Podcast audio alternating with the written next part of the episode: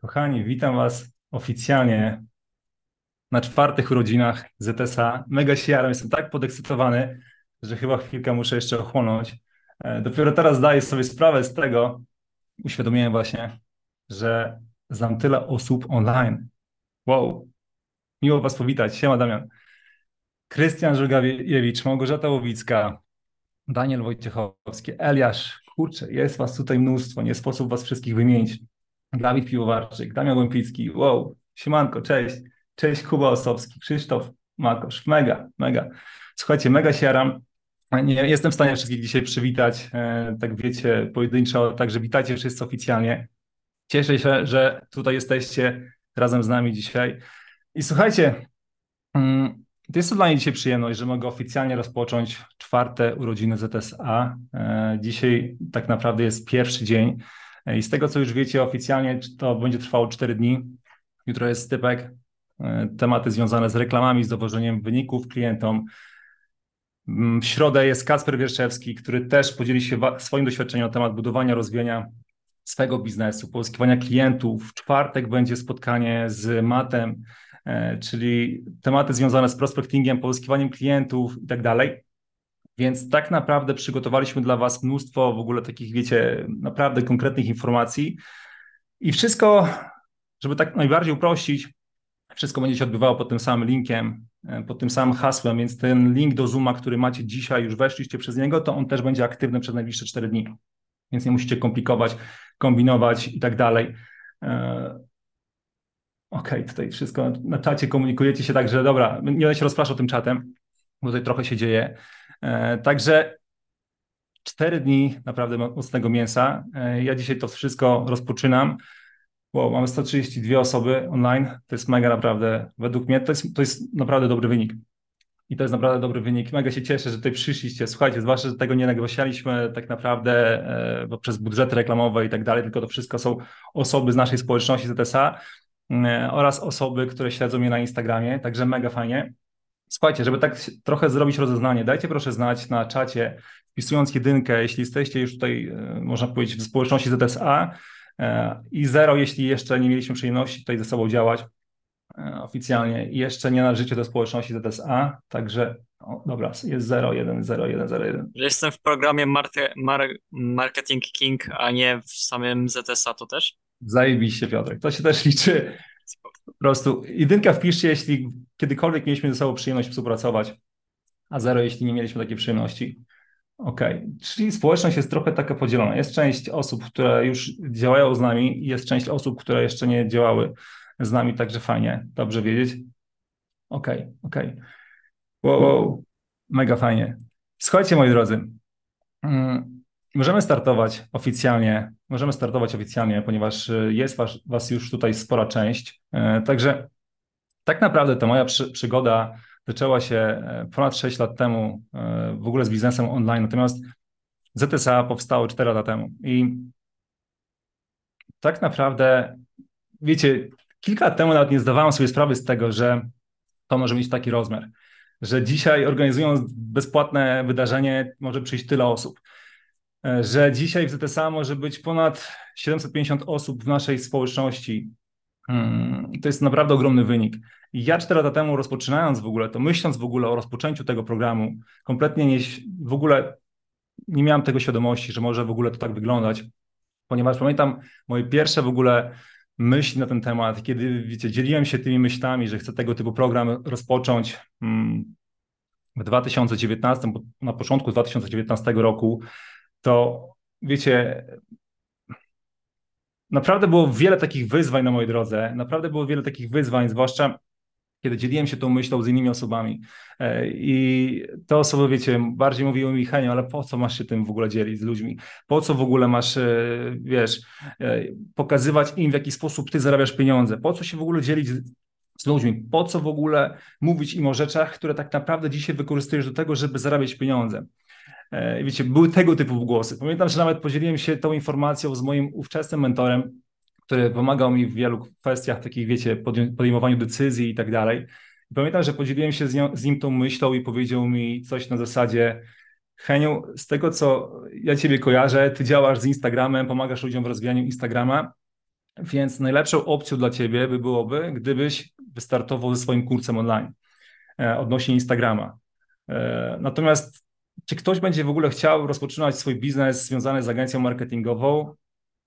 To nie sądzę. Znaczy, no, ile takich osób możesz znaleźć i tak dalej. Wiecie, miałem tego typu myśli, zwłaszcza kiedy rozmawiałem z osobą, która już ma doświadczenie w tym biznesie i prowadzi z sukcesem swoje biznesy. I miałem takie wątpliwości, kurczę, czy wystartować, czy nie wystartować i tak dalej. I pamiętam, że on jeszcze mi dopisał taką rzecz, że słuchaj, Heniu, ale to, co ja myślę w ogóle o twoim pomyśle, to nie ma tak naprawdę żadnego znaczenia, bo ja mówię ci to na podstawie swoich przekonań, na podstawie tego, co ja już przeszedłem w swoim życiu, w swoim biznesie. Natomiast to osoby takie jak ty wyznaczają pewną ścieżkę innym osobom i ty nie musisz słuchać tego, co ja ci mówię, tylko zrób to tak, jak ty czujesz. I na poziomie logicznym, wiecie, ten pomysł w ogóle kompletnie nie miał żadnego sensu. Natomiast na poziomie takim wewnętrznym, że chciałem tego typu ruch wykonać i wystartować z tego typu programem, w którym miałem pokazać ludziom, w jaki sposób ja zarabiam pieniądze online, ponieważ moją taką właśnie wizją było pokazać innym osobom, jak mogą robić to samo. Mieć taki właśnie lifestyle, jak ja mam. I ja chciałem się tym właśnie z innymi podzielić i wiecie, bardziej posłuchałem swojego wnętrza, chociaż na poziomie logicznym to kompletnie nie miało sensu. I pamiętam, wystartowałem z tym programem. Słuchajcie, taki podekscytowany, tworzyłem tam przez kilka miesięcy ten program i tak dalej. Informowałem o tym swoją społeczność na Instagram Stories. Wystartowaliśmy i wiecie, to był taki początek, boom. Nie? W sensie to było takie 4 zapisy, nie? Tak, o cholera, nie? Spodziewałem się, wiecie, nie to, że jakieś miałem wielkie oczekiwania wobec tego programu, natomiast wydawało mi się, że będzie tych zakupów trochę więcej, zwłaszcza gdy ja informowałem o tym swoją społeczność na Instagramie, to wiele osób komunikowało mi o tym, że Heniu, jak wypuścisz, to ja chcę to kupić i tak dalej. Nie wiem jak wy, ale ja na przykład dopiero tak po dołączeniu, w ogóle w rozpoczęciu swojej takiej przygody z biznesem online uświadomiłem sobie, jak wiele osób, wiecie, może nie dotrzymać swojego słowa. My wielokrotnie się zderzaliśmy z tym na przykład, że ktoś powiedział, że rozpocznie z nami współpracę, ale nie rozpoczynał. Wy pewnie też tak mieliście, na przykład wystawiliście klientowi fakturę, już rozmawialiście z nim przez godzinę, naprawdę świetna rozmowa i tak dalej, wystawiacie mu fakturę, nagle okazuje się, że on milczy, nie ma żadnego kontaktu z nim, nie? Ja miałem dokładnie trochę taki właśnie, znaczy nie od wszystkich było to, jakby ta decyzja i tak, ten ruch, natomiast od wielu osób właśnie ktoś pisze easy, pisze, to dobrze, że i tak miałeś 4 osoby, dużo osób styka się z zerem. Tak, dokładnie. Jakby, wiecie, dzisiaj jakby widzę też to, że ja wtedy nie chodziło mi o to, żebym, wiecie, zaczął tutaj, zrobił taki boom, zrobił swój taki start programu i wygenerował 100 000, 200 000, 500 000 złotych przychodu, bo jeszcze wtedy nie kumałem tego, że ja tutaj jestem, żeby grać długoterminową grę. Ja nie przyszedłem tutaj, żeby, wiecie, zrobić szybki wynik i tyle i się później tym, wiecie, flexować w internecie. Tylko ja wtedy jeszcze tego nie rozumiałem, wiecie, oglądałem się różnych osób, widziałem jakie oni wypuszczali kursy, mieli tyle sprzedaży i ja się bardziej porównywałem do nich i chciałem też mieć takie wyniki. No i wiecie, finalnie to ZSA sprzedawało się przez ten pierwszy właśnie od 1 listopada 2019 roku to wystartowało i tak się sprzedawało, tak wiecie, finalnie w pierwszym miesiącu sprzedaży kupiło chyba z tego co pamiętam kilkanaście osób ten program i tak każdego dnia, każdego miesiąca, wiecie, ja jakby nie zatrzymywałem się na tym i jakby działałem, podejmowałem różne kroki promocyjne i tak dalej, informowałem ludzi o tym. Wiecie, to było trudne, zwłaszcza kiedy nasz model sprzedaży nie polegał na tym, że to jest okienko sprzedażowe, że można kupić tylko i wyłącznie w tym okresie, a później nie można tego kupić. Tylko u nas to działało cały czas, to był na zasadzie evergreen, nie? Że cały czas można było dołączyć do ZSA, więc to nie zachęcało ludzi do takiego szybkiego podejmowania decyzji. Z biegiem lat wiem, że to naprawdę było bardzo dobre, ponieważ to nie napędzało ludzi, wiecie, do podejmowania takich szybkich, emocjonalnych decyzji, tylko ludzie, zanim dołączyli do ZSA, wielokrotnie przeanalizowali tę decyzję i skalkulowali w swojej głowie podjęcie tego kroku, więc bardzo się z tego cieszę, bo długoterminowo naprawdę to wyszło fajnie. I dzisiaj po tych 4 latach mamy około 800 osób w programie ZSA i mam taki wniosek, dlaczego w ogóle opowiadam wam o tej historii. Otóż, słuchajcie, wielokrotnie będzie wam się wydawało, że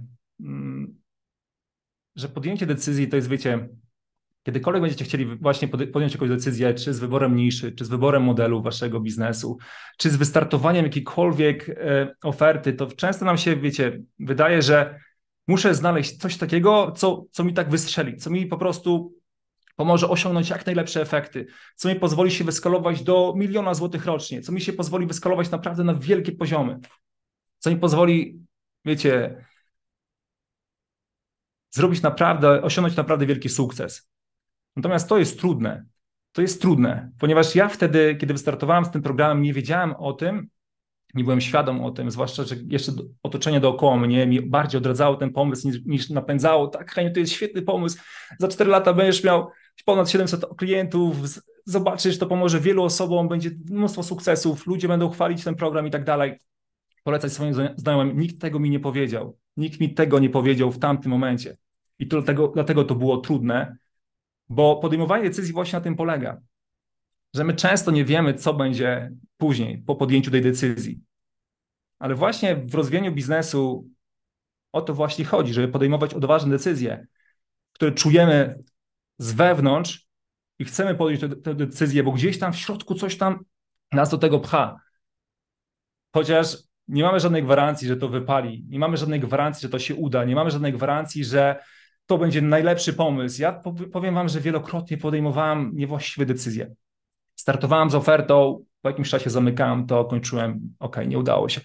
Wiecie, jakby to jest fajne w byciu przedsiębiorcą, że można podjąć mnóstwo niewłaściwych decyzji, mnóstwo niewłaściwych kroków, mnóstwo niewłaściwych ofert otworzyć, obrać niewłaściwą niszę, pozyskać niewłaściwych klientów i tak dalej, ale to nie ma znaczenia. To nie ma znaczenia tak naprawdę. W długiej perspektywie to nie ma znaczenia. Wiem, że dzisiaj na przykład, jeśli stoicie przed jakimś błędem, który na was teraz oddziałuje bardzo mocno emocjonalnie, to czujecie, o kurczę, to jest koniec świata. Natomiast to nie jest koniec świata. Bo ja wielokrotnie zderzyłem się z tym, że to nie jest żaden koniec świata. To nie jest żaden koniec świata. Bo wystarczy, że podejmiecie jedną decyzję, która może odmienić nie tylko wasze życie, ale może również odmienić życie wielu, wielu osób. I takim właśnie projektem było nasze ZSA. Bo tutaj nawet nie chodzi o to, że zrobiliśmy kilka milionów na tym projekcie. Zarobiliśmy kilka milionów. To, że zrobiliśmy pewne wyniki w naszym biznesie dzięki temu programowi, to świadczy o tym, że pomogliśmy kilkanaście milionów zarobić naszym klientom. Tak już kiedyś powtórzyłem na moim Instagramie, rozwijamy się, rośniemy, pomagamy innym rosnąć, się rozwijać. To jest właśnie ten nasz biznes. I z tego się mega jaram dzisiaj, jestem mega dumny sobie, swojemu teamowi, że możemy robić naprawdę fajne rzeczy, pomagać fajnym ludziom, bo naprawdę do naszego programu ZSA przyciągamy mnóstwo naprawdę fajnych ludzi, którzy mają podobne wizje, podobne plany, podobne cele, podobny sposób myślenia, podobne wartości, w podobny sposób chcą prowadzić swój biznes, swoje życie i tak dalej. I takie osoby przyciągamy do nas. Takie osoby przyciągam na swój Instagram, takie osoby przyciągam na swojego YouTube'a, takie osoby przyciągnąłem tutaj na to wydarzenie. To jest zajebiste, słuchajcie, to jest zajebiste. Tego mega się cieszę, że jest 170 osób, gdzie parę lat temu, kiedy wystartowałem ze swoim w ogóle takim pierwszym webinarem na żywo, wiecie, był to też sukces, nie? Natomiast wiecie, to było chyba 18 osób na żywo w takim największym piku.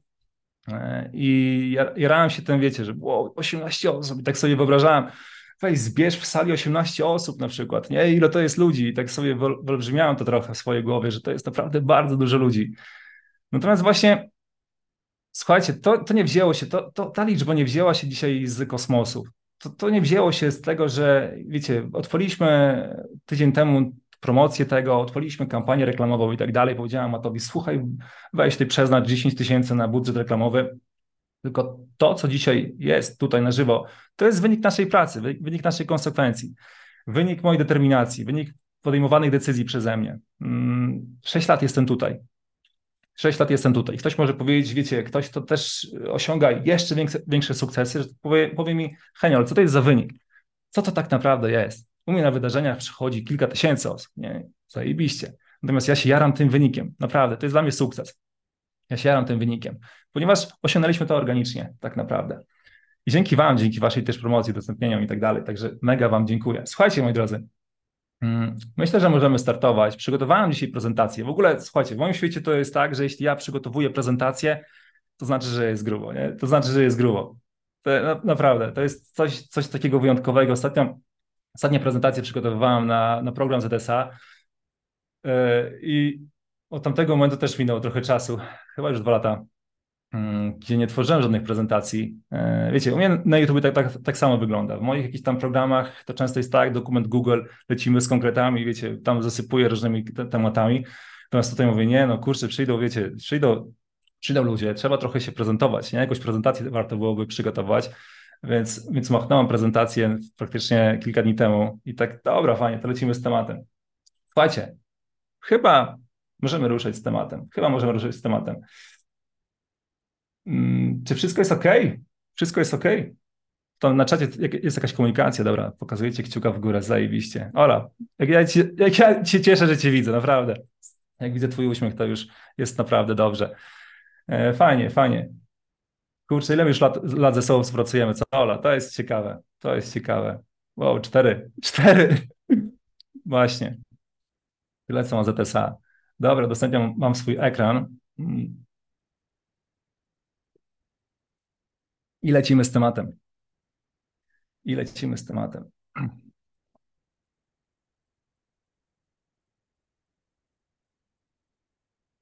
Okej. Słuchajcie, dzisiaj przygotowałem prezentację, którą nazwałem drogę od 3000 miesięcznie do 3000 dziennie. Wiecie, na początku to miało nazwę 3000, przepraszam, od 0 do 100 tysięcy złotych miesięcznie, natomiast mówię, nie, no kurczę, trochę może zmienimy, nie? To będzie fajnie wyglądało. Rozbijemy to na trochę mniejszy cel. W sensie, wiecie, 3000 dziennie brzmi trochę tak bardziej realnie niż te 100 tysięcy złotych miesięcznie. Kiedyś właśnie miałem taką dyskusję na temat tego, ale jak tutaj zarabiać 100 tysięcy złotych miesięcznie? Nie? Taką miałem dyskusję właśnie z moim klientem, który przekroczył próg 10K miesięcznie. Kurczę, 100 tysięcy miesięcznie to jest naprawdę bardzo dużo. Wiecie, ja widziałem, że on do tych wyników dojdzie. Nie? Kiedy patrzysz na to, wow, 100 tysięcy złotych miesięcznie to jest naprawdę ogromna ilość pieniędzy. Nie mówię, że nie. Natomiast kiedy podejmujesz właściwe ruchy, podejmujesz właściwe kroki, masz naprawdę fajny model biznesowy, gdzie jesteś konsekwentny, nie spieszysz się nigdzie, tylko działasz regularnie, konsekwentnie idziesz do przodu, to jest wynik, który jest, wiecie, czymś normalnym, naturalnym w naszym świecie. To nie jest coś, co jest odklejone od rzeczywistości.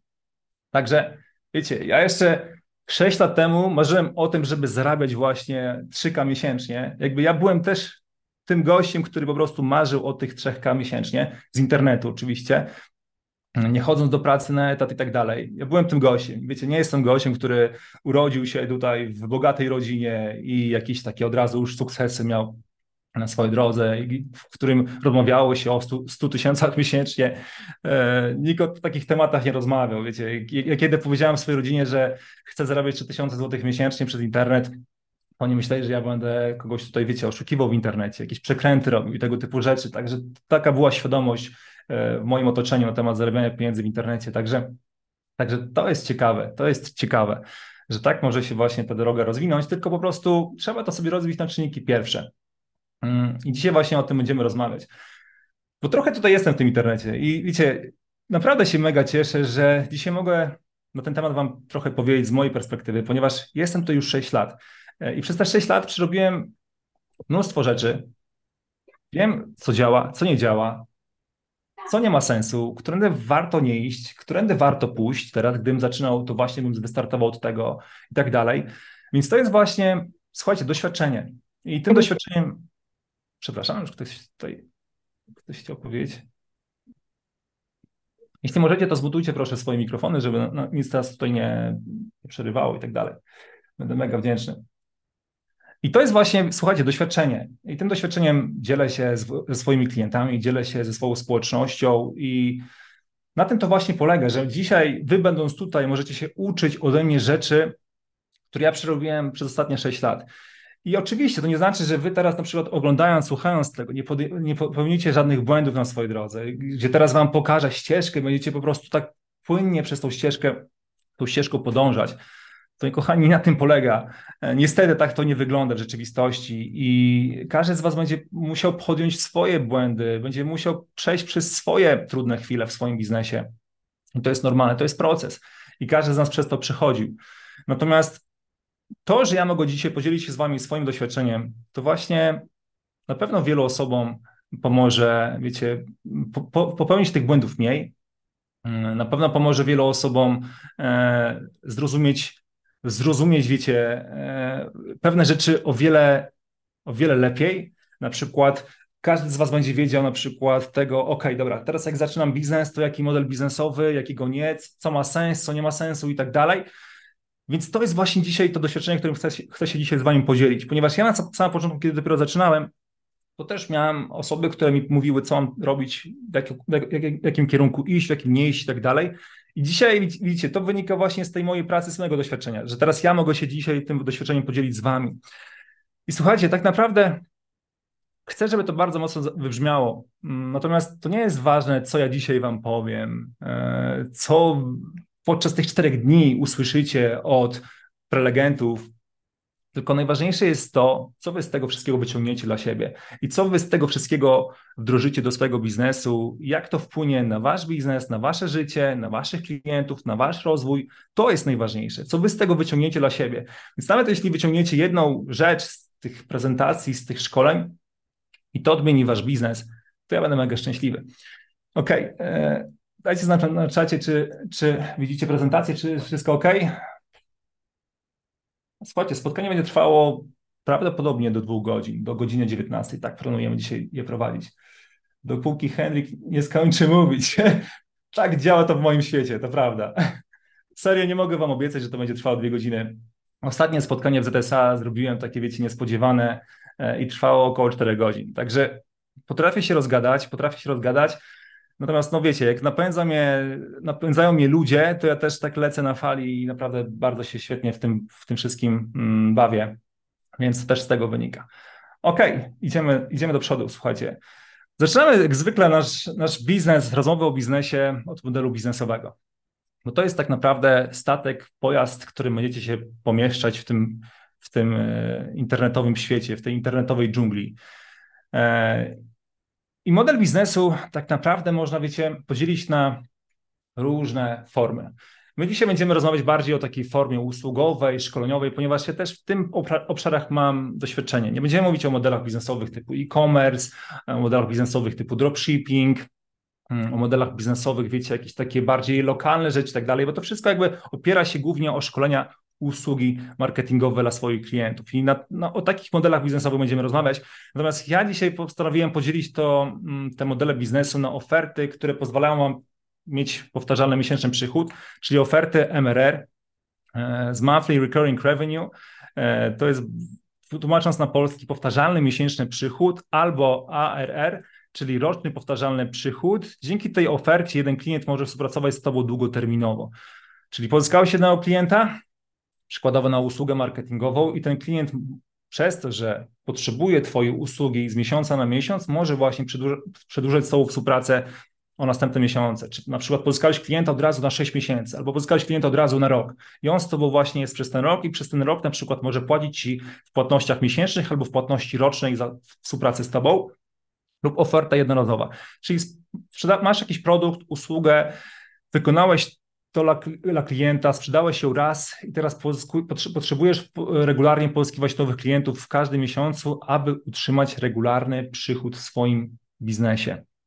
Więc tak to dzisiaj sobie podzieliłem i my dzisiaj w naszym biznesie tak naprawdę skupiamy się na tym, żeby tworzyć właśnie oferty MRR, żeby zwiększyć właśnie ilość osób, które są z nami na naszej ofercie MRR, czyli generują powtarzalny miesięczny przychód w naszym biznesie. Bo to nie tylko jest, wiecie, dobry model dla was, jako dla właścicieli biznesów internetowych, ale to również jest dobre dla waszych klientów, ponieważ nawet zobaczcie, w modelu coachingowym, modelu szkoleniowym, kiedy klient może współpracować z wami długoterminowo, to dzięki temu, że wy go poznajecie coraz lepiej, że on dzięki temu, że współpracuje z wami, wiecie, bo jeśli rozpoczął z wami współpracę, to prawdopodobnie coś go tego przekonało. Pewne wartości, pewien wasz sposób sprzedaży, pewien wasz sposób właśnie osobowości i tak dalej go przekonało do tego. I on teraz, kiedy współpracuje z wami długoterminowo, wy możecie go lepiej poznawać i rozwijać mu biznes o wiele efektywniej. Więc to nie tylko jest dobre, wiecie, z takiego względu, że o dobra, mam miesięczny przychód w moim biznesie, więc dzięki temu nie muszę ciągle pozyskiwać nowych klientów, ale to też jest dobre dla waszych klientów.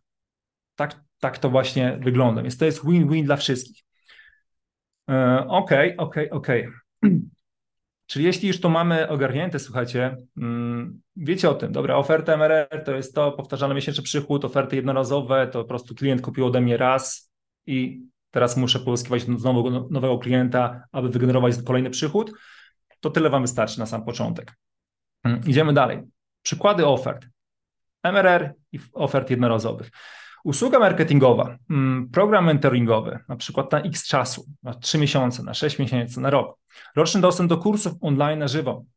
To też jest, słuchajcie, dobry model biznesowy, zwłaszcza dla osób, które lubią tworzyć regularnie kursy online, kursy live i tak dalej. Na przykład przez rok stworzą jakiś tam pakiet swoich kursów, w sensie kurs o tym i praktycznie w każdym miesiącu wypuszczają jakiś nowy kurs. To jest świetna opcja, ponieważ można to zebrać w jeden taki pakiet i dać ludziom możliwość do tego, aby kupował te wasze kursy, na przykład na roczną subskrypcję waszego, wiecie, roczną subskrypcję, aby mieć dostęp do tych wszystkich kursów, które tworzycie, i później w każdym roku może mieć dostęp do kolejnych aktualizacji, na przykład do nowej edycji, nowej wersji tego kursu, który stworzyliście. On musi znowu przedłużyć z wami tą waszą subskrypcję. Więc to jest też rozwiązanie dla osób, które lubią tworzyć bardzo dużo kursów online i wypuszczają roku, są jakby pewne tego, że wypuszczą w ciągu roku 5, 10, 12 kursów online dla swoich klientów. Nie musi to być, wiecie, taki pełny kurs, długi. Mogą to być masterclassy, jakieś webinary, mogą to być właśnie oferty, wiecie, bardziej jakieś takie programy szkoleniowe, jakieś tego typu rzeczy. Czyli jest to jeden łączny pakiet i mówimy wtedy naszym klientom, słuchajcie, możesz kupić te wszystkie kursy jednorazowo, na przykład płacąc za te wszystkie kursy 20 000, a kupując subskrypcję na rok, możesz kupić te kursy, mieć dostęp do tych kursów na przykład za 15 000 i mieć dostęp przez cały rok, nie martwić się zakupami tych kursów i tak dalej. Więc to też jest naprawdę fajny model. Płatna społeczność, coraz popularniejsze. Mam wrażenie, że w tamtym roku tak zaczęło to być popularne w Polsce i te membershipy, tak wiecie, były promowane. Nawet mi wyskakiwały reklamy płatne właśnie odnośnie płatnych społeczności, płatny newsletter, płatna społeczność na przykład na Slacku, płatna społeczność na przykład jakaś grupa na Facebooku i tego typu rzeczy. Ja takie płatne społeczności robiłem w 2018, 2019, przed ZSA jeszcze i w ogóle, wiecie, to było śmieszne, nie? Że w tamtym okresie pamiętam, że ludzie płacili za dostęp do czatu na Messengerze. Stworzyłem po prostu taki prywatny czat dla moich klientów na Messengerze i oni mieli właśnie do tego dostęp i dodatkowo mieli dostęp do konsultacji grupowych ze mną poprzez Zooma właśnie w każdym tygodniu i tam właśnie była grupa na Facebooku, nie? I to był taki model biznesowy, który ja tak naprawdę nie słyszałem o tym modelu biznesowym. Ja jakby nie rozkminiałem tego, że to ma być, wiecie, taki płatna społeczność, tego typu rzeczy i tak dalej, bo w tamtym okresie nie kumałem w ogóle niczego, nie? Za mało w ogóle rzeczy jakby wiedziałem, tylko działałem, więcej działałem niż w ogóle rozkminiałem, nie? I to było w sumie dobre dla mnie, ponieważ dzisiaj wiele osób za dużo rozkminia, za mało działa, więc to jest czasami też takie blokujące i przez to właśnie nie możemy z niczym wystartować, nie? A ja już tak naprawdę na wiele rzeczy mogę Wam powiedzieć jakieś wnioski, co zadziałało, co nie zadziałało, co ma sens, co dzisiaj nie ma sensu, co na przykład bym dzisiaj zrobił inaczej i tak dalej. Więc myślę, że na ten temat też będziemy mogli sobie podyskutować pod koniec tego naszego spotkania, gdzie zrobimy sobie taką formę trochę Q&A i tak dalej. Oczywiście, jeśli będzie też przestrzeń i tak dalej, ludzie też, czyli Wy będziecie mieli jakiekolwiek pytania. Natomiast już wtedy to robiłem, właśnie te płatne społeczności, natomiast to nie było też takie, wiecie, nie miało to rąk i nóg, nie, że tak powiem. Mastermind. Też bardzo fajna forma i ja w tym roku wystartowałem ze swoim mastermindem. Bardzo długo się czaiłem, aby z tym wystartować. Dzisiaj też już mam bardzo dużo wniosków i pewne rzeczy zrobiłbym inaczej. Wystartowałbym z czymś zupełnie jakby w innej formie i tak dalej. Natomiast to też są właśnie te lekcje, nie? My możemy zobaczyć, jak ktoś coś robi, ale później w trakcie, kiedy to wdrożymy, ten model biznesowy, okaże się, że to nie jest do końca to, co my czujemy, nie? Dlatego jeśli już miałbym Wam dzisiaj dać taką szybką rekomendację na temat tych modeli biznesowych, na temat ofert, które sobie wybierzecie, to jeśli chcecie stworzyć wiecie, taką ofertę wstępną, żeby przetestować pewne rzeczy, to nie startujcie od razu z ofertą taką no limit albo z ofertą długoterminową. Przykładowo nie startujcie ze swoim mastermindem na 12 miesięcy. Nie? Lepiej wystartować na przykład na miesiąc, na dwa, na 6 spotkań, na 3 miesiące, 4 miesiące, bo później po tym wszystkim, po tym czasie możecie pewne rzeczy zmodyfikować, bo wiecie, pewne rzeczy możecie w swojej głowie... Pewne przemyślenia możecie w swojej głowie mieć, to wszystko tak naprawdę się świetnie układa. To ma wszystko naprawdę w waszej głowie, ręce i nogi, wszystko się tak naprawdę wszystko jest takie piękne i ładne, a później w praktyce okazuje się, że to nie jest tak, jak wy chcieliście, że do końca tego nie czujecie. Więc lepiej zaczynać od małych odstępów czasowych, od ofert z krótkim terminem, żeby później móc sobie ewentualnie coś zmodyfikować, zmienić, bo naprawdę wtedy to ma naprawdę bardzo fajny sens. Mentoring 1 na 1, coś, co też właśnie wystartowałem, z czym też wystartowałem w tym roku. Fajna opcja. Czy rekomenduję na sam początek? Nie, ale to też o tym będziemy rozmawiać za chwilkę. Aplikacje, narzędzie SaaS, też coś, z czego tak naprawdę ten model powstał, bo wcześniej ten model MRR nie był taki popularny, wiecie, w branży coachingowej, szkoleniowej, usługowej i tak dalej, tylko bardziej ten model był popularny w takich właśnie, wiecie, aplikacjach, takich miejscach, gdzie po prostu ludzie tworzyli swoje narzędzia z miesięczną płatnością i wiele osób zobaczyło, że to naprawdę ma sens, że to naprawdę jest fajny model biznesowy, taki model subskrypcyjny. Nawet dzisiaj możecie zobaczyć, dużo różnych platform startuje z takim modelem subskrypcyjnym, chociażby Facebook teraz, nie? Zobaczcie, on widzi, kurczę, że ten model ma sens i w ogóle startują z tym modelem u siebie i chociażby nawet teraz te oglądanie, brak reklam na Facebooku, wiecie, to też jest taka nowość, ale oni też wprowadzają, czy nawet ten znaczek niebieski zweryfikowany na waszym koncie, płatność miesięczna, to też jest subskrypcja, którą płacicie po prostu, żeby mieć ten znaczek niebieski, czy żeby nie było reklam. Na Facebooku nie ma to za bardzo sensu i mi się wydaje, że im ten projekt za bardzo nie wypali, natomiast na YouTubie to ma sens. Ja na przykład mam YouTube Premium i płacę miesięczną subskrypcję za to, żeby właśnie nie mieć reklam na YouTubie, ponieważ często oglądam coś na YouTubie, często czegoś słucham i tak dalej, więc nie chcę, żeby co jakiś czas mi wyskakiwały reklamy, więc na YouTubie to ma sens. I zobaczcie, wiele różnych modeli firm, dużych nawet korporacji wprowadza ten model właśnie MRR do swojego biznesu, bo to ma sens, słuchajcie, bo to ma, kurczę, ogromny sens. Jednorazowe oferty. I to nie jest tak, słuchajcie, że ja dziś na przykład będę wam odradzał w ogóle model jednorazowy, tylko po prostu trzeba wiedzieć, w którym momencie pewne rzeczy wprowadzać, a w którym momencie to na przykład kompletnie nie ma sensu. O to tutaj właśnie chodzi. Nie, że coś jest złe, coś jest niedobre i tak dalej. I żeby było jasne, słuchajcie, ja wam mówię o rzeczach, które tak naprawdę ja przerobiłem na swojej skórze w taki sposób, jak ja aktualnie myślę. To nie jest, wiecie, prawda o świecie, nie? To nie jest prawda o biznesie, to jest moja prawda, którą ja po prostu dzisiaj się dzielę z wami, nie? Żeby też była jasność. Oferty jednorazowe, kursy online, e-booki, nielimitowany program szkoleniowy, masterclass, webinar na przykład płatny, tego typu wydarzenie mogłoby być też płatne na przykład i to też może być twoja oferta jednorazowa. Jednorazowa konsultacja 1 na 1, jednorazowa usługa marketingowa, czyli przykładowo stworzyłeś stronę internetową dla swojego klienta, czy stworzyłeś jakąś grafikę, stworzyłeś mu logo, stworzyłeś jakiś branding i tak dalej, więc to są takie jednorazowe usługi, które wykonujesz raz dla klienta i później ten klient jakby nie korzysta ponownie z tej usługi, z tej oferty, więc to są tego typu rzeczy, to są przykłady. Okej, idziemy do przodu, moi drodzy. Przyjacielska rada. Jeśli dopiero zaczynasz biznes online, czyli dla osób, które dopiero startują ze swoim biznesem, nie masz zbudowanej swojej społeczności na Instagramie, na Facebooku, gdziekolwiek wokół swojej marki, zacznij od oferty MRR. Twoja flagowa oferta niech będzie droższa, ponad 1000 zł miesięcznie i unikaj współpracy 1 na 1, ponieważ po pewnym etapie sam zablokujesz swój rozwój. Czyli ja dzisiaj osobom, które dopiero zaczynają, rekomenduję właśnie rozpoczynanie od tego typu modelu biznesowego, czyli oferty MRR. Tu jest cała nasza lista naszych ofert MRR,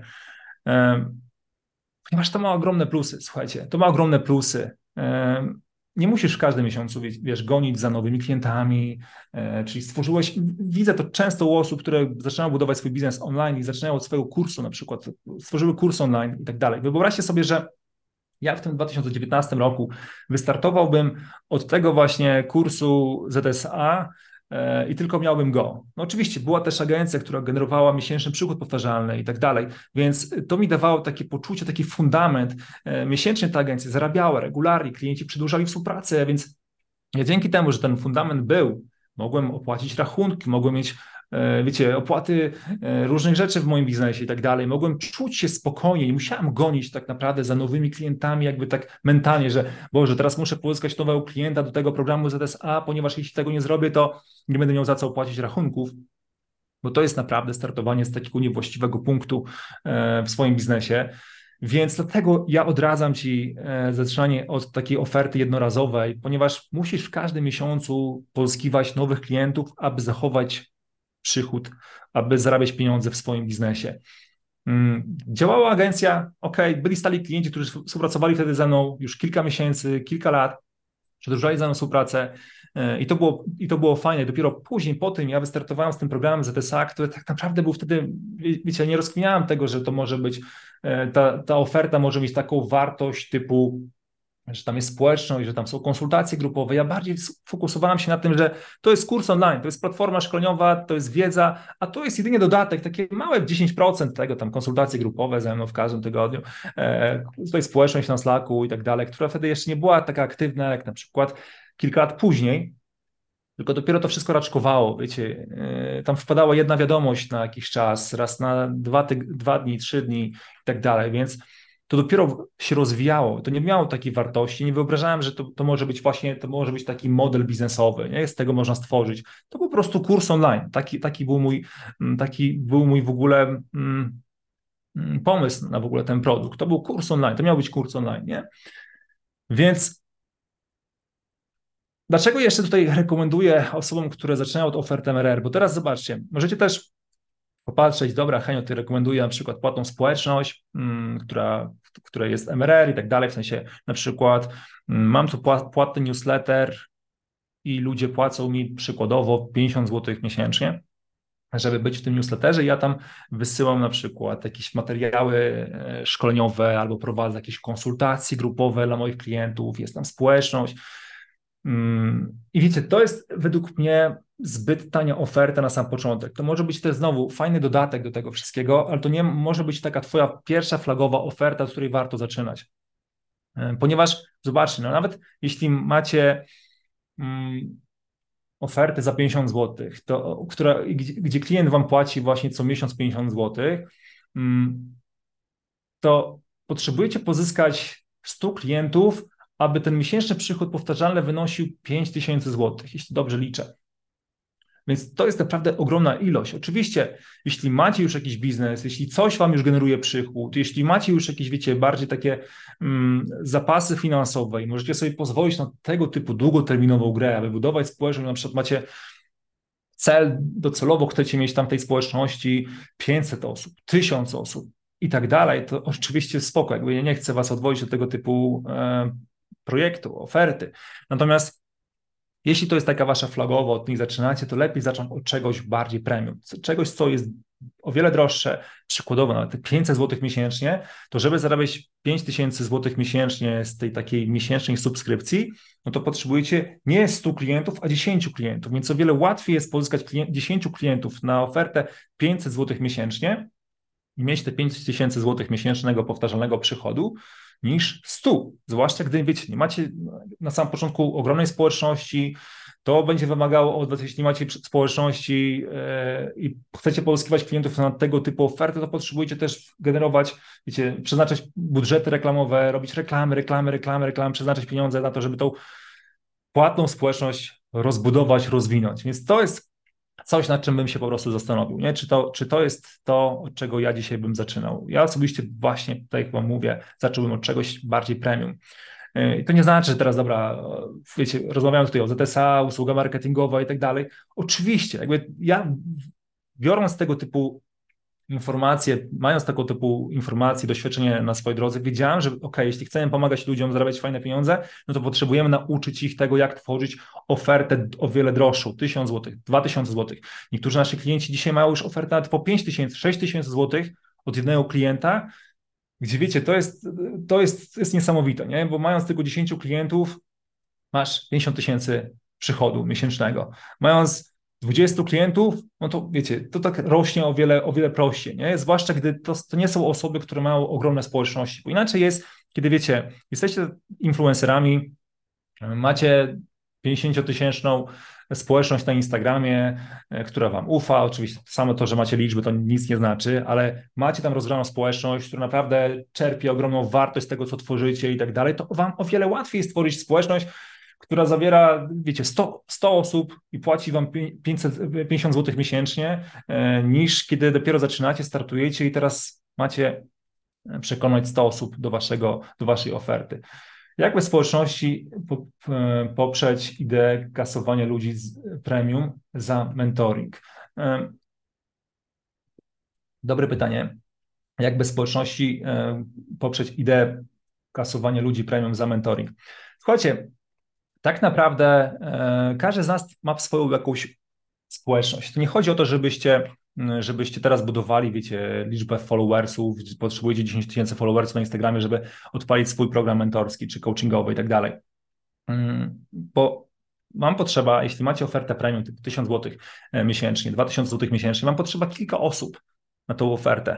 O to mi właśnie chodzi i za chwilkę będziemy rozmawiać o tym, jak pozyskiwać tego typu klientów na naszą ofertę. Za chwilkę o tym wam powiem bardziej, konkretniej. Natomiast warto zacząć od tego, że na samym początku, kiedy masz małą społeczność, masz kilka osób, albo dopiero startujesz, łatwiej jest ci pozyskać tych kilku klientów premium, niż kurczę bawić się w to, żeby wiesz, pozyskać kilkudziesięciu, kilkuset klientów na ofertę bardzo małą, typu płatna społeczność. Po prostu jest według mnie to zbyt długa praca, niż w momencie, kiedy mamy ofertę premium. Wiem, że to teraz na taki pierwszy rzut oka wydaje się to nielogiczne. Natomiast no, takie są realia. Ja widzę to po naszych klientach, nie? Ja widzę to po naszych klientach, jak im jest o wiele łatwiej. Większość z nich nawet nie ma wiecie, ogromnych profili na Instagramie, ogromnych, wiecie, mam na myśli tutaj profile po 10 tysięcy followersów, to są w większości osoby, które mają 200 followersów, 300 followersów, 400 followersów, maksymalnie 1000 followersów, gdzie pozyskują klientów na oferty premium i to też jest umiejętność pozyskiwania tego typu klientów, to też jest umiejętność, oczywiście, że tak, to nie jest tak, wiecie, bo wielu osobom tak się kojarzy, dobra, ja dopiero startuję, więc łatwiej mi będzie pozyskiwać klientów za 50 zł, prędzej mi ktoś zapłaci 50 zł niż 1000 zł, nie? Gdzie kto mi zapłaci tego typu ofertę, nie? Więc to jest, dlatego stąd się bierze tego typu myślenie, że w jaki sposób ktoś ma mi zapłacić 1000 zł i tak dalej. Tu już bardziej wchodzimy w strefę tworzenia oferty, budowania relacji, zaufania i tak dalej, więc za chwilkę będziemy o tym też rozmawiać. Natomiast to jest właśnie według mnie o wiele prostsze pozyskiwać klientów premium, na droższe usługi niż setki klientów na tańsze usługi, low ticket. Tak, społeczność to na przykład twoi klienci, 5, 6 albo grupa znajomych. Tak jest, dokładnie. Mówiąc społeczność, wiecie, nie mam na myśli 20 tysięcy followersów na Instagramie, nie? Ta społeczność tak naprawdę to są wasi znajomi, wasze grupy, na przykład kiedy startujecie i wydaje wam się, że nie macie społeczności, to zobaczcie, ile znajomych na przełomie ostatnich lat zebraliście na swoim Facebooku. To też jest wasza społeczność. Osoby, które tak naprawdę dzisiaj wam ufają, bo już was znają i mogą już dzisiaj od was cokolwiek kupić. Jeśli masz 300 znajomych na Facebooku, to jest twoja społeczność na dzień dzisiejszy. Tak, od tego trzeba zacząć myślenie właśnie na ten temat. To jest moja społeczność. Ja to właśnie wyrobiłem na przełomie ostatnich lat w ogóle. Nawet nie myślałem o biznesie, tylko po prostu zbierałem, można powiedzieć, poznawałem ludzi i tak się zbierała ta, można powiedzieć, moje grono znajomych na Facebooku. I to jest moja społeczność. Okej, droga od 0 do 30 tysięcy miesięcznie. Dajcie proszę znać na czacie, kto jest właśnie na tej drodze.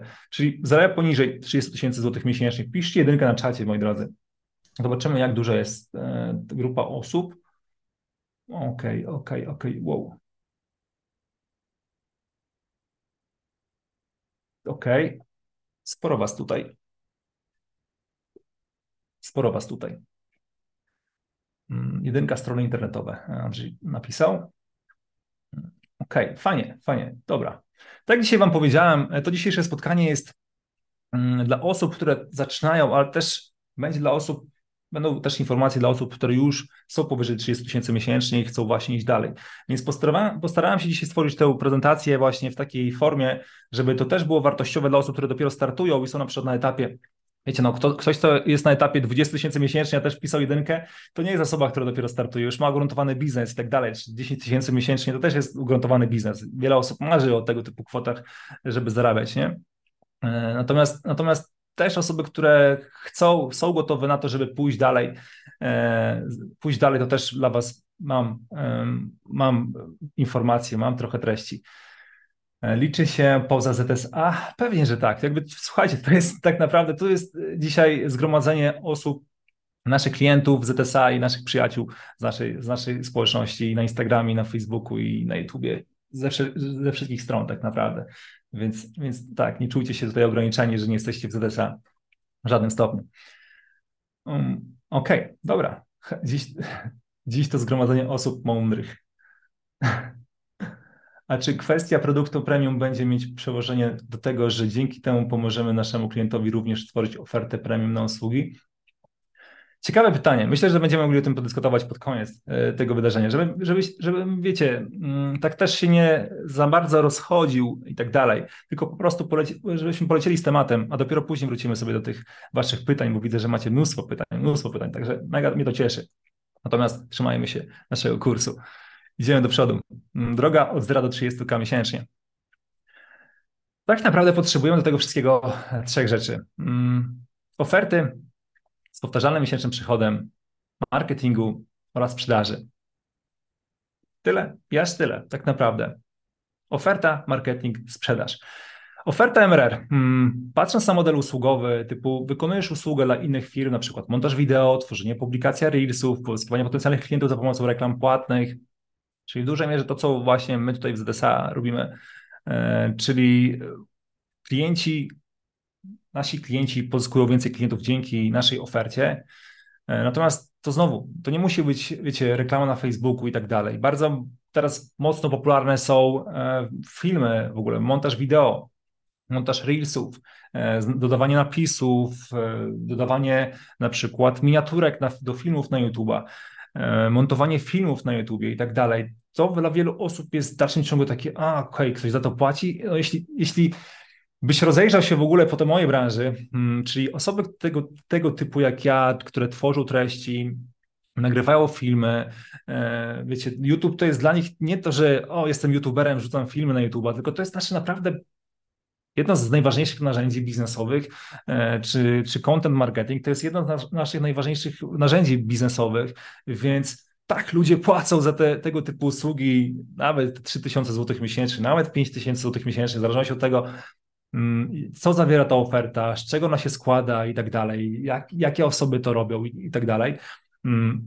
Więc ludzie płacą za tego typu oferty, serio. Ludzie płacą niemałe pieniądze za tego typu oferty.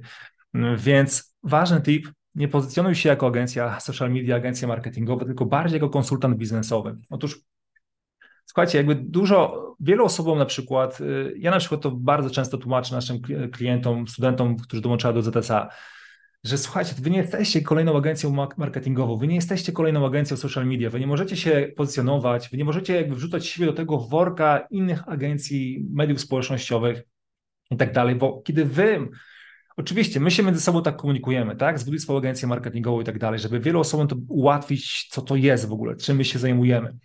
Natomiast samo to, że ty na swoim rynku komunikujesz non-stop, że ty jesteś agencją mediów społecznościowych, agencją social media, ty na przykład zajmujesz się tworzeniem treści i tak dalej, to wiele osób po prostu cię wrzuca do tego jednego worka, on robi reklamy na Facebooku, to jest po prostu agencja, która robi reklamy na Facebooku i dlatego wiele osób nie widzi tej prawdziwej wartości tego, co ty umiesz, co ty wiesz, zwłaszcza kiedy jesteś osobą, która na przykład pomaga swoim klientom nie tylko robić reklamy na Facebooku, ale pomaga mu robić ofertę, przygotować jego ofertę, pomaga mu z jego sprzedażą, pomaga mu na przykład konsultować jego jakieś tam case'y w jego biznesie, jakieś związane z zatrudnieniem i tak dalej. Wielu moich klientów, nawet takich bliższych znajomych, którzy prowadzą swoje agencje, właśnie oni tym się specjalizują. My tak naprawdę, nasza nasza oferta nie polega na tym, że my tworzymy reklamy na Facebooku dla klienta, nie? Więc jak my możemy się nazywać, że to jesteśmy agencją marketingową i dla wielu osób to się właśnie kojarzy z tworzeniem reklamy na Facebooku. I tak, wiecie, my mówimy, że nasza oferta, powiedzmy, kosztuje 3000 zł miesięcznie, a ktoś mówi, że on zrobi reklamy za 1000 zł miesięcznie i nikt nie chce po prostu przepłacać za robienie reklam na Facebooku. Dlatego wiele osób płaci niższą cenę, czy woli wybrać kogoś, kto robi tylko reklamę na, powiedzmy, reklamę na Facebooku za 1000 zł, bo nie chce po prostu przepłacać, bo nie widzi w sobie wartości. Dlatego ja bardziej chciałem tutaj apelować do osób, które prowadzą swoje agencje marketingowe lub chcą prowadzić swoje agencje marketingowe, żebyście bardziej pozycjonowali się jako konsultanci biznesowi, jako osoba, która nie tylko robi reklamę, nie tylko właśnie robi, nie wiem, dla swoich klientów prospecting, cokolwiek, jakąkolwiek usługę aktualnie macie, czy tworzy materiały wideo i tak dalej, bo wiele osób, wiecie, odzywa się do mnie i mówi, zrobię ci na przykład napisy do twoich filmów na YouTubie, czy stworzę z tego reelsy, stworzę tego TikTok i tak dalej. Natomiast ja nie poszukuję osoby, która doda mi napisy do moich filmów. Ja poszukuję osoby, która, wiecie, bardziej mi pomoże to wszystko poukładać, żeby to miało ręce i nogi, żeby to miało sens, żeby to po prostu, wiecie, nie tylko było właśnie takim napisem do filmu, bo ja tego nie potrzebuję. Ja to mogę wygenerować tak naprawdę przez aplikację na telefonie. Teraz tych aplikacji jest wysyp. Tylko ja potrzebuję osoby, która kuma po prostu strategię tego, wie jak po prostu to przygotować, wie jak do tego podejść strategicznie, wie jak mi doradzić, na przykład podrzucić mi tematy do nagrań, które mogę nagrać w tym filmie, jakieś po prostu przygotowanie konkretnych tematów, pomysłów na tematy i tego typu rzeczy, czy właśnie jeśli ty pomagasz swojemu klientowi, który przykładowo jest fotografem i chcesz mu pomóc pozyskać więcej klientów, to nie opierasz się tylko i wyłącznie na tym, że o dobra, odpalę ci reklamę na Facebooku, no to pozyskam ci 20 lidów i to jest finito, tylko zaczynasz rozumieć jego biznes, zaczynasz wiedzieć, kurczę, co się dzieje w ogóle w tej branży, co działa w tej branży, co nie działa w tej branży. Tak samo jak ja dzisiaj tutaj dla was, ja nie mówię tylko i wyłącznie o tym, że słuchajcie, tutaj trzeba po prostu odpalić reklamę na Facebooku, tylko pokazuję wam inne aspekty, które też są bardzo ważne. I ty, nawet kiedy, wiecie, bo często osoby, które działają, prowadzą swoje agencje marketingowe, często mówią, ale ja nie siedzę w tej branży, ale ja nie jestem osobą, która prowadziła w tej branży na przykład swój salon tatuażu i tak dalej, nie? Tutaj nie chodzi o to, że ty musisz cokolwiek tworzyć, żeby mieć po prostu na ten temat wiedzę i doświadczenie.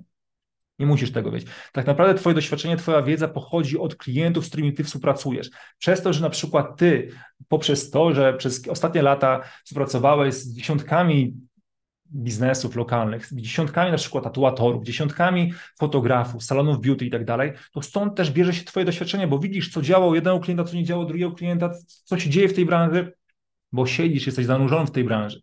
I to jest właśnie to doświadczenie. Ty nie musisz prowadzić swego salonu tatuażu, przepraszam, że to trochę mówię to teraz na spontanie, tę branżę w ogóle wymyśliłem w swojej głowie i nie musisz tam siedzieć, wiecie, tak, nie musisz tego biznesu prowadzić od podstaw, żeby wiedzieć, co tam się dzieje, bo tak naprawdę na tym polega doświadczenie konsultanta, że ty po prostu czerpiesz wiedzę i doświadczenie od klientów, z którymi pracujesz. Od klientów, z którymi współpracujesz, pomagasz, rozwijasz ich i tak dalej. I to jest właśnie twoje doświadczenie. Tym się możesz dzielić ze swoimi klientami. I to jest mega istotne. Dlatego się nie szufladkuj. Nie musisz po prostu być tutaj kolejną agencją marketingową. Dodając dla swoich klientów doradztwo w tym modelu pozycjonuje cię wyżej. Jesteś w stanie dostarczyć znacznie lepsze rezultaty dla swoich klientów. Usługa, przykładowo montaż wideo lub reklamy na Facebooku, to tylko 20% sukcesu. O tym też będziecie rozmawiać jutro z Piotrkiem na temat właśnie dostarczenia wyników swoim klientom. On wam ten temat przedstawi wiele szerzej, abyście mogli to o wiele mocniej zrozumieć. Tylko ja dzisiaj chciałem takie, wiecie, wam bardziej was w to wprowadzić, żebyście się nie fokusowali na tym, bo często właśnie to do mnie dobiega. Czy Henio, czy w ZSA będziecie uczyć tego w zaawansowany sposób, jak robić reklamy na Facebooku, aby dostarczać klientom wyniki i tak dalej. Często ja nie wiem po prostu, co odpowiedzieć tym osobom, bo z jednej strony wiem, że ta osoba nie do końca wie, co sprawia, że klienci mają efekty, z drugiej strony też jej ciężko powiedzieć, że słuchaj, to nie jest istotne kompletnie, znaczy nie jest aż tak to istotne, jak ci się teraz to wydaje, żeby dowodzić swoim klientom wyniki. Więc nie fokusuj się na tym tak mocno. W ZSA dajemy ci tak naprawdę wszystko, co potrzebujesz wiedzieć na temat tworzenia reklam i tak dalej, jak to robić. Natomiast 80% sukcesu to robi współpraca z tym klientem. robi twoje doświadczenie w tej branży. Im dłużej siedzisz, im dłużej pomagasz swoim klientom, tym lepiej wiesz, co działa, co nie działa.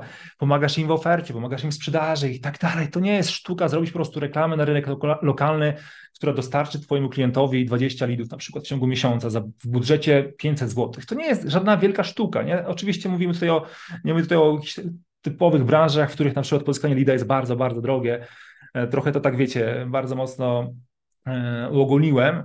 Natomiast nie chodzi właśnie o to w tym wszystkim. Nie? I czasami po prostu ciężko to wytłumaczyć ludziom, że to nie reklamy robią tę zmianę. To nie reklamy robią tę zmianę. To twoje doświadczenie, twoja wiedza, twoje wejście w konkretną branżę, w której działasz, robi właśnie tę zmianę.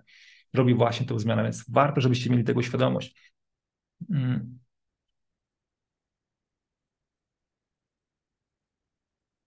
Możecie uszanować jego zdanie i poczekać z tymi pytaniami na koniec. Chłop się jara tym, że może przekazać wiedzę, przygotował się do tego, dajcie mu czas. Na luzie, spokojnie, na luzie, naprawdę. Możecie wrzucać swoje pytania i tak dalej. Ja sobie jakby to wyłączyłem, ten czat, żeby się nie rozpraszać. Także słuchajcie, dziękuję wam za wasze pytania i tak dalej. Idźmy z tematem do przodu. Wrócimy do tych pytań jeszcze. Oferta MRR. Słuchajcie, porozmawialiśmy o usłudze marketingowej w swoim biznesie i to jest model, na którym głównie się skupiamy w ZSA. Jest też model coachingowy, czyli bardziej grupowy program, czyli tworzysz program z dostępem na określony czas, 3, 6, 12 miesięcy, w którym wspierasz ludzi w ich transformacji. Średnia cena za taką ofertę miesięczna od 1000 do 3000 zł miesięcznie lub na przykład z góry, za 3 miesiące z góry, za 12 miesięcy z góry, za pół roku z góry. Oczywiście w naszej usłudze marketingowej, w naszym modelu usługowym też klienci mogą ci płacić z góry. Tak też może być. Przykładowo za montaż filmów masz na przykład w swojej agencji 2000 zł miesięcznie, za powiedzmy przykładowo 6 miesięcy kosztuje klienta 12 tysięcy. Możesz na przykład zrobić coś takiego, że jeśli zapłaci ci na przykład z góry za 6 miesięcy, zapłaci ci 10 tysięcy przykładowo. Nie? Dzisiaj masz już tą kwotę na swoim koncie, a w innym przypadku, jeśli ktoś na przykład nie chce tego zaoszczędzić, bardziej woli tę płatność sobie rozbić na miesiące, to po prostu zapłaci długoterminowo ci i też będzie dobrze dla wszystkich. Więc to też możesz w modelu agencyjnym wykorzystywać. Ten modelu tak naprawdę, słuchajcie moi drodzy, jeśli jesteś osobą, która totalnie zaczyna od zera, totalnie zaczyna od zera, nie ma żadnego doświadczenia w niczym, bo tak też często jest. Często tak jest właśnie, bo wiecie, oczywiście robienie kursów online, robienie programów szkoleniowych jest zajebiste, ale na przykład kiedy zaczynałem swój biznes internetowy, to ja bym nie wiedział, o czym ja mógłbym stworzyć program online. Oczywiście, gdybym zaczął szukać, może coś kurczę odnośnie takich poprzednich moich doświadczeń, gdzie miałem jakieś konkretne, wiecie, skillsy, może odnośnie sprzedaży, może odnośnie, kurczę, jakiegoś szkolenia na temat pozyskiwania followersów na Instagramie. Wiecie, próbuję znaleźć tematy, w których ja mógłbym szkolić na samym początku, zanim jeszcze w ogóle ruszyłem ze swoim biznesem. Wiecie, bardziej tutaj chodzi o to, że potrzebujecie mieć pewną już umiejętność, pewne doświadczenie na temat, którego możecie kogoś szkolić, uczyć innych. Bo tutaj nie chodzi o to w tym wszystkim, że dobra, to ja kupiłem czyjś kurs online, nauczyłem się, jak ta osoba na przykład robi reklamy, uczy reklam, to ja po prostu wezmę informacje z tego kursu i stworzę swój kurs online. Nie? Jakby, słuchajcie, nie idziemy w tym kierunku. Nie? To nie o to chodzi, bo krótkoterminowo to może zadziałać, nie? Ale długoterminowo to będzie czuć, to będzie widać, że nie masz doświadczenia w tym, czego uczysz inne osoby. Więc to jest mega istotne. To jest mega istotne, abyśmy nie wpadali w taką pułapkę. Dobra, to ja nic nie umiem, kupię czyjś kurs, nie wiem, pójdę na czyjeś szkolenie, pooglądam czyjeś materiały na YouTubie, okej, wiem mniej więcej co tam, jak tam, nie mam w tym żadnego doświadczenia, więc stworzę swój program szkoleniowy. Nie o to tutaj chodzi, nie? Bardziej chodzi o to, żebyśmy znaleźli obszar, w którym mamy doświadczenie. Czyli ja już trochę podziałałem w biznesie, nawet dzisiaj osoby, które wiecie, prowadzą agencje marketingowe i my na przykład wielu osobom pomagamy zdobywać to doświadczenie, właśnie to, czego oni wcześniej nie mieli. Przykładowo uczą się dzisiaj tworzyć oferty, bo jeśli sprzedają swoje usługi za kilka tysięcy, to też muszą wiedzieć, co jest istotne w budowaniu oferty, bo oni uczą swoich klientów, jak tworzyć oferty. Uczą się sprzedaży, uczą się marketingu, uczą się pisania tekstów, uczą się reklam, uczą się zarządzania swoim biznesem, uczą się zarządzania sobą, uczą się jak na przykład delegować już pierwsze osoby do swojego teamu, jak w ogóle znaleźć te pierwsze osoby do swojego teamu. Więc słuchajcie, to jest jakby coś, co sprawia, że te osoby zaczynają nabierać doświadczenie, więc czasem, kiedy już na przykład prowadzą swoją agencję marketingową, już trochę podziałały, nabrały doświadczenie, to dzisiaj oczywiście jest im o wiele łatwiej stworzyć jakieś szkolenie, kurs, program, w którym mogą uczyć na przykład swoją branżę, w której już mają doświadczenie lub w ogóle w innej branży, uczyć czegokolwiek, w czym mają doświadczenie. To jest o wiele prostsze, kiedy już masz pewien fundament. Kiedy go nie masz, no to jest to trudne, nie? Żeby po prostu ruszyć z modelem coachingowym i uczyć innych czegoś, w czym kompletnie nie masz żadnego doświadczenia. Więc o to bardzo mocno proszę zwrócić, na to bardzo mocno proszę zwrócić uwagę, bo to jest mega, mega istotne, moi drodzy. Ważny tip. Jeśli chodzi o współpracę z klientami, to ustal granice wsparcia, komunikacji, nie twórz programu No Limit. Program może mieć elementy grupowych konsultacji, społeczności, dostępu do nagranych materiałów. To jest trochę model, jaki wygląda nasz program ZSA. Ja na początku popełniłem, słuchajcie, bardzo mocno taki błąd. Nie byłem tego świadom tak naprawdę, bo ja tego modelu nie uczyłem się od innych osób, w sensie mówię tutaj o modelu szkoleniowym, tak, że dobra, stworzę tutaj program, on będzie tyle będzie miał powiedzmy czasu, taką będzie miał społeczność, takie będą konsultacje i tak dalej. Ja robiłem na zasadzie, dobra, okej, to potrzeba ludziom, dobra, to wprowadzimy, nie? Jakby samo wprowadzenie Mata do konsultacji grupowych na temat reklam na Facebooku, to powstało właśnie z potrzeby naszej społeczności.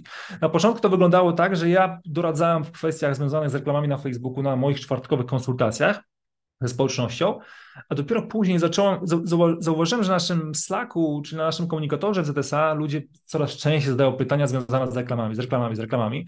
I Mat, który wtedy pomagał mi właśnie w agencji, zajmował się klientami w naszej agencji, tworzył reklamy i tak dalej. On właśnie w taki sposób tam, wiecie, naszej społeczności zaczął odpowiadać na pytania naszej społeczności. Okej, zauważyłem, że dobra, to jest taka potrzeba, zaproponowałem Matowi taką współpracę, czy mógłby właśnie naszym klientom ZSA pomóc właśnie w tych reklamach na Facebooku, w dodatkowych konsultacjach grupowych, które będziemy robić we wtorek. I tak to właśnie powstawało. Natomiast błąd, który ja popełniłem w tamtym etapie, to był taki, że ja ustaliłem ten program no limit. Czyli po prostu masz nieograniczony dostęp do wsparcia, do konsultacji grupowych, do Slacka i tak dalej. To jest z perspektywy jakby czasu, w sensie na samym początku to jest zajebiste, nie? Bo nie widzisz problemów, które mogą w długoterminowej grze mieć znaczenie. Bo ja nie planowałem, słuchajcie, ja w ogóle nie planowałem, że to będzie trwało 4 lata i tyle ludzi dołączy do tego. To miało być po prostu kurs online, który rozpoczynam, okej, zobaczymy, co wyjdzie, nawet nie wiem, czego się spodziewać. To nie znaczy, że ja jestem marzycielem. Ja lubię mieć wizje długoterminowe, czasami rozkwiniać pewne rzeczy, chciałem, żeby to tak wyglądało i tak dalej. Natomiast nawet w moich najskrytszych snach nie wyobrażałem sobie, że tak to może po prostu się rozwinąć, że będzie tyle ludzi, taka duża społeczność i tak dalej, więc musieliśmy w pewnym momencie prowadzić pewne granice, w pewne ramy, w komunikacji, w tym w ogóle ile to trwa i w jaki sposób się komunikujemy i tak dalej, bo na samym początku, wiecie, to był taki po prostu, wszystko jest otwarte, no limit wszystkiego i tak dalej i to nie jest ani dobre dla nas, ale też nie jest dobre dla klientów, ponieważ osoby, które oczywiście, wiecie, im więcej jest osób w społeczności, tym też każdy po prostu otrzymuje tego wsparcia, tej uwagi mniej. Na samym początku fajnie, jest mało osób i tak dalej, natomiast patrząc długoterminowo na swój program szkoleniowy i tak dalej, lepiej wprowadzać po prostu pewne limity, nawet dostęp na rok, bo przynajmniej wtedy wiesz, że okej, osoby, które gdzieś tam są kilka lat nawet w twoim programie, one już, jeśli chcą jakiekolwiek wsparcie, to mogą sobie dokupić cokolwiek, ale jeśli na przykład osoba, która dołączyła teraz, to chcesz też jej pomóc, chcesz skupić na niej uwagę, a nie, że masz tutaj kilkaset osób i tak naprawdę ona nie otrzymuje wystarczająco dużego wsparcia. A tak naprawdę w naszej kulturze, w naszej firmie wsparcie klientów to jest coś, co to jest najważniejsza rzecz, nie? Więc ja na przykład nie mógłbym sobie pozwolić na to, że ludzie mają słabszą jakość, słabsze wsparcie, mniej uwagi i tak dalej, tylko przez to, że kupili ten program później, nie? Więc pracujemy nad tym, więc wiecie, lepiej zacząć na samym początku od pewnych limitów, pewnych ograniczeń, o których powiedziałem na samym początku. Na przykład rozpoczynałem swój program szkoleniowy i trwał na przykład 3 miesiące albo 4 miesiące, niż dopiero później zmienić zasady gry. Bo powiem wam, że oczywiście, że można dużo rzeczy zmieniać i jeśli macie wyrozumiałych klientów, wasza społeczność rozumie, szanuje wasze podejście i tak dalej, to oni rozumieją to. Natomiast z czasem jest o wiele ciężej pewne rzeczy zmieniać, niż na samym początku po prostu ustalić konkretne ramy, a dopiero później ewentualnie sobie pewne rzeczy poszerzyć, tak? Czyli przykładowo z programu 3-miesięcznego zmienić go na program 6-miesięczny przykładowo, nie? Więc lepiej z czasem dodawać, niż po prostu na samym początku wystartować z no limitem, wszystkiego jest full, no limit, korzystajcie z tego i dopiero później ludziom wprowadzać ograniczenia, bo nikt tego tak naprawdę nie lubi. OK? Wow. Marketing. OK, mamy ofertę, słuchajcie. Teraz czas na nasz marketing. Pierwszym ze sposobów, i którym bardzo mocno rekomenduję, jest to skuteczna forma, zwłaszcza gdy dopiero zaczynasz, czyli wiadomości prywatne. Jest to mega skuteczna forma na samym początku, gdy nie masz żadnej społeczności wokół swojej marki, w której mogą być twoi potencjalni klienci. Błąd, który wiele osób popełnia, to jest takie spamowanie setkami pustych wiadomości, kopiuj, wklej. I ja to też robiłem. Na samym początku, wiecie, kopiuj, wklej wiadomość na Instagramie i wysyłam, aż mi po prostu Instagram zablokuje. Nie? Do tego momentu wysyłam wiadomości, kopiuj, wklej. Wiele osób może się uśmiechać, bo myślę, że to jest coś, co też pewnie przechodziliście, jeśli zaczynaliście to robić. Natomiast nie w tym rzecz. Słuchajcie, nie o to chodzi, żeby... Bo wiele osób właśnie ta zima wiadomości kojarzą się z tym, z takim kurczę chamskim po prostu, wiecie, spamowaniem. Hej, zrobię dla ciebie tutaj wideo na Instagramie, jeśli chcesz, skorzystaj z tego, wyślij wiadomość o treści, chcę i zaczniemy współpracę ze sobą.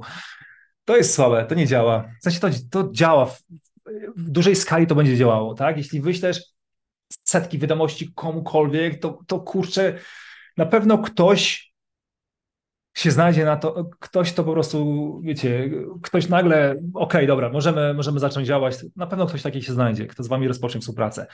Natomiast nie ma sensu iść w tym kierunku. Najlepiej po prostu, żebyś zaczął myśleć w taki sposób, że okej, to jest mój potencjalny klient i tak naprawdę ja już go widzę, ja już go znam, wiem, że on może być idealną osobą, z którą mógłbym rozpocząć współpracę, ale on o tym w ogóle nie wie. On w ogóle mnie kompletnie nie zna. On mi w ogóle nie ufa. On nawet nie wie, że ja mam taką ofertę, jaką mam. On nic o mnie nie wie.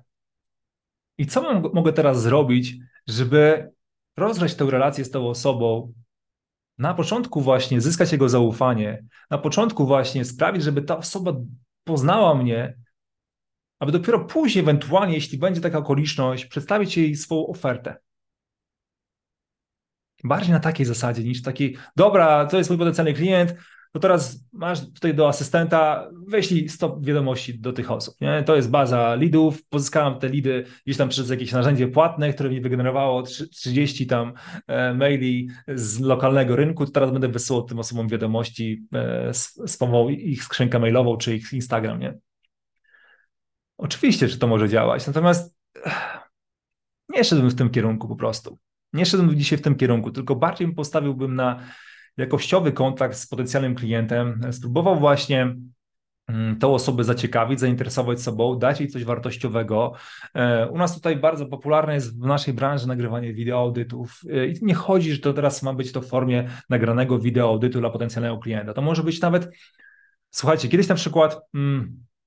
Ktoś miał problem związany ze swoim kontem reklamowym na Facebooku, jakiś tam miał blokady i tak dalej. Ja pomogłem tej osobie po prostu to konto reklamowe odzyskać. Czy ktoś zhakował komuś Instagram dla jakiejś właśnie dziewczyny z branży beauty, ona miała coś tam z Instagramem, że ktoś jej zhakował...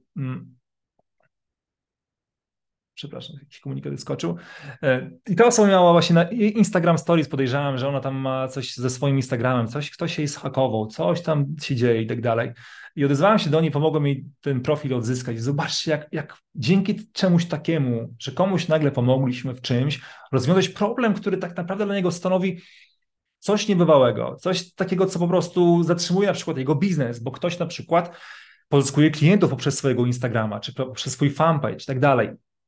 I robimy taki ruch właśnie z naszej strony, pomagając tej osobie.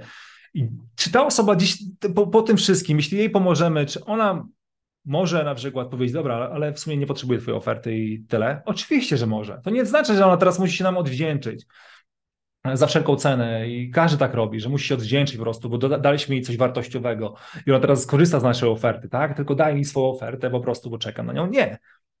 Ale czy to może ułatwić komunikację dalszą z tą osobą? Oczywiście, że tak. I ludzie uwielbiają się odwdzięczać. Ja zauważyłem w swojej przygodzie internetowej, że naprawdę jest mnóstwo ludzi, którzy uwielbia się odwdzięczać. Nawet osoby, które oglądają moje treści na YouTubie. Moje treści na YouTubie, słuchajcie, to było niesamowite. Kurczę, nie wiem, czy ta osoba tutaj jest jeszcze. Nie chcę tutaj wymieniać po imieniu, bo może ta osoba nie chce i tak dalej. Ale słuchajcie, ja tam, wiecie, u nas na naszej grupie na Facebooku jest trochę takich treści bezpłatnych, aby otrzymać do nich dostęp, wystarczy skomentować i tak dalej. I najczęściej Adrian ode mnie z teamu właśnie wysyła linki do tych materiałów, do tych treści bezpłatnych.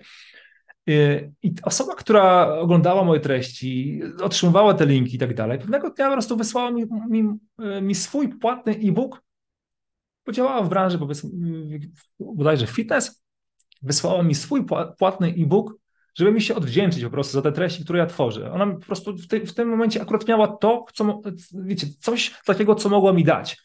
I to jest właśnie mega ciekawe, że ale ja nie oczekiwałem tego, nie? Dając to od siebie, nie oczekiwałem, że ta osoba mi coś da w zamian za to, nie? Natomiast to jest niesamowite. Ile ja osób poznałem w ciągu tych 6 lat w branży internetowej, ile po prostu osób mi się chciało po prostu odwdzięczyć za coś i tak dalej. Ale to ma wypływać z was tak naturalnie. To nie na takiej zasadzie, dobra, to teraz ja podłogę tej osobie, to teraz ona mamy rozporządzoną współpracę, albo mam mi zapłacić za moją ofertę i tak dalej. Nie? To nie płynie z tej energii. To ma bardziej płynie z energii chęci pomocy drugiej osobie, dostarczenia komuś fajnej informacji, fajnej wartości i tak dalej. Tak samo to spotkanie, to wydarzenie, ono nie wypłynęło z energii, dobra, zróbmy coś, żeby pozyskać klientów do naszego programu ZSA. To nie płynie z tego, to płynie z chęci po prostu dostarczenia wam jak najfajniejszych informacji, spędzania razem wspólnie czasu, poświętowania 4 urodzin ZSA, takiego, wiecie, to płynie z takiego zajarania się tym wszystkim, co się dzieje w ogóle w moim biznesie, wokół mnie, jak wygląda moje życie i to jest takiej chęci dostarczenia ludziom czegoś, co może im odmienić ich życie. I to właśnie z tego wypływa. I ludzie się uwielbiają odwdzięczać, więc bardziej, kiedy wysyłacie te wiadomości prywatne, znowu wracając do tego tematu, to miejcie tego świadomość, nie? Żeby nie spamować, po prostu tylko zainteresować się drugim człowiekiem, wyjść do niego, odezwać się do niego wiadomości prywatnej, napisać do niego coś ciekawego, coś wartościowego, nie na zasadzie takiego cwaniackiego, wiecie, jak tutaj kurczę zmanipulować tą osobę, żeby ona mi odpowiedziała albo jakiś, wiecie, ja nie czuję tego, nie? Typu, jak tutaj, kurczę, jakiś tutaj skrypt rozmowy zaproponować tym moim klientom, żeby oni tak zmanipulowali tą osobę, żeby ona jej odpowiedziała, nie? Czy tutaj nie chodzi o to, żebyśmy my stawiali pułapki, wiecie, bo mam wrażenie, że trochę ten marketing tak wygląda, nie? Nie mówię tutaj, że wszędzie tak wygląda, nie? Tylko mam wrażenie czasami, że marketing dla wielu osób to jest takie stawianie pułapek na myszy i jak teraz ta mysz wpadnie w tą pułapkę, to każdy marketingowiec się po prostu cieszy. O, tak, mam tego klienta i wpadł w naszą pułapkę. Nie o to tutaj chodzi, słuchajcie. Nie o to tutaj chodzi. Można naprawdę robić fajne rzeczy, rozwijać naprawdę fajny biznes, pozyskiwać naprawdę świetnych klientów, robiąc po prostu proste, fajne, prawdziwe, naturalne rzeczy bez takiego fałszywego podejścia, takiego zmanipulowanego podejścia do drugiego człowieka, bo w normalnym życiu też tak naprawdę o to chodzi, nie? To, że jesteśmy tutaj w internecie, to nie znaczy, że teraz powinniśmy, wiecie, coś tutaj kombinować, cwaniakować i tak dalej, bo ludzie, niezależnie od tego, czy to jest życie prywatne, czy życie normalne, takie, wiecie, prawdziwe, czy jest to życie internetowe, ludzie to wyczuwają. To nie jest tak, że ludzie tutaj są głupsi niż ludzie na żywo. Nie? Tak nie wygląda. To nie jest prawdziwe, nie? To nie jest prawdziwe. Ale często nam się tak wydaje, że ludzie tutaj w internecie są głupsi, bo to jest internet, nie? Bo ja ogarniam trochę internety, więc ja mogę ciebie bardziej tutaj zmanipulować i wprowadzić tę pułapkę. Nie o to tutaj chodzi. Ważny tip. To jest bardziej coś, co słuchajcie, wpływa bardzo mocno na wasz mindset, na wasze na waszą postawę, z jaką idziecie do drugiego człowieka. Jeśli nie jesteś zabezpieczony finansowo, to idź do pracy. Poszukaj pierwszych klientów wśród swoich znajomych, to też jest druga wskazówka, ale nawiążę jeszcze kilka słów do tej pierwszej wskazówki. Samo to, słuchajcie, wiele osób, którzy zaczynają swój biznes internetowy, samo to, że teraz aktualnie na przykład pracują na etacie lub chcą iść na etat, traktują jako taką porażkę, że dobra, ja już wiem, jak zarabiać pieniądze w internecie, ale muszę iść na etat, nie?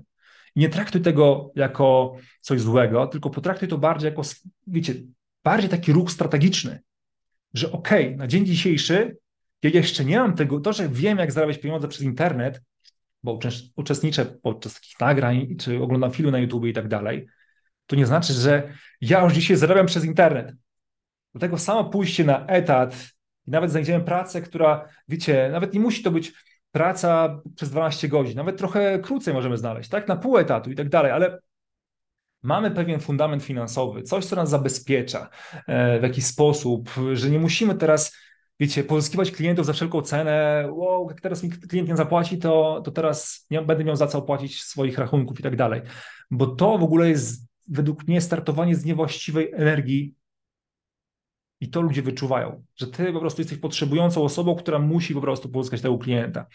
Ale kiedy masz już pewne fundamenty zabezpieczone, nawet nie musisz iść na etat, tak? Bo może są osoby, które, nie wiem, mają męża, mają partnera, który zarabia pieniądze i w jaki sposób on zabezpiecza finansowo ciebie i dzięki temu ty na przykład nie musisz w taki sposób właśnie taki pazerny, w taki desperacki sposób pozyskiwać klientów, to jest już naprawdę bardzo fajny start, od którego możesz zacząć. Ale jeśli masz problemy finansowe, to najpierw rozwiąż te problemy finansowe, zanim dopiero zaczniesz budować biznes i zaczniesz, kurczę, pozyskiwać klientów płatnych. Bo to, że budować społeczność, tworzyć treści w internecie, to możesz robić oczywiście, ale jeśli chcesz pozyskiwać klientów płatnych i jesteś zdesperowany, bo masz problemy finansowe, nie masz za co płacić za mieszkanie, za jedzenie i tak dalej, to idź po prostu do pracy i potraktuj to jako naprawdę kluczową strategię w swoim biznesie, rozwoju swojego biznesu. Ja pamiętam, kiedy pierwszy raz przeczytałem książkę o tym laptopowy milioner, w ogóle o zarabianiu pieniędzy przez internet, to miałem głowę pełną pomysłu na temat tego, jak zarabiać pieniądze przez internet. Ale po przeczytaniu tej książki nagle nie zacząłem zarabiać pieniędzy przez internet. Więc sam pójście na etat kojarzyło mi się z taką porażką, że kurczę, ja wiem, jak zarabiać pieniądze przez internet, ale teraz muszę iść na etat. Ale dzięki temu, że poszedłem wtedy na etat, to miałem czas, żeby sobie to pewne rzeczy poukładać, pewne finanse zabezpieczyć, że dopiero później, okej, dobra, to nie działa, to działa, mogę pójść w tym kierunku i tak dalej. Mieć czas na to, żeby po prostu pewne rzeczy poukładać w swojej głowie, zanim w ogóle zdecyduję się na inny ruch. Jak wyglądała moja historia, wiecie, część osób już wie mniej więcej, natomiast nie będę tutaj opowiadał o szczegółach, bo to nie jest teraz istotne. Natomiast to nie jest nic złego, jeśli po prostu pójdziesz do pracy na etacie na chwilę obecną, nawet jeśli wiesz, jak zarabiać przez internet. To chciałem, żeby mocno wybrzmiało. I poszukaj pierwszych klientów wśród swoich znajomych. Tak jak już powiedziałem, to jest już grono osób na twoim Facebooku, które ci ufa. Wiem, że wiele osób nie rekomenduje współpracy ze swoją rodziną, ze swoimi bliskimi i tak dalej, bo często są to, wiecie, takie rzeczy, nawet problem nie wynika z was, tylko często problem wynika z tej drugiej osoby, znaczy to jest po dwóch stronach tak naprawdę, bo to zaczyna się od ciebie, bo ty nie potrafisz wyznaczyć pewnych granic, nawet bo to jest twój znajomy i często na przykład pewne rzeczy ciężko ci mu zakomunikować, że słuchaj, to jest o tej godzinie się możesz do mnie teraz komunikować w tych sprawach, czy robimy to w taki sposób, tutaj płacisz teraz, dopiero później zaczynamy współpracę i tak dalej. Często nam jest ciężko po prostu to zakomunikować, a często znajomi, wiecie, wykorzystują tą naszą znajomość, dlatego z tego wynika ta właśnie współpraca z nieznajomymi, znaczy ze znajomymi i te niewłaściwe współprace z tego właśnie wynikają. Natomiast jeśli czujesz, że gdzieś tam wśród twoich znajomych są osoby, od których mógłbyś rozpocząć współpracę, pozyskać właśnie tych klientów ze swojego grona znajomych, może twój znajomy zna kogoś znajomego, nawet wiele osób z naszych klientów często pozyskało swoich klientów poprzez to, że umieścili informacje na swoim Facebooku, czy wśród moich znajomych są osoby, które zajmują się tym i tym i potrzebują na przykład tego i tego. I już sami byli w szoku, ile osób się do nich na przykład skontaktowało z nimi i napisało do nich prywatną wiadomość, hej, to jestem ja, czy możesz mi pomóc i tak dalej, nie? Więc korzystajcie z tego, to jest wasza baza, to jest wasza baza. My często myślimy, że pozyskiwanie klientów to polega na tym, że dobra, odpalam reklamę na Facebooku, wygenerowałem leada i to jest lead, który może rozpocząć ze mną współpracę, a zapominamy o tym, że przez ostatnie lata naszych działań, w ogóle naszego życia, wygenerowaliśmy mnóstwo leadów, którzy są naszymi znajomymi na Facebooku, którzy są naszymi znajomymi, wiecie, tak na żywo i te osoby znamy, mają już do nas jakieś zaufanie, więc nie musimy rozgrzewać tych relacji z tymi osobami, tylko możemy już na przykład tej osobie coś sprzedać już dzisiaj, tylko jeśli mamy coś fajnego przygotowanego, tak, co może im pomóc i tak dalej, więc z tego trzeba korzystać, moi drodzy. Okej, zerknę na chwilę na czat, czy tutaj wszystko jest okej, o co chodziło z tymi jedynkami powyżej, okej. Cieszę się, że Kuba wyjaśniłaś. Fajnie. Dobra, to lecimy dalej. Powiedzieliśmy tutaj o marketingu strategii numer 1.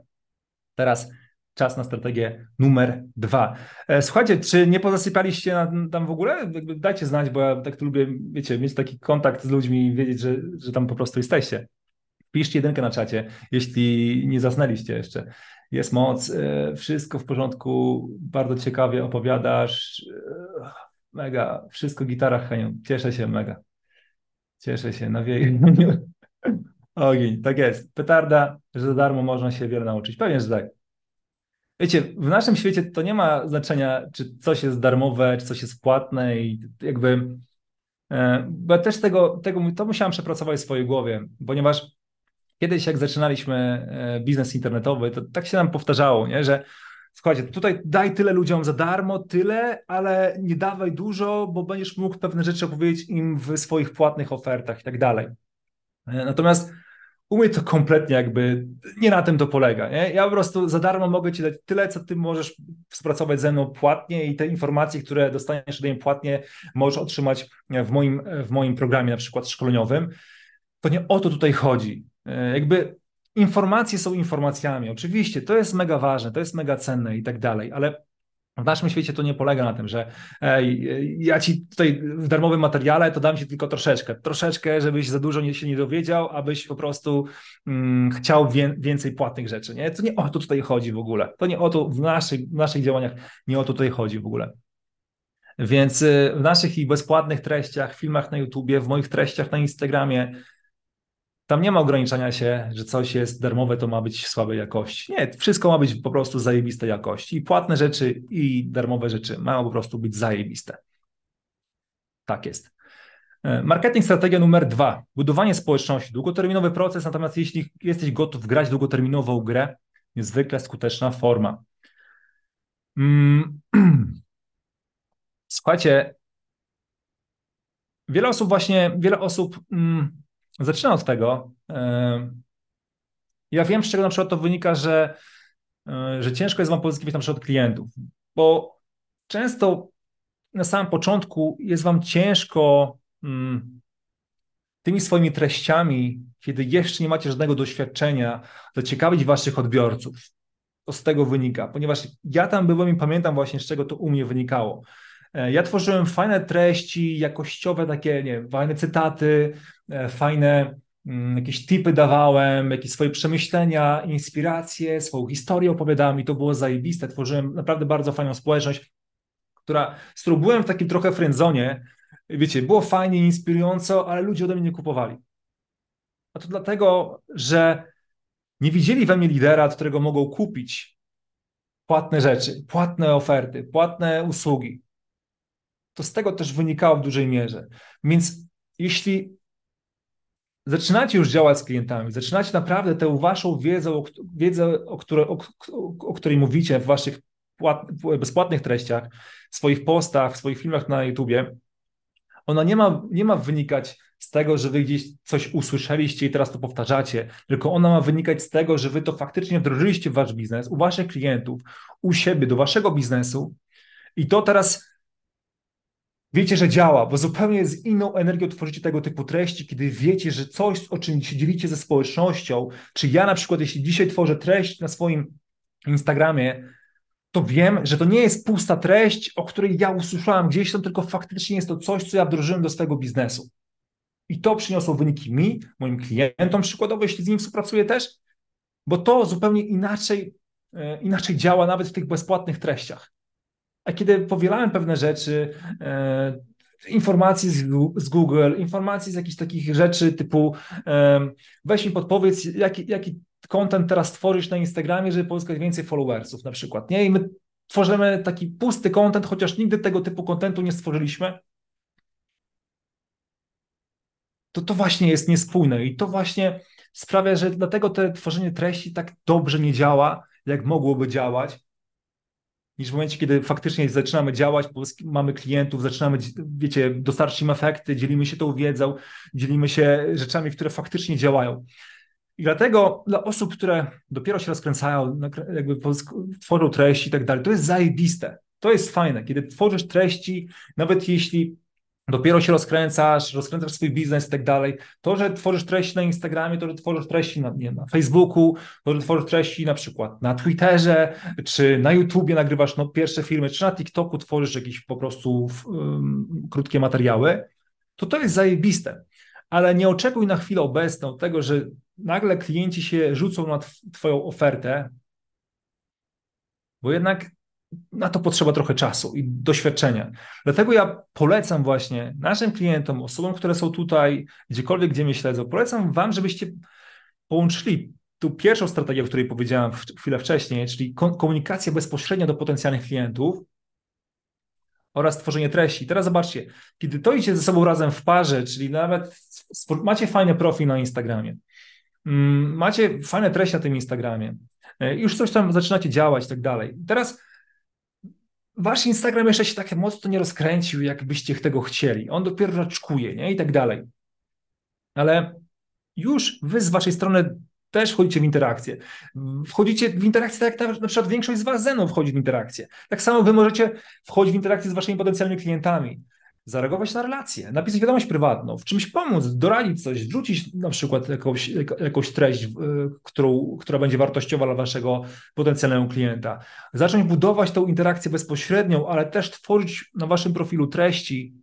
To połączenie daje naprawdę zajebiste połączenie, wiecie, takiego, dobra, ktoś zobaczył moją wiadomość, ale też wchodzi po tym wszystkim na mój profil i też widzi, że tam też coś się dzieje, są tam wartościowe treści, które po prostu są ciekawe dla tego od mojego odbiorcy. Nie? I to jest wtedy takie, dobra, dwa w jednym. Nie tylko, że ja wysyłam zimne wiadomości, bo do mnie wysyła mnóstwo zimnych wiadomości, mnóstwo osób zimne wiadomości, ale ja później wchodzę na przykład na ich profile na Instagramie i tak widzę, że tam albo jest ten profil prywatny, czyli anonimowa osoba, albo ten profil jest totalnie zaśmiecony.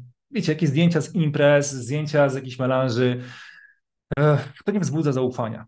Albo w ogóle tam nie ma żadnych treści, które mogłyby mnie zainteresować i to nie wzbudza zaufania. Dlatego według mnie połączenie tych obu form na samym początku, gdy dopiero zaczynacie, naprawdę może wam dać zajebistą mieszankę i może wam pomóc właśnie tych klientów pozyskiwać, powolutku budować waszą wiarygodność na tym Instagramie. Pozyskaliście klienta, dostarczyliście mu fajny efekt, możecie o tym opowiedzieć w formie rolki, w formie karuzeli, w formie posta. I tutaj, słuchajcie, bardzo ważnym tipem, który tutaj już widzicie na slajdzie, to jest mieszanka treści. Wartość, twoja historia, osobowość. I na tym etapie wiele osób na przykład koncentruje się tylko i wyłącznie na przykład na wartości, na dawaniu wartościowych, edukacyjnych treści, ale zapomina o tym, że ludzie kupują ludzi przede wszystkim. Oni mają cię poznać, polubić, wiedzieć, że jesteś przewodnikiem, wiecie, nawet takie treści niekoniecznie związane, wiecie, z tym, kim wy jesteście, ale treści na przykład, w jaki sposób wy myślicie, w jaki sposób wy podchodzicie do pewnych spraw w waszym biznesie, w jaki sposób na przykład zadziała się jakaś sytuacja z waszym klientem, w jaki sposób wy poradziliście sobie z tą sytuacją. Takimi rzeczami też możecie się dzielić właśnie, bo to pokazuje, kim wy jesteście, jak sobie radzicie, jaki macie mindset, jaką macie osobowość. I znowu twoja historia. U mnie na przykład na samym początku to dużo moich treści właśnie tak wyglądały, nie? Czyli moja historia, dużo mojej osobowości, a zbyt mało właśnie edukacji. Czyli to nie można znowu iść drugą stronę, bo znowu możecie trafić do tego friendzonu, nie? I znowu dużo osób będzie się wami, będzie lajkowało wasze treści, dużo będziecie mieć followersów, dużo będzie osób do was pisało, że jesteście mega inspirujący i tak dalej. Natomiast mało osób po prostu będzie od was kupowało.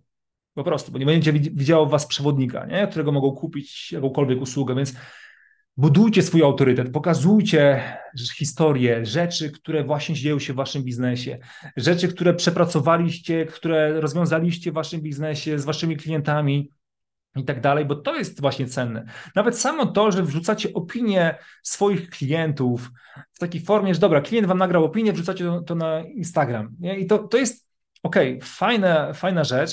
Natomiast samo wrzucenie opinii nie jest ciekawe dla waszych odbiorców. A co by było ciekawe? Właśnie opowiedzenie też między wierszami tego, to działo się, że ten klient wam dzisiaj wystawił tą pozytywną opinię, czyli osiągnęliście pewien efekt. I jak doszło do tego, że osiągnęliście ten pewien efekt, czyli pokazujecie ludziom punkt A, punkt B, ale też opowiadacie o tym, co działo się pomiędzy tym punktem A a punktem B. I to jest wtedy zajebista opinia, zajebisty efekt, zajebiste case study, które możecie wrzucić na swojego Instagrama. I to da wam o wiele lepszą treść, bo to, że ktoś zobaczył, dobra, to jest inspirujące, ktoś osiągnął taki efekt, ale dzięki temu, że wy wypiszecie to, dzięki czemu tak się stało, to automatycznie też ludzie widzą, aha, okej, ta osoba zna się na rzeczy. Ta osoba ma pewien proces, przez który przeprowadza ludzi z punktu A do punktu B i ja też jestem w tym punkcie A i ona też może jej pomóc, bo widzi w nas autorytet przewodnika, osobę, która pomoże jej przejść do punktu B. I wtedy według mnie to jest taka pełna rekomendacja, pewien efekt, pełne case study, którym możemy się właśnie pochwalić na swoich social mediach. Odnośnie treści, odnośnie marketingu, w ogóle tej strategii mogę wam opowiadać godzinami, moi drodzy. Natomiast nie starczy nam czasu, więc przechodzimy dalej. Natomiast to, do czego was chciałem zachęcić, to to, że właśnie żebyście zaczęli budować swoją społeczność. Krok po kroku, małymi, można powiedzieć, krokami w waszym biznesie, będąc konsekwentnym, regularnym, abyście znaleźli czas na to, żeby te treści tworzyć, bo to, że dzisiaj jest tyle osób, dzisiaj było łącznie 170 osób, 167 z tego, co widzę. Było też chyba, widziałem w pewnym momencie 180 nawet osób, nie? To, że tyle osób jest dzisiaj z nami, to, że tyle osób zapisało się na listę, bo otrzymać nawet nagrania z tego typu spotkań i to działo się bez reklam na Facebooku i tego typu rzeczy, to jest właśnie to, że mamy dzisiaj społeczność. To jest właśnie to, że regularnie tworzyliśmy treści na nasze media społecznościowe. To jest to właśnie wynik tego, że mamy markę dzisiaj. I moja marka nie powstała z tego, dobra, Henio ma łatwiej, bo on ma dzisiaj markę. Ty też możesz tą markę budować. Tylko zacznij robić już dzisiaj te małe kroki. Małe kroki. Okej, na samym początku nie potrzebujesz się na tym fokusować w 100%. Można przetworzyć treść raz w tygodniu, 2 razy w tygodniu, ale rób to regularnie, konsekwentnie. Przez większość czasu skup się na przykład na tej strategii. Bezpośrednia komunikacja z potencjalnymi klientami, wiadomości prywatne, budowanie relacji i tego typu rzeczy. A tutaj budujemy długoterminową strategię naszego biznesu i to długoterminowo, to jest krótkoterminowa strategia, to jest, moi drodzy, długoterminowa strategia.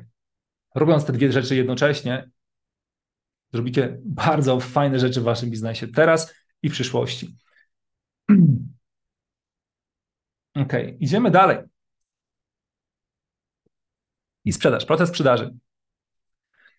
Tak naprawdę na tym etapie, słuchajcie, moi drodzy, sprzedaż odbywa się poprzez telefon, poprzez Zooma.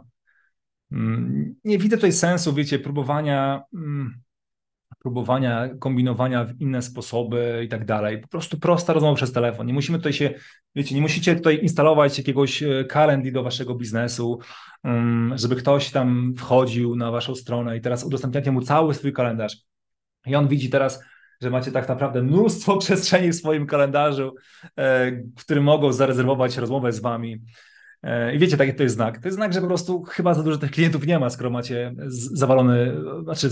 niezawalony kalendarz rozmowami, tylko jest praktycznie pusty, że ja mogę od poniedziałku do niedzieli mówić z wami na rozmowę poprzez Calendly. To tutaj nie o to chodzi. Jakby nie musicie iść w tym kierunku, że zobaczyliście, że ktoś ma jakieś narzędzie, Calendly i tak dalej w waszym biznesie i teraz wy musicie to zrobić.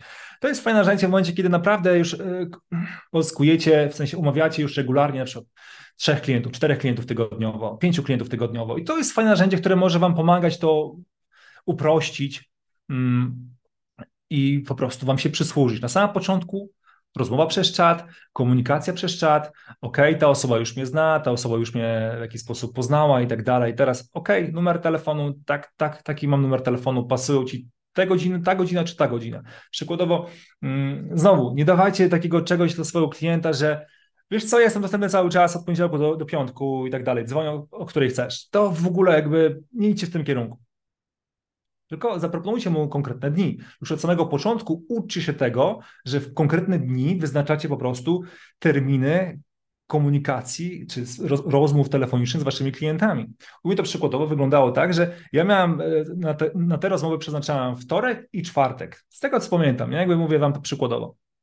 Wtorek i czwartek. Wtorek między godziną 10 a 14, czy 14 a 18 lub czwartek między godziną 14 a 18, ale to nie było tak, że ja teraz udostępniałem mojemu klientowi kalendarz i wybierz sobie dogodny termin, tylko na przykład widziałem, że już na przykład na wtorek miałem kogoś umówionego na 15, więc komuś proponowałem godzinę wtorek 16, bo fajnie by było, gdybyś na przykład od razu po tej rozmowie miał już kolejną rozmowę, a nie takie okienko, między którymi tak naprawdę nie wiadomo, co robić ze sobą. Sami wiecie, jak to jest, nie? Siedzimy i czekamy, godzinę mamy okienka i siedzimy i czekamy po prostu na rozmowę z drugim klientem. Bez sensu, nie? Jeśli możemy coś zrobić raz po raz, okej, skończone, idziemy do przodu. To jest o wiele lepiej. Dlatego dajcie konkretne godziny, serio, jakby nie musicie tutaj w taki sposób podchodzić, że cały kalendarz udostępniacie, tylko ta godzina lub ta godzina, która ci pasuje najbardziej. Umawiamy się na rozmowę. Numer telefonu, dzwonimy i tyle, nie ma co komplikować, nie potrzebujecie żadnych skomplikowanych narzędzi i tak dalej. Tak, celem tej rozmowy nie jest sprzedaż.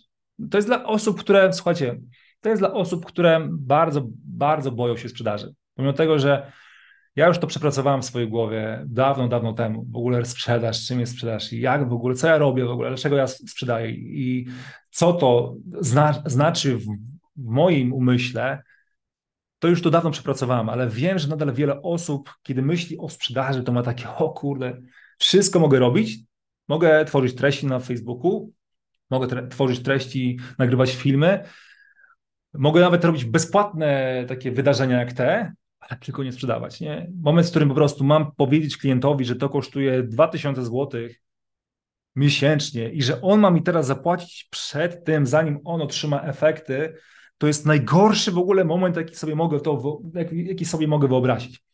Ja, słuchajcie, wiem, co czujecie, jeśli to czujecie. Też tam byłem, też to przerabiałem. Pomogliśmy naprawdę wielu osobom pokonać ten lęk, pokonać ten strach sprzedaży, więc wiem, co mówię. To jest tylko w twojej głowie. To jest tylko w twojej głowie. Ten strach tak naprawdę jest czymś, co cię paraliżuje przed działaniem, ale to nie jest prawda o tobie. To nie jest fakt, że na przykład to, że ty na przykład boisz się sprzedaży, to znaczy, że osoba, z którą rozmawiasz, ona na przykład ma jakieś uprzedzenia odnośnie sprzedaży, albo kwota, którą chcesz jej podać, to jest dla ciebie ogromna kwota, bo nigdy byś tyle sam na przykład byś tyle nie zapłacił. No, to jest już kwestia, wiecie, pewnych przekonań, blokad mentalnych i tego typu rzeczy, ale jeśli na przykład sam osobiście masz takie coś, o kurczę, jak to w ogóle, nie, to jest nie do pojęcia, nie? To często okazuje się, że dla wielu osób te 2000 zł, to naprawdę to nie jest nic, nie? Pomimo tego, że dla ciebie aktualnie to jest ogromna kwota, a dla wielu osób, wiecie, kiedyś miałem tak, że miałem rozmowę odnośnie ZSA i powiedziałem, że ZSA kosztuje tyle i tyle. Miałem takie, o kurde, no dość, bo podnieśliśmy cenę, nie? I miałem taki chyba pierwsze rozmowy, gdzie podawałem nową cenę ZSA, a ktoś mi powiedział, o kurde, a ja myślałem, że to kosztuje tak 10-15 tysięcy. Nie? I takie, o kurde, nie? Tak to w ogóle nie wyobrażałem sobie, nie? Że można taką cenę mieć za ten program.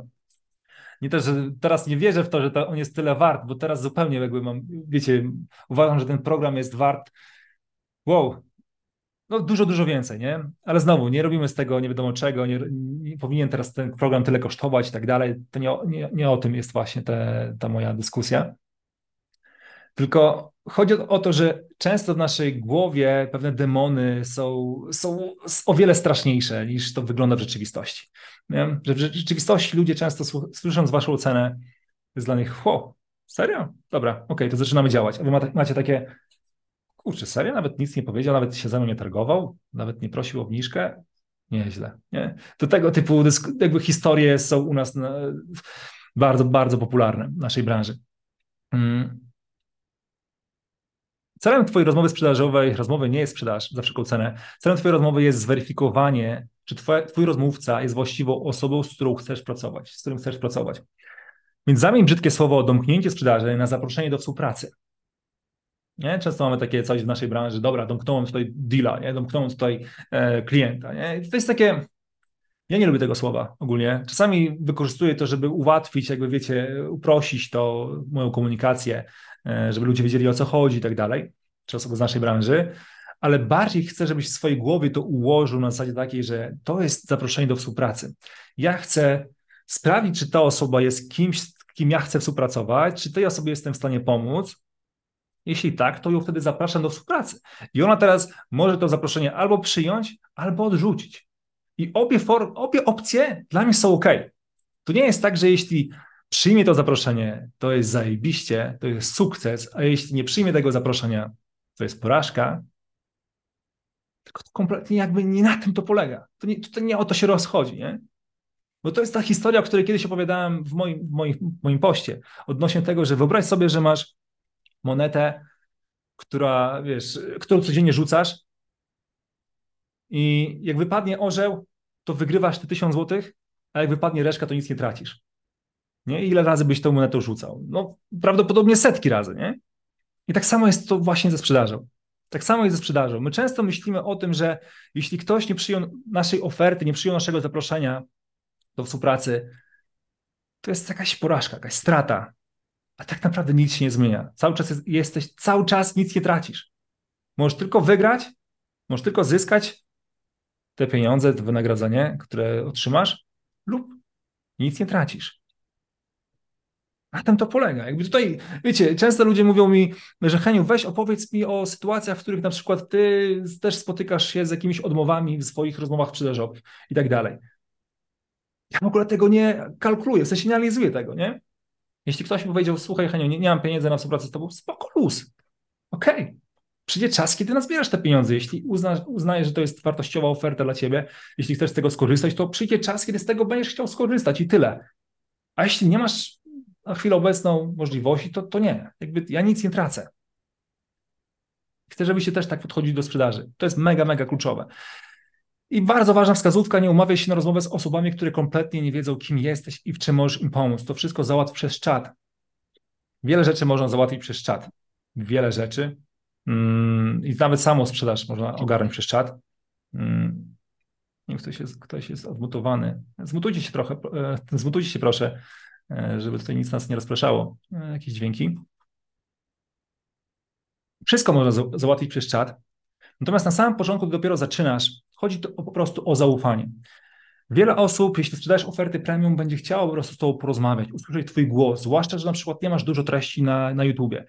Wiele osób nie musi dzisiaj słyszeć mnie na rozmowie sprzedażowej, żeby kupić ode mnie mój produkt, ponieważ na YouTubie setki godzin materiałów, w których słyszysz mój głos. Wiele osób już kojarzy mój głos, tak? Zanim ode mnie cokolwiek kupi, to już kojarzy mój głos, więc dzisiaj oni nie potrzebują ze mną rozmawiać, aby mi zaufać, aby kupić cokolwiek ode mnie. Ale jeśli dopiero teraz się rozkręcasz, sprzedajesz oferty premium, to ta rozmowa właśnie ma być takim właśnie, wiecie, takim zbudowaniem zaufania, zbudowaniem takiej relacji z tą osobą. Oczywiście przez treści i tak dalej, przez komunikację, przez czat możesz to ogarnąć, ale nie dzwoń do osób, które nie wiedzą, kim jesteś, czym się zajmujesz. Oczywiście są osoby, które robią cold calling, dzwonią na zimno i u nich to działa zajebiście. Natomiast ja osobiście nie chciałbym rozmawiać z osobami, które mnie kompletnie nie znają. Nie? Ja chciałem już, żeby ta osoba mnie znała, wiedziała, czym ja się zajmuję, w czym mogę jej pomóc i żeby ta rozmowa nie była na takiej zasadzie, że dobra, okej, nie wiem, kim jesteś, co robisz, ale po prostu gadaj do mnie. Nie na tym to polega. Tylko ta rozmowa jest tą wisienką na torcie. Ale pod warunkiem, że wcześniej już zrobisz tą robotę. Nawet nieraz, wiecie, osoby, które bardzo mocno się tak obawiają, czy podawać tą cenę podczas tej rozmowy przez czat, czy nie podawać i tak dalej, to nie ma żadnego znaczenia, jeśli grasz długoterminową grę. Bo powiem wam tak. Oczywiście, że możesz podczas tego rozmowy przez czat powiedzieć, taka jest cena. Taka jest cena, ponieważ większość z nas wie, jaka jest cena z naszą ofertę. Ale rozmowa jest po to, żebym mógł cię lepiej po prostu poznać. Mógł zweryfikować, czy jestem w stanie ci pomóc, poznać twój lepiej biznes i tak dalej. Nie?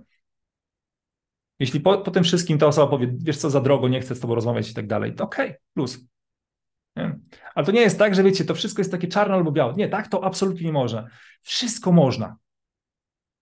Nie? To nie jest tak, że to, o czym ja wam mówię, to jest jedyna metoda, jedyny sposób na to wszystko, na sprzedaż. To po prostu to nie jest czarno-białe. Po prostu to są różne odcienie szarości, jakby to zależy po prostu, jak do tego podejdziecie. To, że raz spaliście rozmowę sprzedażową, wam nie wyszła, czy to oznacza, że to jest strata w ogóle już wszystkiego, że już totalnie wszystko jest zakończone? Oczywiście, że nie. Ja wielokrotnie miałem takie sytuacje, że ktoś mi powiedział nie jednym razem, a później sam przyszedł do mnie i rozpoczął ze mną współpracę. Powiedział, dobra, okej, jestem już gotowy. Okej. Na tym to polega. Nie? Kiedy grasz długoterminową grę, to na takie rzeczy, na taki obrót spraw się nastawiasz. Okej. Słuchajcie, dobra, trochę pogadaliśmy o tym 0,30k miesięcznie.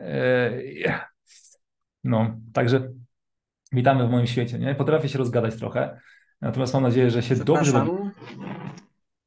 Halo, halo? Halo, przepraszam, Heniu. Kiedy właśnie przyjdzie moment...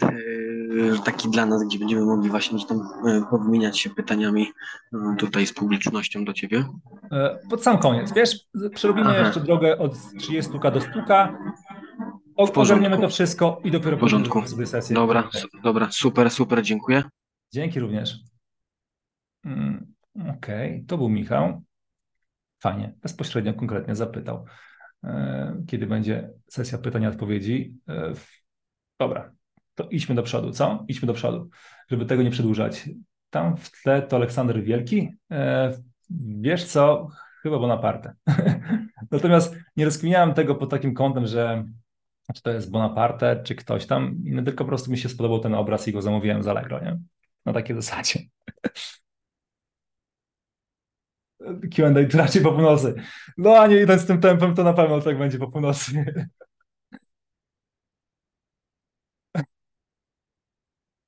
Dobra, idziemy dalej, moi drodzy. Słuchajcie, świetnie się bawię. Mam nadzieję, że wy również. Okej. Dobra, nie przedłużamy, lecimy z tematem. Mam nadzieję, że chłopaki będą konkretniejsi, w sensie, wiecie, bardziej to wszystko przygotują w krótszej formie niż takiej rozbudowanej, rozgadanej. No ale taki jest Henio, nie? Już każdy, kto ze mną współpracował, trochę o tym wie. Dobra, 3 rzeczy, które potrzebujesz, aby rozwinąć się od 30 do 100k miesięcznie. Wcześniej powiedzieliśmy sobie o ofercie, marketingu i sprzedaży. Tutaj tak naprawdę zmienia się marketing w markę. Reszta zostaje tak sama. I tam miałeś ofertę, czyli wystarczy ci jakby jedną ofertę. I oczywiście, żeby rozwinąć się od 30 powyżej, też możesz mieć jedną ofertę. Ale za chwilkę będziemy o tym sobie rozmawiać, nie? Że możesz mieć kilka ofert, czyli nie musisz mieć tylko i wyłącznie jednej oferty i tak dalej. Tutaj już jest taki moment na tym poziomie, kiedy już masz te 10, 20, 30k miesięcznie, kiedy robi twój biznes, to jest taki moment, kiedy już dobra, ten problem taki podstawowy związany z, że mój biznes nie generuje regularnego przychodu. Oczywiście, kiedy mamy ofertę MRR, to już ten problem jest taki zagrzebany i teraz możemy myśleć o jakichś takich dalszych ruchach, o dalszym skalowaniu. Właśnie na tym etapie też przychodzą do mnie klienci ZSA, którzy ukończyli dawno i tak dalej, chcą teraz się bardziej skalować. Dobra, Heniu, teraz potrzebuję jakichś innych rzeczy, jakichś rozkmin, tego typu tematów. Co powinienem teraz robić na kolejnych etapach, bo mam dużo różnych możliwości, weź mi to trochę uprość, nie? I poukładaj. Okej, więc dzisiaj właśnie, znaczy teraz będziemy o tym właśnie rozmawiać, nie? Co tu można porobić na dalszych etapach, żeby mądrze i efektywnie i skutecznie i z większą frajdą rozwijać się na wyższych etapach, a nie żeby to było takie, dobra, okej, to teraz jak zrobiłem taki wynik, to był zapierdol, a jak jest większy wynik, to musi być większy zapierdol, nie? No nie, nie w naszym świecie. Nie, to nie chodzi o to, że zapierdol równa się, jest wprost proporcjonalny do ilości zarabianych pieniędzy. No, według mnie im więcej zarabiasz, tym po prostu używasz większych dźwigni w swoim biznesie. Taka jest moja filozofia, nie? Po prostu wyrabiasz pewne fundamentalne rzeczy, które właśnie dzisiaj dają ci o wiele większą dźwignię, aby osiągać pewne wyniki o wiele z większą łatwością. Przykładowo to, że dzisiaj na przykład marka, czyli to, że dzisiaj przyszliście na to spotkanie, to też jest pewna dźwignia. Ja mogę na przykład zorganizować takie wydarzenie, na które zapisze się 500 osób i przyjdzie na przykład na żywo, będzie około 200 osób. Nie? To jest ta dźwignia. Bez reklam, bez siedzenia i nie wiem, oferowania nie wiadomo czego, jakichś rzeczy i tak dalej. Nie? Ale po prostu ufacie mi, więc tutaj dzisiaj przyszliście. I dzisiaj mogliście ten wieczór spędzić zupełnie w inny sposób, bo jest 1000 innych rzeczy, które możecie dzisiaj robić w poniedziałkowy wieczór, ale jesteście tutaj, więc to sprawia, że ta marka w jakiś sposób was przyciągnęła, waszą uwagę, wasz czas, że jesteście właśnie ze mną, więc to jest ta dźwignia, nie? I są różne też dźwignie i tak dalej, za chwilkę o tym będziemy rozmawiać, nie? Same fajne rzeczy. Oferty plus marka plus sprzedaż, nie? Rozwój, uproszczenie tych obszarów da ci ogromną dźwignię dalszego rozwoju, nie? Rozwój marki, rozwój swoich ofert, rozwój sprzedaży, a bardziej właśnie uproszczenie tej sprzedaży, czyli upraszczanie jakby, bo nam się często wydaje, słuchajcie, że rozwój to też się równa na takie, że musimy wszystko tak skomplikować, nie? Że jeśli na przykład miałem teraz rozmowy telefoniczne, to ja sam prowadziłem te rozmowy telefoniczne, więc jeśli teraz chcę się rozwinąć, to potrzebuję na przykład mieć 5 sprzedawców, którzy będą sprzedawać za mnie teraz, nie? Czy będę, wcześniej przeznaczałem na budżet reklamowy 1000 zł miesięcznie, żeby reklamować swoją ofertę, to teraz będę potrzebował, żeby się wyskalować bardziej, będę potrzebował przeznaczać na mój marketing 10 tysięcy złotych miesięcznie, 20 tysięcy złotych miesięcznie, nie? I tak dalej. Bardziej nam się rozwój z tym kojarzy, że więcej do pieca, nie? To na tym to polega, że więcej.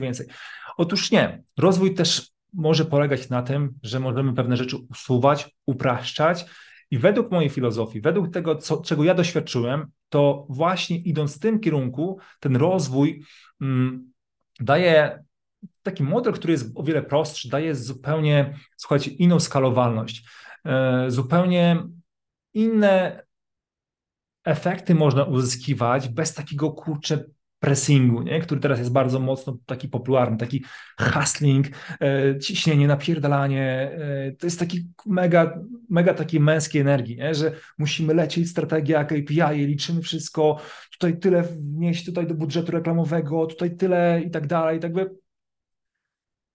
To też może działać, oczywiście, że tak. Ja przez dużą część prowadzenia swojego biznesu właśnie w taki sposób rozwijałem swój biznes, więc to działało u mnie.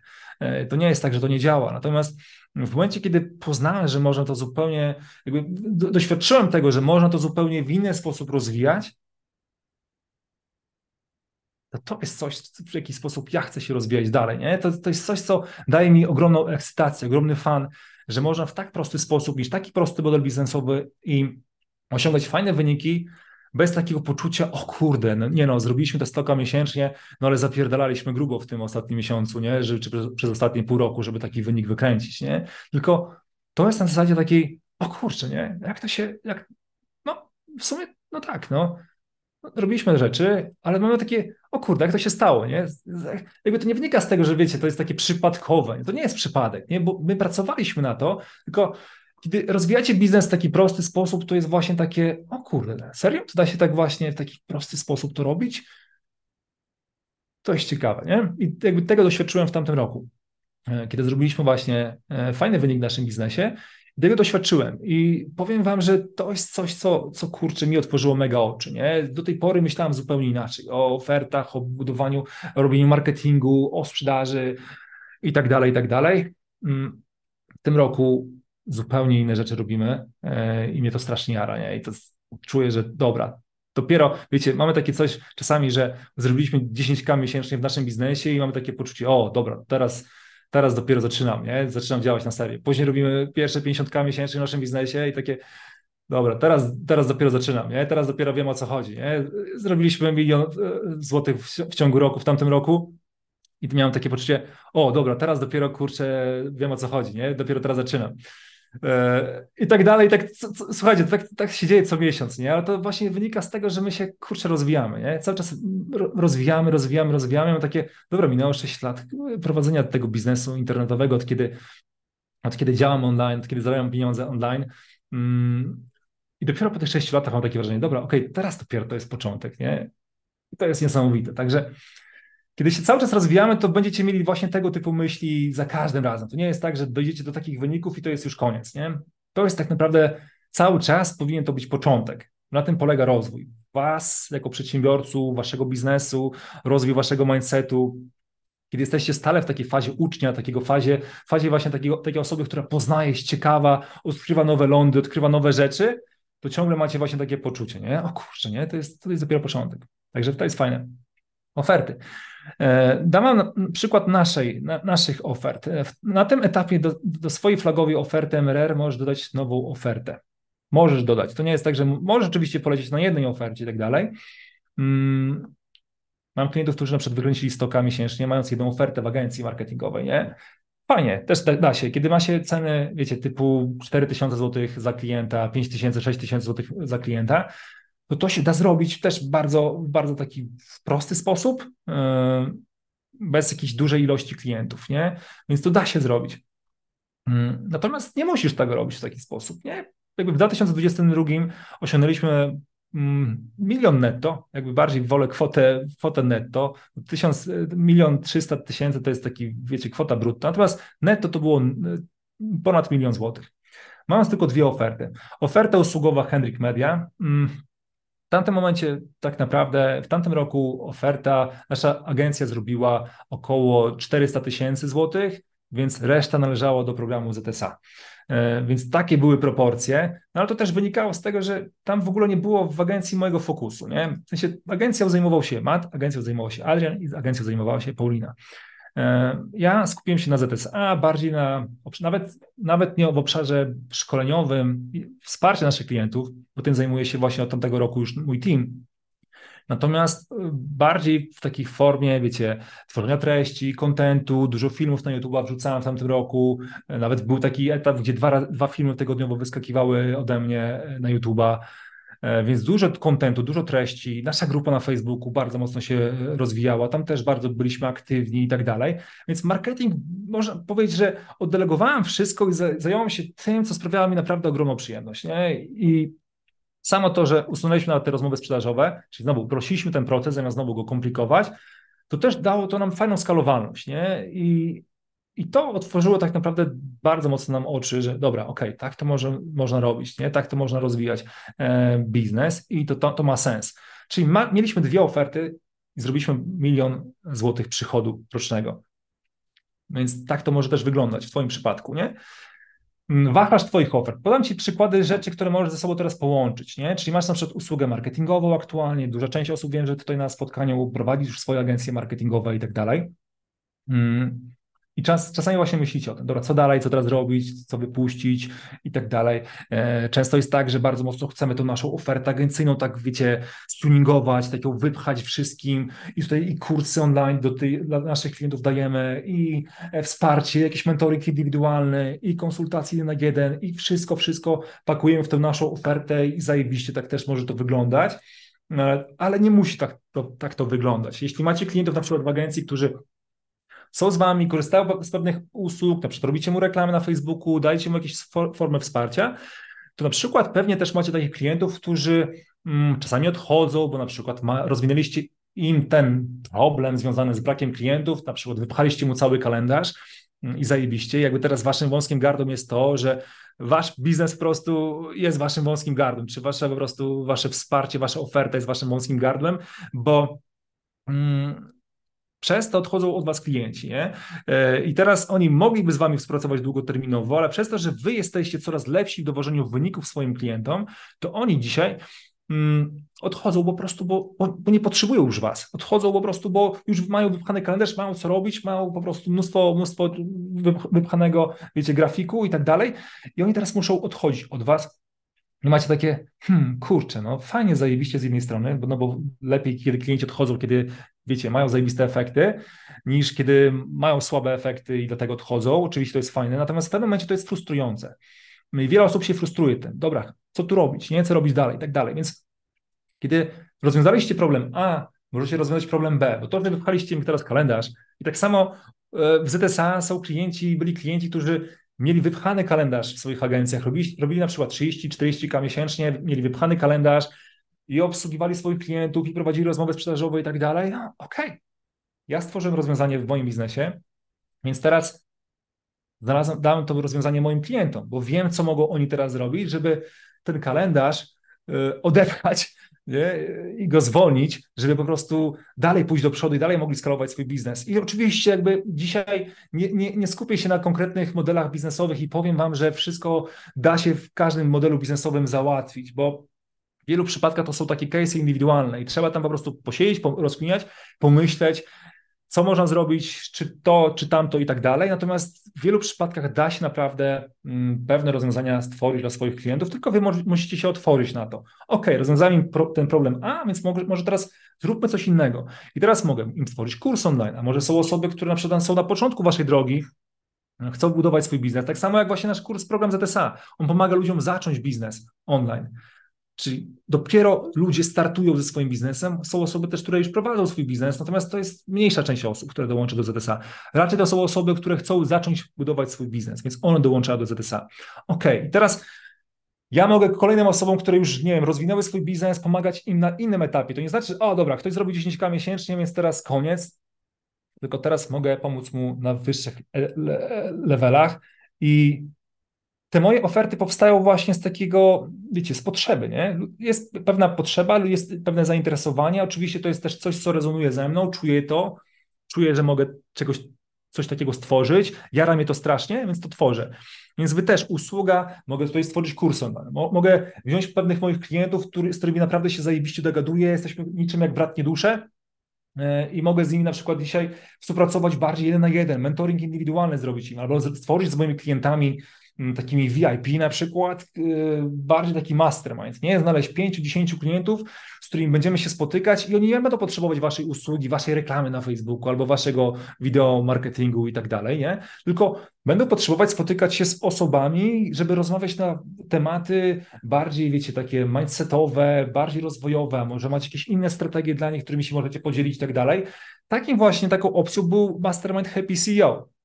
Ja stworzyłem przestrzeń dla osób takich podobnych do mnie, którzy właśnie potrzebują miejsca, w którym mogą porozmawiać o swoich tematach, o swoich case'ach i wiedzą, że osoby, które są w tej przestrzeni, mogą ich zrozumieć, mogą podzielić się swoim doświadczeniem, bo tego typu przestrzenie są mega ważne. Sami wiecie, że sami nawet, nie wiem, podłączając do pewnych programów, szkoleń i tak dalej, potrzebujecie, kurczę, społeczności, bo dzięki niej też się rozwijacie, więc wasi klienci też tego potrzebują, często tego potrzebują, tylko wy jeszcze na dzień dzisiejszy sami w to nie wierzycie, że oni mogą tego potrzebować, nie? Bo może sami jeszcze nie wierzycie w to, że nie, to jest wartościowe, a może to nie jest wartościowe i tak dalej, nie? Więc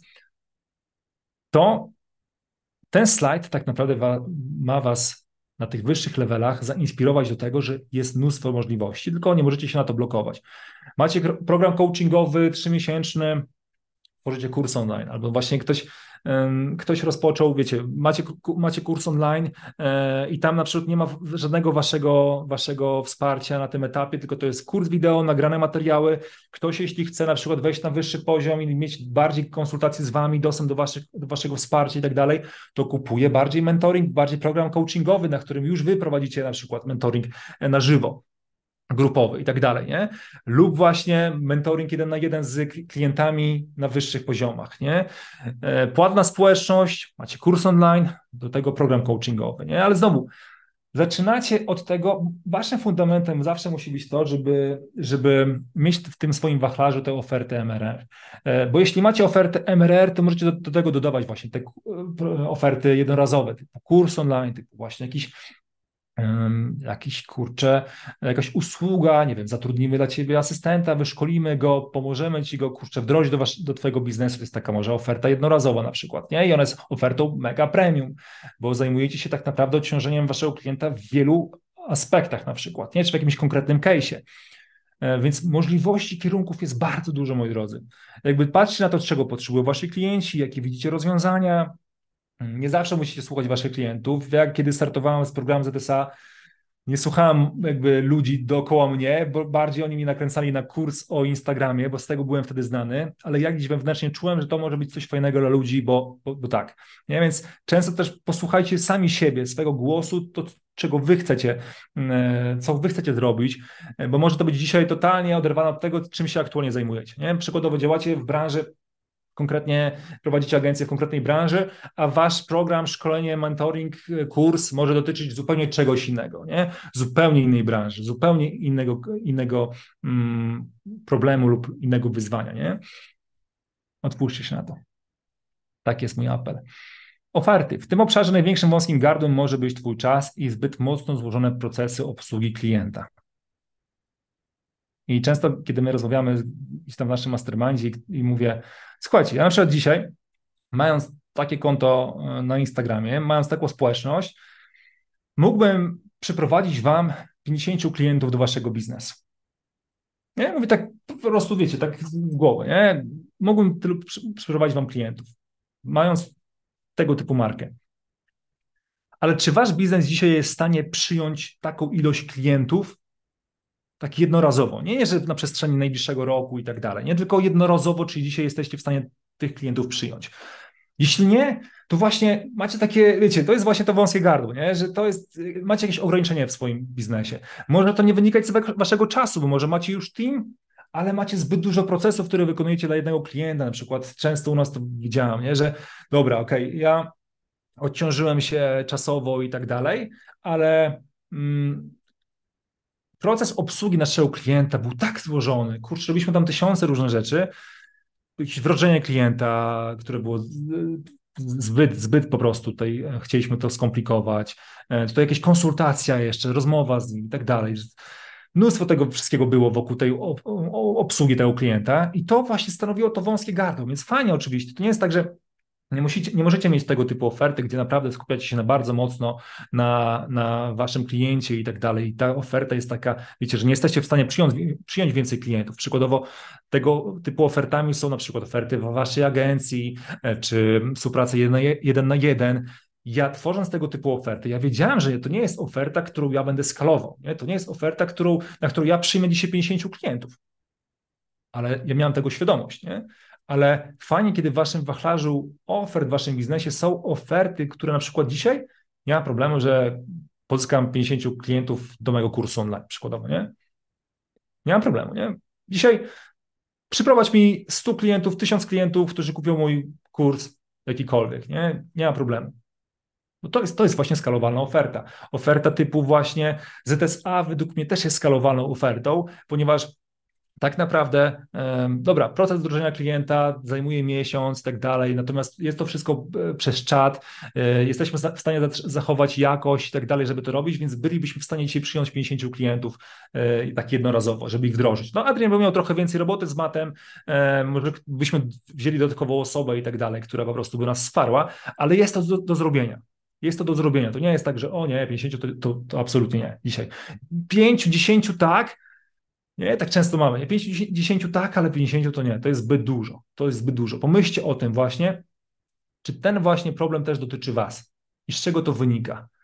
Bo znowu, możecie się to właśnie pobawić waszymi ofertami. To nie znaczy, że potrzebujesz teraz znowu 50 klientów, żeby swój biznes rozwinąć do 100 miesięcznie, ale nie myśl tylko i wyłącznie o 100 miesięcznie. Jakby to nie jest jakiś limit, który, wiecie, ja tu wyznaczyłem w tym szkoleniu i tak dalej. Pomyśl o większych nawet skalach, o większych przychodach, które może robić twój biznes, nie? Bo czemu twój biznes na przykład nie może robić w ciągu najbliższych lat 1 000 000 złotych miesięcznie? Nie? 1 000 000 złotych miesięcznie, o kurczę, nie? Co myślisz właśnie, kiedy myślisz o tego typu kwotach, nie? Co myślisz? Bo jeśli to jest takie, ło kurde, 10 milionów, 12 milionów rocznie, to jest kurczę niezły wynik, nie? To musiałbym naprawdę robić niesamowite rzeczy. Spokojnie, jakby to jest wszystko do zrobienia. Też nie jestem jeszcze na tym etapie, ale przygotowuję swój biznes w taki sposób, aby on mógł takie wyniki robić. Jakby mój mindset, mój biznes przygotowuję na taki poziom. Nie? Więc ja go nie... Jeśli ty go już zabijasz, można powiedzieć, ty go już hamujesz, ty stanowisz jakiekolwiek wąskie gardło, czy cokolwiek, jakikolwiek proces w swoim biznesie stanowi dla niego wąskie gardło, już na etapie powiedzmy 20, 30, 50, 100 miesięcznie, to dlatego problem może właśnie być to, żeby robić 500 000 miesięcznie, 1 000 000 miesięcznie, nie? Więc jeśli na tym etapie nie rozwiążesz tego problemu, to nie myśl o tym, że będziesz szedł dalej. Jeśli masz takie dzisiaj poczucie w swoim biznesie, tak jak ostatnio mój klient, z którym współpracuję indywidualnie, mówi: Henio, mam tak, że to wszystko jest takie kurde proste, nie? Że mam wrażenie, że wszystko jakby zostało delegowane, mój biznes działa, generuje naprawdę fajne przychody i to jest takie aż za proste. Aż mam takie wrażenie, że nic się nie dzieje, nie? W sensie dużo się dzieje, ale jakby ja już nie czuję takiego, że jest jakieś wyzwanie. Oczywiście to jest już inna kwestia, nie? Ale twój biznes jest gotowy na skalowanie, kiedy też będziesz miał takie poczucie, że kurczę, to wszystko się rozwija zbyt prosto. Nie, to jest proste. Nie, że o kurwa, ale zapierdol, ale jest ciężko, ale jest tutaj dużo procesów i tak dalej. Jakby wiele osób często przychodzi do nas i mówi: pokażcie, co tam u was, to wszystko jest, jak to u was jest tworzone i tak dalej. Nie? Oni wyobrażają, że my mamy tutaj taki, wiecie, bardzo duży, taką bazę procesów i tak dalej. Oczywiście są pewne rzeczy zapisane, udokumentowane i fajnie, nie mówię, że to nie jest ważne. Aczkolwiek to ma być też proste. To nie ma być zrobione po to, żeby po prostu było i że szpanować przed znajomymi, zobaczcie, jaką mam tutaj bazę, kurczę, procesów, a w rzeczywistości jest tak, że nikt z tej bazy nie korzysta, nikt z tego nie korzysta, tylko po prostu to jest, albo po prostu utrudnia ludziom życie. Tylko twój biznes ma być, kurczę, banalnie prosty. Nie? Taki prosty, że aż sam jesteś zdziwiony, że on może takie wyniki generować, będąc takim prostym. Nie chodzi o to komplikowanie, o budowanie zaawansowanych rzeczy. Nie chodzi o zaawansowane strategie, o zaawansowane procesy, o zaawansowane jakieś lejki i tak dalej, i tak dalej. Im więcej tego gówna jest na drodze, tym więcej złożoności ma twój biznes i trudniej się go skaluje. Miej tego świadomość. Powiedzieliśmy o ofertach, idziemy w takim razie, jeszcze ważny tip, można jedną ofertę o modelem biznesowym dojść do 100 miesięcznie, ale nie musisz. Możesz osiągnąć taki wynik mieszając ze sobą oferty i umożliwić swoim klientom współpracę z tobą na wiele sposobów, ale już o tym powiedzieliśmy. Marka, marketing versus marka. Słuchajcie, marketing to takie zaproszenie dziewczyny na randkę, a marka to powód, przez który ta dziewczyna z tobą idzie na tę randkę. Nie? Klika to. Czyli zaproszenie, wiecie, wysłanie wiadomości, zrobienie reklamy, takie bardziej działania, wiecie, konkretne wobec konkretnego klienta, wysłanie mailingu. To są, nawet wrzucanie posta na Instagram, czy zrobienie nawet takich, wiecie, relacji sprzedażowych, to jest marketing, nie? Jakby te lajki, nagranie webinaru,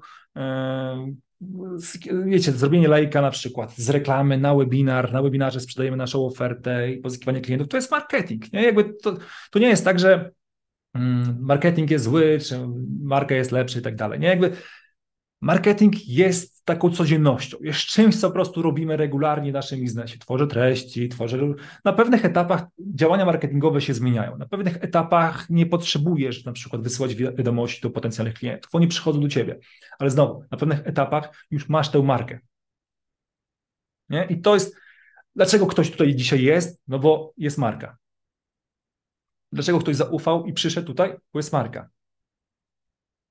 Ja nie musiałem robić marketingowych takich tysiąca różnych działań. Wystarczy po prostu, poinformowałem moją społeczność, znowu działania marketingowe, poinformowałem moją społeczność na Instagram Stories, słuchajcie, jest wydarzenie. Wysłaliśmy mailing, poinformowałem jeszcze tutaj naszą grupę na Facebooku, słuchajcie, jest to wydarzenie urodziny ZSA, wpadajcie, nie? I to dzięki marce ludzie przyszli. Bo to, że dzisiaj na przykład bym zrobił tego typu rzeczy, 6 lat temu zrobiłbym dokładnie te same rzeczy. Zrobiłbym na Instagram Stories, wysłałbym mailing, wysłałbym, kurczę, wiecie, różne rzeczy. To pomimo tych działań, tych samych działań marketingowych nie sprawiłbym, że te osoby przyszłyby do mnie, kurczę, na wydarzenie, na webinar, na spotkanie live, nie? Więc to jest różnica. I teraz wiecie co, jakby to jest to, co chciałem powiedzieć, to jest to zapisane, nie? To jest cholernie ważne. Posiadanie marki jest bardziej skalowalne, ponieważ nie musisz inwestować dużych budżetów reklamowych, aby pozyskiwać klientów i całkowicie możesz uprościć swoją sprzedaż. Posiadanie marki jest skalowalne. Marketing według mnie nie jest skalowalny tak jak marka. W marketingu chodzi o to, że dobra, okej, więcej budżetu, więcej działań, więcej rzeczy trzeba robić i na tym, tam jest skalowanie. Więcej zimnych wiadomości, tutaj się dzięki temu robi skalowanie. Nie? Im więcej działań marketingowych, im więcej tego wszystkiego robimy, to dzięki temu jest skalowanie. W marce, jeśli masz na przykład taką dźwignię, że masz na przykład 1000 osób na swoim Instagramie, którzy po prostu uwielbiają to, co tworzysz, lajkują, szerują, zapisują, stworzysz wydarzenie, to oni tam, kurczę, są zawsze i tak dalej, kupują twoje produkty, jak tylko wypuścisz jakąś nową ofertę.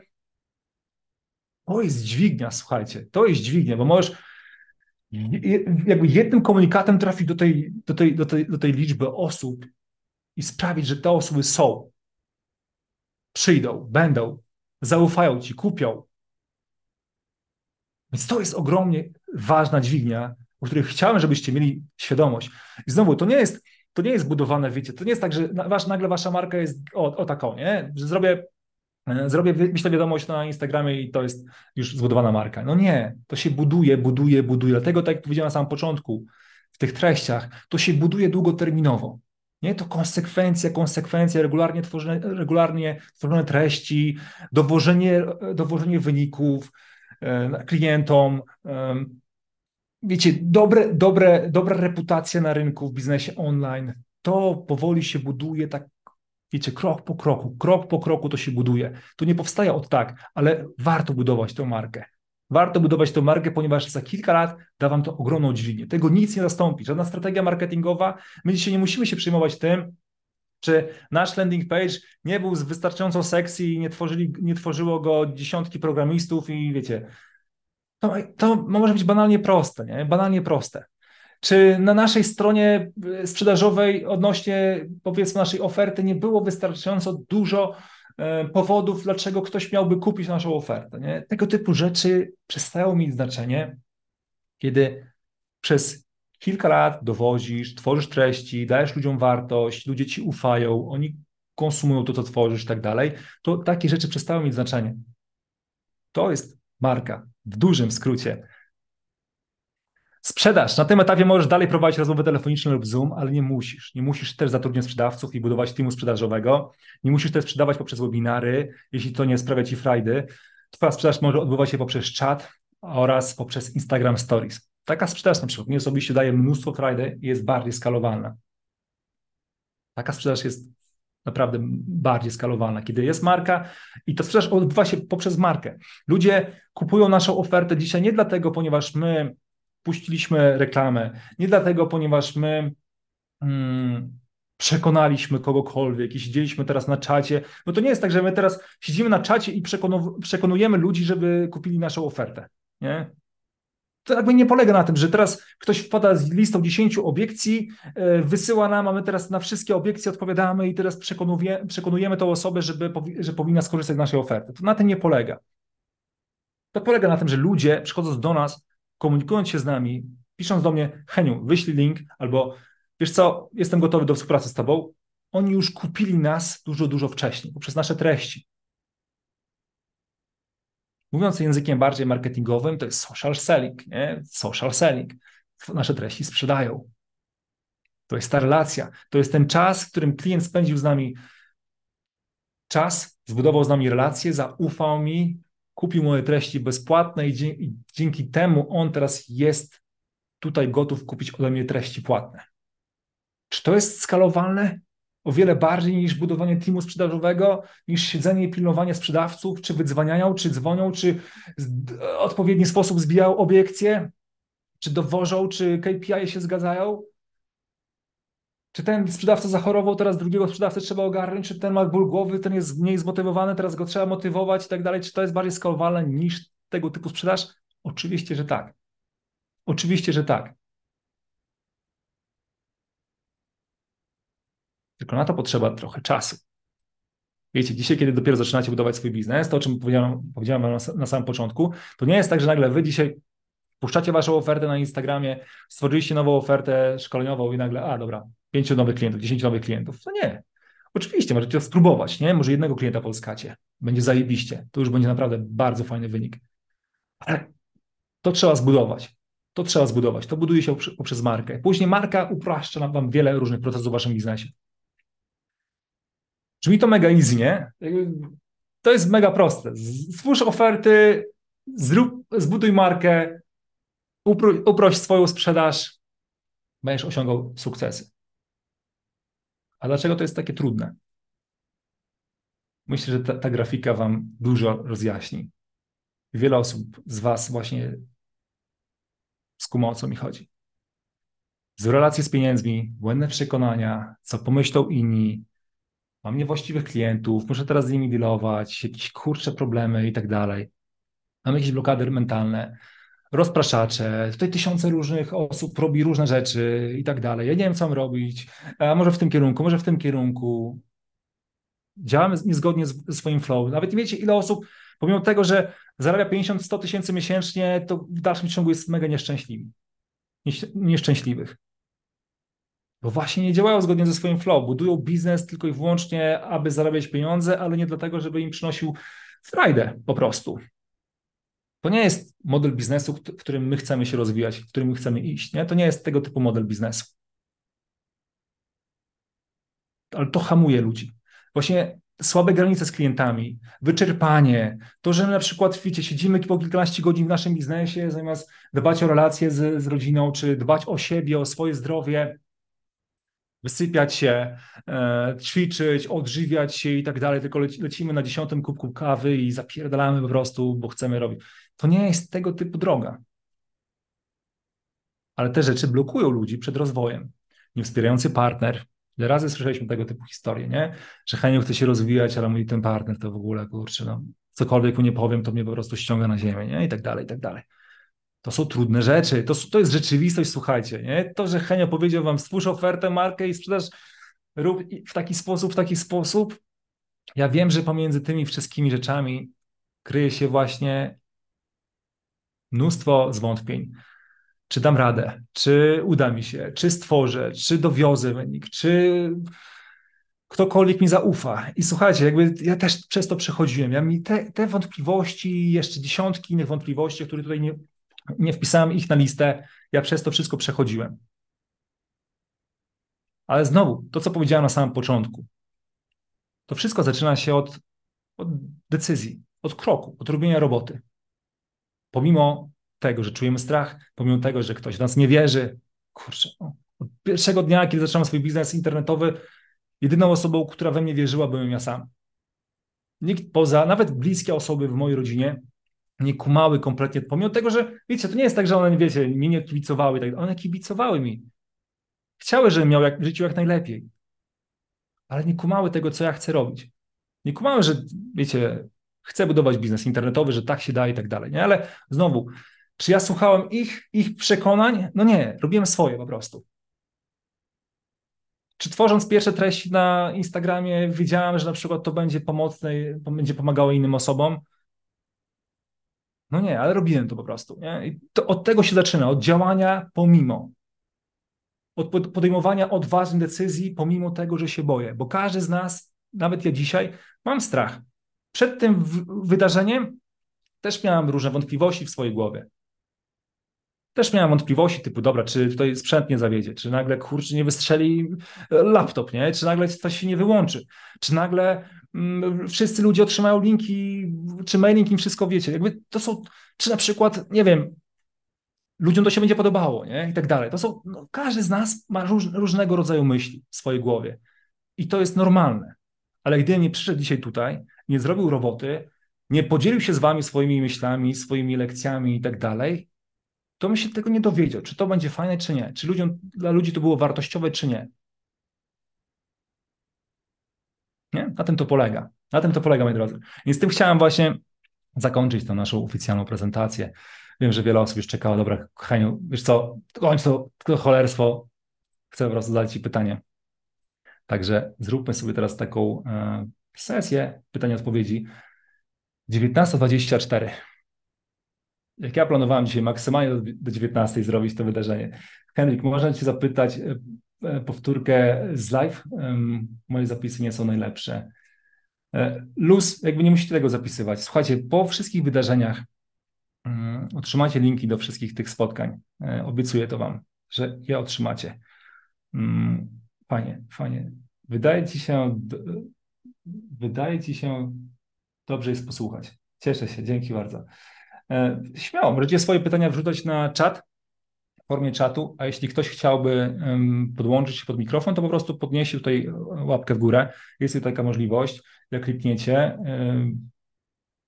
Nie wiem, jak to się klikało, ale osoby, które pewnie wy widzicie to, że podnieść łapkę w górę, żeby się zgłosić, to śmiało też możecie zadać pytanie. Bunga, bunga, Henio, dzięki, notatnik pełen. Dzięki, Miłosz, cieszę się mega. Andrzej pyta, Henryk, chciałem usłyszeć twoje rady, raczej sugestii. Co powinienem robić, aby pozyskiwać klientów na usługi strony www? Z jakich źródeł mógłbym pozyskiwać klientów na swoje strony? Zniszowałem się w branży OZE i mam już parę projektów ze sobą, tylko z poleceń, ale wciąż mam problemy z pozyskiwaniem klientów samodzielnie. Wiesz co, bardzo bym chciał zobaczyć na przykład, jak aktualnie działa twój marketing, nie? W sensie, co robisz na Facebooku, co robisz na Instagramie, no bo tak naprawdę my dzisiaj musimy pamiętać o tym, że Instagram, Facebook, te platformy to są nasze wizytówki i na przykład, kiedy ktoś mówi mi, że tworzy stronę www, to pierwsze, co ja robię, jeśli chcę na przykład skorzystać z tego typu usługi, to ja chcę zobaczyć stronę tej osoby. Nie? Chcę zobaczyć, czy strona tej osoby jest czymś, czego ja na przykład, co ja chcę kupić, czy forma tej strony wygląda w taki sposób, jaki ja bym kupił tę stronę. W sensie, co ja bym chciał u siebie wdrożyć w moim biznesie. Nie? Taką stronę bym chciał w swoim biznesie. Czy to rezonuje ze mną? Widzicie, my kupujemy dzisiaj bardzo mocno poprzez markę osobistą, nie? I tak dalej, ale to nie znaczy, że wy dzisiaj musicie już tutaj być tam i wszędzie i tak dalej, tylko na przykład samo to, że wy będziecie dzisiaj komunikować się regularnie na swoim Facebooku, będziecie tworzyć treści, pokazywać swoją stronę internetową, w sensie pokazywać swoje treści, dawać ludziom treści na temat swojej strony internetowej, pokazywać ludziom przykłady stron, które wykonaliście. Na przykład jeśli ty mówisz, że masz klientów z poleceń, to już masz klientów, więc to jest już naprawdę bardzo fajny fundament do tego, żeby pokazać innym osobom z zewnątrz, że tworzysz strony, masz klientów, masz przykłady tych stron i teraz znowu to, co pokazano na samym początku, możesz kontaktować się z ludźmi bezpośrednio, z potencjalnymi klientami, na przykład wchodzisz na grupy na Facebooku z branży OZE i tam znajdujesz potencjalnych klientów albo na Instagramie, albo na Facebooku, może właśnie są jacyś znajomi, jakieś miejsca właśnie, ktoś obserwuje kogoś profil i tak dalej, więc możesz te osoby znajdować i do nich wysyłać wiadomości prywatne, wchodzić z nimi w interakcję, albo tworzysz treści na swoim profilu na Instagramie. W sensie warto, żebyście mieli taką, warto, żebyście o tym wiedzieli. Pamiętajcie o tym, że Facebook, profil prywatny na Facebooku jest genialnym narzędziem, ale jeśli generujecie na niego po prostu ruch, poprzez na przykład inne platformy typu na przykład YouTube albo podcast, generujecie tam ludzi, albo po prostu wchodzicie w interakcję pod takim kątem, że zapraszacie potencjalnych klientów do znajomych. Natomiast jeśli chodzi o tworzenie treści na Facebooku, no to jest trochę problem, ponieważ treści na waszym Facebooku widzą tylko i wyłącznie wasi znajomi najczęściej. Nie? Jakby ktoś może was zobaczyć, tak? Jeśli macie publiczne te treści i tak dalej. Natomiast je widzą tylko i wyłącznie wasi znajomi. W dużej mierze. Natomiast Instagram, plusem Instagrama jest to, że tworząc tam treści, to mogą te treści zobaczyć różne osoby. Nawet te, które was nie śledzą. Nie, od razu idzie to w lubkę, czasami nagracie reelsa, pójdzie to wiralem, pójdzie to w świat. Zobaczycie nawet w statystykach, że ile osób zobaczyło tę treść, która was nie obserwuje. Więc pod tym kątem Instagram jest fajnym narzędziem, bo pozwala waszym treściom pójść o wiele szerzej w świat niż tylko waszemu gronu znajomym, ale Facebook ma to do siebie z kolei, że tam ta relacja jest bardziej taka intymna. Wiecie, jak macie kogoś w gronie znajomych na Facebooku, to jest bardziej takie bezpośrednie. Kiedy wysyłacie komuś wiadomość prywatną na Messengerze, to jest tak jakby w dzisiejszym świecie, jakbyście mu wysłali wiadomość w formie SMS. Więc oba te narzędzia są naprawdę mega skuteczne, ale w jakiś sposób potrzebujemy przyprowadzić nowe osoby, potencjalnych klientów na nasze platformy, żeby te osoby mogły nas znaleźć. Znowu treści, ale znowu w jaki sposób te osoby mają trafić na te treści. Instagram to ułatwia.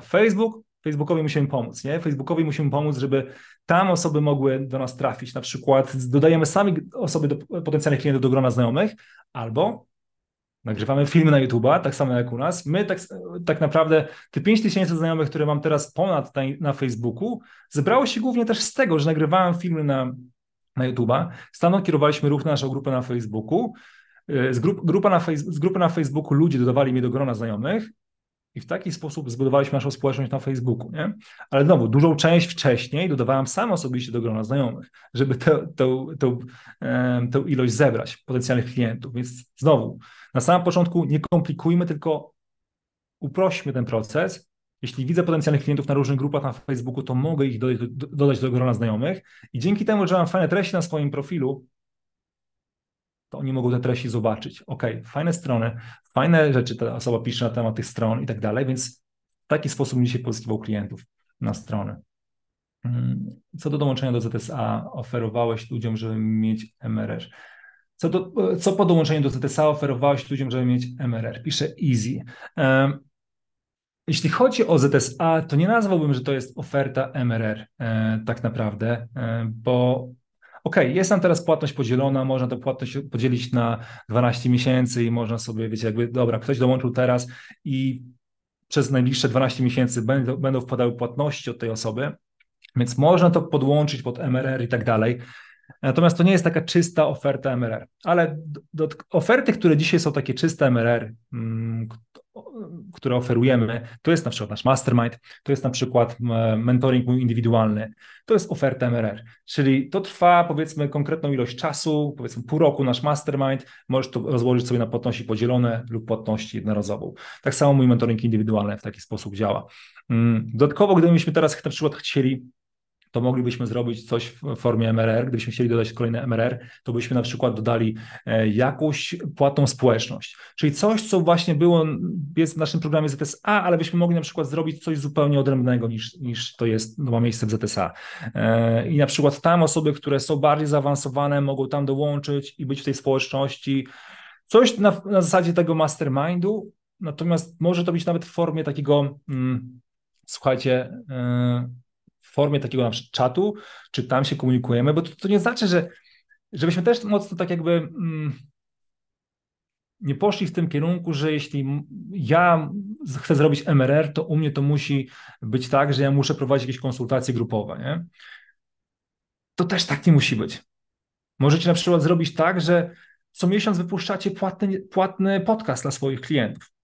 Jest wsparcie, jest społeczność na czacie, i na czacie na przykład się komunikujecie i tak dalej i raz w miesiącu wy wysyłacie swojej społeczności na przykład formularz do ich pytań, które mają w swojej głowie i wysiadacie i raz w miesiącu nagrywacie podcast, w którym odpowiadacie na pytania tej społeczności i tyle. Znowu tu chodzi bardziej o to, słuchajcie, żebyśmy to też dopasowywali to pod siebie, bo nie każdy też lubi taką komunikację, tak jak ja tu teraz, nie?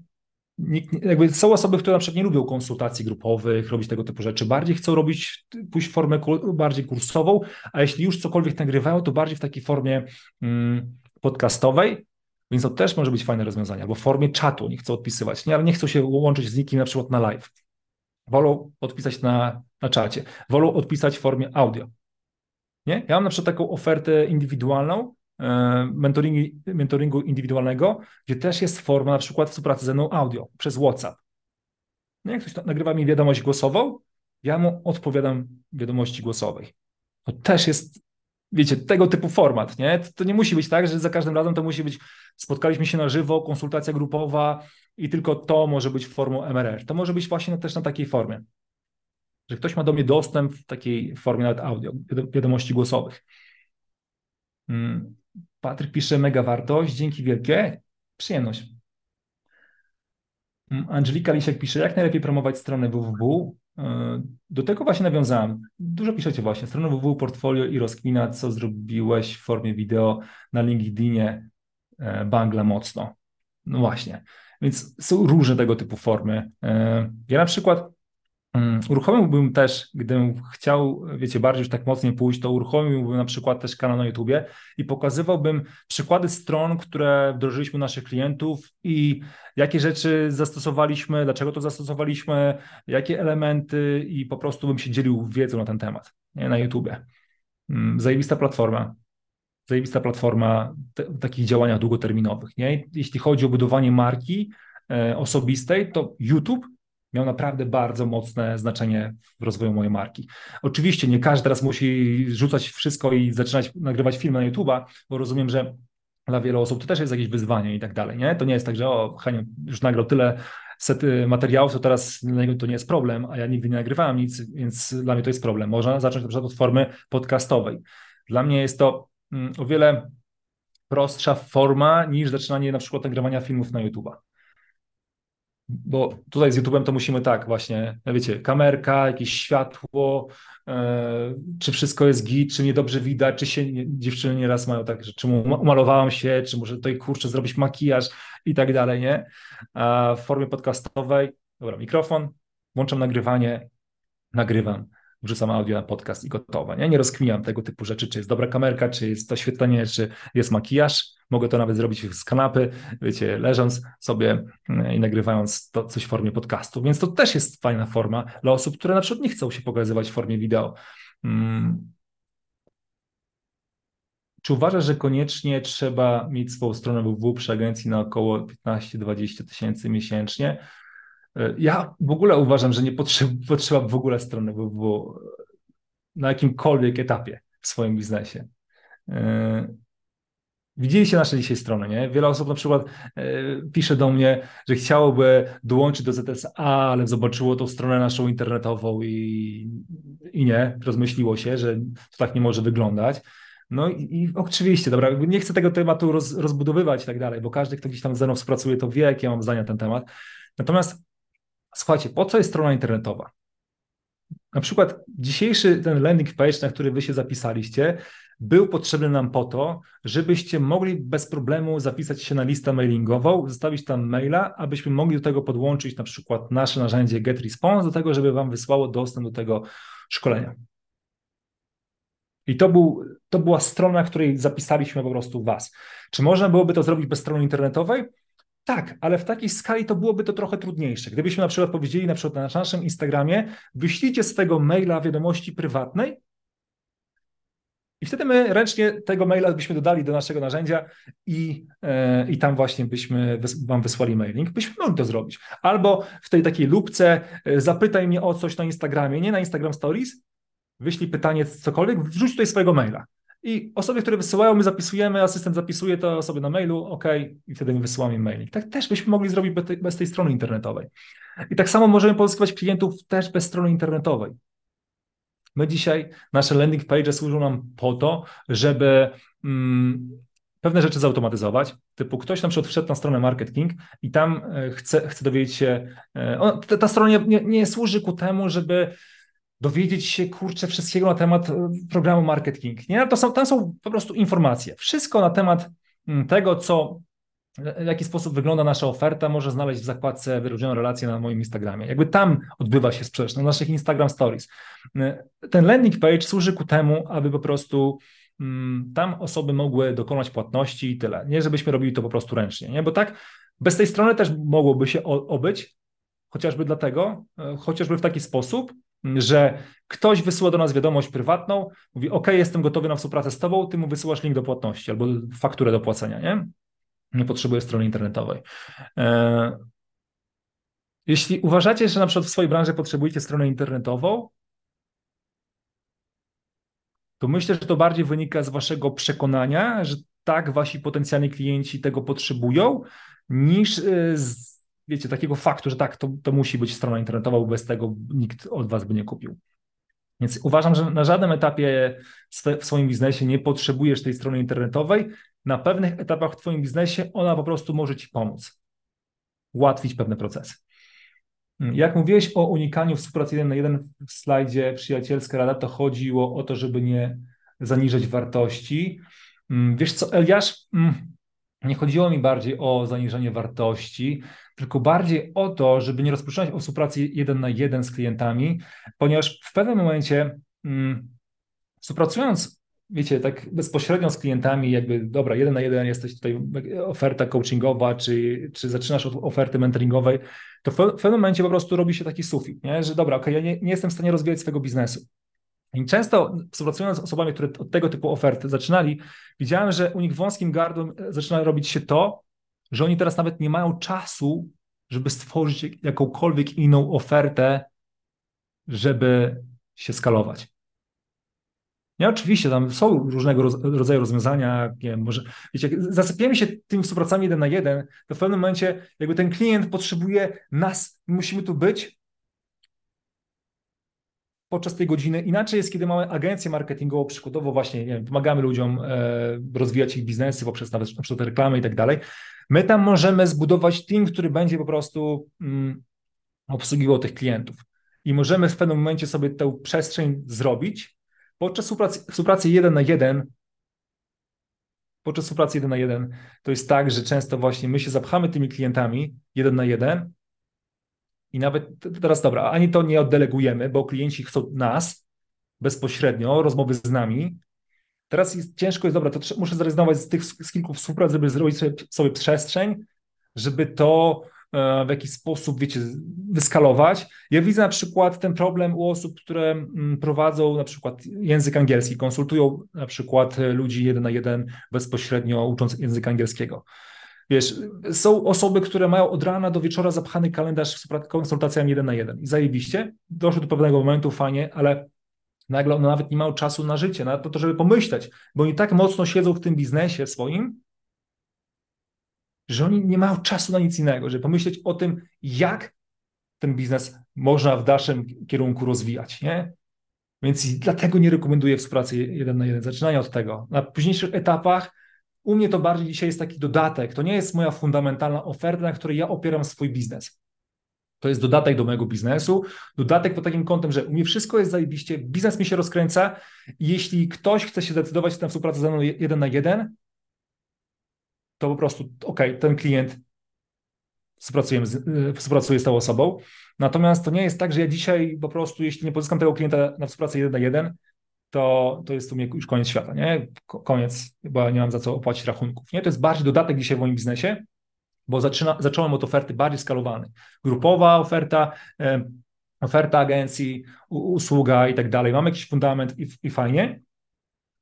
Tutaj mówiąc o ofercie agencji, no o wiele łatwiej jest skalować ofertę kursową, programową niż ofertę agencji, bo tam bardziej tym wąskim gardłem stały się te procesy, klienci, musimy im dowieść konkretne usługi i tak dalej, obsłużyć i tak dalej, więc tam to stanowi wąskie gardło w pewnym etapie rozwoju naszego biznesu.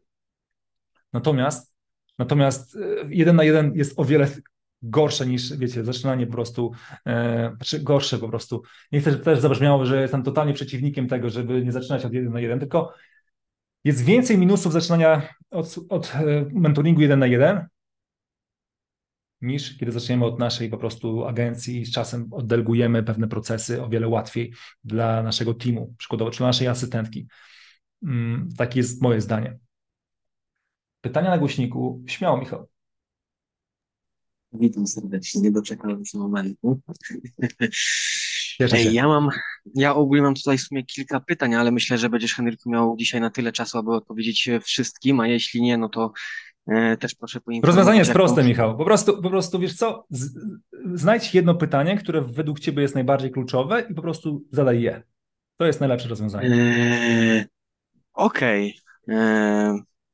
To tak w sumie na szybko teraz wybiorę, bo nie chcę też przyciągać tutaj linii czasowej. Zróbmy tak.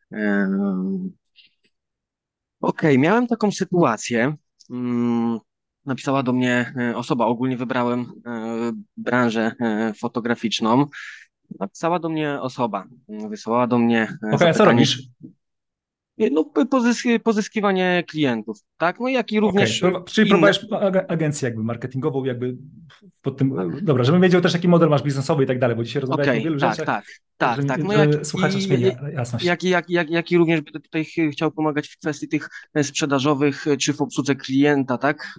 Czy po prostu w tych kwestiach, o których tutaj rozmawiałeś, mówiłeś do nas. I miałem taką sytuację, napisała do mnie właśnie osoba, zapytała się o ofertę.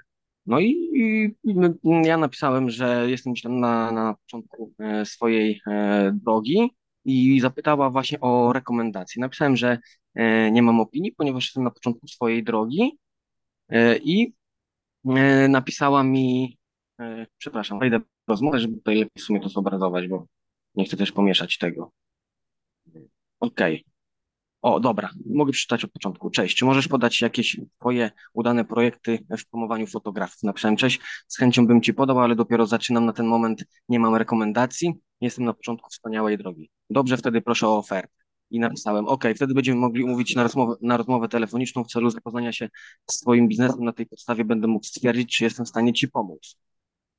Ta osoba napisała, jest mi wygodniej pisać. Napisałem, rozumiem. I w sumie tak sobie myślałem, skoro jest jej wygodniej pisać, a że nie powinniśmy w taki sposób gdzieś tam poznawać biznesu i potrzeb tej osoby, to sobie myślałem, okej, dobra, to nie zaprzątam sobie tym głowy, ponieważ nie chcę gdzieś tam pracować z takimi klientami, którzy nie chcą rozmawiać i jest im wygodniej pisać. I napisałem po prostu tylko rozumiem. I czy w tej sytuacji mam na przykład wypisać korzyści z tej rozmowy, czy po prostu, tak jak wcześniej dostałem, że tak powiem, takiego kopniaka, że delikatnie olałem tą sprawę i czy mam właśnie bardziej iść tym torem. Bo tak jak mówiłeś, okay.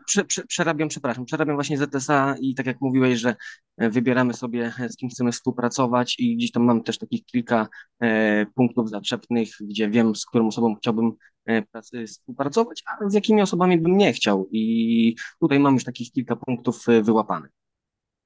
Okej, fajnie. Powiem ci, że jeśli dzisiaj jesteś na takiej pozycji, że ty możesz sobie wybierać, z kim chcesz współpracować, z kim nie chcesz współpracować, nawet jeśli nie masz żadnych klientów, to masz taką sytuację finansową, że nie musisz teraz, walczyć o tego klienta, aby on za wszelką cenę z tobą rozpoczął współpracę, to jest właśnie wyznaczenie też granicy. I takiego, dobra, okej, to jest coś, na co ja na przykład na chwilę obecną nie chcę sobie pozwalać. To nie jest współpraca, która mnie interesuje, bo jeśli ktoś nie ma ochoty umówić się ze mną na rozmowę i to jest dla mnie coś, co w jakiś sposób kwalifikuje się na to, że to może być niewłaściwa osoba do współpracy ze mną, to oczywiście, Michał, możesz tego typu właśnie, tak możesz tego podejść, nie musisz z tą osobą rozpoczynać współpracy, jeśli nie czujesz tego. Widzisz, jakby w naszym świecie my podchodzimy do tego w taki sposób, że to nie jest tak, że dzisiaj, jeśli lead powiedział nam nie, to jest już lead stracony, nie? Ty możesz tak naprawdę do tej osoby wrócić za pół roku, pokazać jej efekty swojej pracy, efekty swoich klientów, jeśli będziesz chciał, nie? Lub jeśli masz tę osobę w gronie znajomych. Ja na przykład zawsze starałem się tego typu potencjalnych klientów mieć w gronie znajomych, bo to jest właśnie według mnie granie długoterminową grę. Bo ja dzisiaj na przykład widzę wiadomości od osób, które śledzą mnie od 2018, bo widziałem wiadomości od 2017, nie? I te osoby kiedyś mi odmówiły w jakiejkolwiek, jakiejś innej współpracy, do której nawet dzisiaj totalnie nawet zapomniałem, co to w ogóle było, nie? Ale te osoby gdzieś tam były w mojej przestrzeni i te osoby obserwowały mnie i te osoby gdzieś tam się, po cichu oglądały, nawet jeśli nie lajkowały, bo tak często jest. My często nie lajkujemy, nie komentujemy, ale to nie oznacza, że nie obserwujemy kogoś, nie? Więc idź do przodu, stary. Jakby nie zatrzymuj się na tego typu rzeczach. Jeśli czujesz gdzieś tam wewnętrznie, że dobra, okej, to nie jest osoba, która w jakiś sposób, kurczę, ci już się na tym etapie spodobała i sobie możesz na to pozwolić, że właśnie o to chodzi, nie? Żeby mieć tak komfortową sytuację finansową, żeby dzisiaj nie musieć być tą osobą taką potrzebującą, nie? Bo trochę tak jakby... My dzisiaj nawet, kiedy jesteśmy na dobrej sytuacji finansowej, to trochę nasz marketing jakby mówi, że jest na odwrót. W takiej sytuacji właśnie naciskamy, zaczynamy tłumaczyć, zaczynamy przekonywać tę osobę. Wiesz co, ale kiedy umówisz się ze mną na tą rozmowę telefoniczną, to powiem ci o tym i tak dalej. To jest takie, według mnie, już startowanie z niewłaściwej pozycji w ogóle. I bardziej ja bym starał się zaintrygować tę osobę treściami, za jakiś czas pokazując jej na przykład jakiś efekt, jeśli, wiesz, bo to nie jest stracony kontakt tak naprawdę. Ta osoba tylko powiedziała ci o tym, delikatnie dała ci znać o tym, że nie jest do końca zainteresowana współpracą z tobą, może trochę jest, ale samo to, że ktoś umówi na rozmowę z tobą, to nie jest tak, że bezpłatna rozmowa telefoniczna, to teraz ktoś się powinien ze mną umówić. Co z tego, że to wydarzenie jest bezpłatne? Ale to nie oznacza, że jeśli jest bezpłatne, to ludzie muszą na to wydarzenie przyjść, bo jednak to jest czyjś czas, to jest czyjaś energia, to jest czyjaś uwaga. On w tym czasie, kiedy jest przedsiębiorcą, może robić tysiące różnych rzeczy, niż rozmawiać z jakimś gościem, który po prostu, wiesz, będzie mu chciał sprzedawać jemu swoją ofertę, nie? Ale znowu, ta osoba nie jest jeszcze gotowa, jeszcze do końca ci nie ufa, to jakby z tego to ja odczytuję, z tej komunikacji jej, że ona ci do końca nie ufa, jesteś dla niej jakby osobą, która dobra, okej, powiedz mi, co tam masz za ofertę, napisz mi, jestem zbyt grzeczna, żeby powiedzieć ci, żebyś się pierdolił i żebyś mi nie wysłał wiadomości. Trochę mnie to ciekawi, ale z drugiej strony w sumie nie zasługujesz na tyle na moją uwagę, żebym z tobą się umówiła na rozmowę telefoniczną. Wiesz, to jest randka, stary, nie? Rozumiem cię doskonale, Jeśli jeszcze mógłbym tutaj jedną kwestię taką dodać, odnośnie właśnie klientów, to w przeszłości prowadziłem również konsultacje na Instagramie i oczywiście płatne konsultacje. Dzieliłem się z ludźmi tam wiedzą, tak jak przygotowywać profil, co robić na nim, czego tam na przykład nie robić, tak? I gdzieś tam ludzie byli z różnych branż. I wiem, że taki klient niewłaściwy jest bardzo takim ciężkim momentem, bo zdarzało mi się tak nieraz, że kogoś tam nakłaniałem do tego, żeby zaczął w końcu działać, żeby zrobił to, żeby zrobił tamto, ci ludzie olewali i w sumie też dzięki temu mam fajny pogląd na ten moment, w którym tutaj jestem, prawda? I wiem też, z czym się wiąże właśnie taki klient, który jest taką kulą u nogi. Otóż to, my często nie chcemy tych niewłaściwych klientów pozyskiwać, natomiast nasze działania robią wszystko, aby tego klienta niewłaściwego pozyskać. Wiecie, to jest na zasadzie takiej, że, no nie wiem, jeszcze nie mam doświadczenia w wychowywaniu dzieci, ale mam doświadczenie w wychowaniu pieska. I to jest trochę takie, chcemy, żeby nasz piesek, wiecie, był mądry, miał fajne nawyki, ale sami gdzieś tam uczymy go niewłaściwych nawyków, nie? I sami często robimy dużo rzeczy niewłaściwie. Czyli nie chcemy, żeby na przykład ten klient był, wiecie, takim, dobra, przychodzi do nas i chce tylko od nas efektów, ale sami ciągle o tych efektach trąbimy, nie? Że jeśli nie dowieziemy ci takich efektów, to ci po prostu damy pieniądze, nie? I tak dalej. Wiecie, to jakby nie ma co się temu dziwić, bo to są takie działania krótkoterminowe. Dobra, chcę coś zrobić, żeby tego klienta pozyskać, ale im dłużej, z mojego doświadczenia, im dłużej trwa proces pozyskiwania klienta, a bardziej tutaj to, że im dłużej ta osoba cię poznaje, odkrywa, ogląda twoje treści, słucha ciebie, tym bardziej właściwych klientów ty pozyskujesz do swojego biznesu. Po prostu. Nie? Więc my często chcemy ten proces bardzo szybko przyspieszyć. Reklamę puszczamy szybko, chcemy, żeby ta osoba weszła na stronę z webinarem, obejrzała i umówiła się na rozmowę i już od razu powiedziała nam tak, chcę z tobą rozpocząć współpracę, a jeśli tak się nie dzieje, to już jest stracona osoba. No ilu z nas tak kurczę nie działało, nie? Nie działało kiedyś lub nie działa teraz. Że my chcemy bardzo szybko tych klientów pozyskiwać, a później dziwimy się, że to są niewłaściwi klienci, bo oni nie zdążyli przeznaczyć wystarczającą ilość czasu, żeby być w naszej przestrzeni, aby poznać nas, poznać nasze wartości i tak dalej. To tak naprawdę ludzie uczą się ciebie, uczą się tego, kim ty jesteś, poznają twoją osobowość, poznają ciebie poprzez twoje treści, poprzez twoje komunikaty, poprzez twoje nawet spotkania na żywo, tego typu.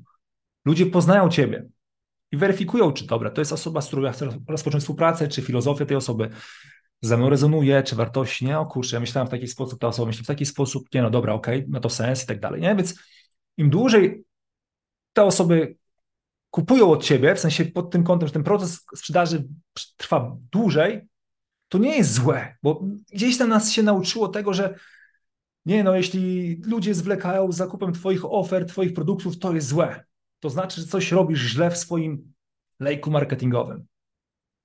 A co jeśli, powiem ci, że jest na odwrót. Im dłużej te osoby zwlekają, im dłużej się czają, tym dłużej się przygotowują, tym dłużej rozkminiają, analizują, poznają ciebie i później są o wiele lepszymi klientami.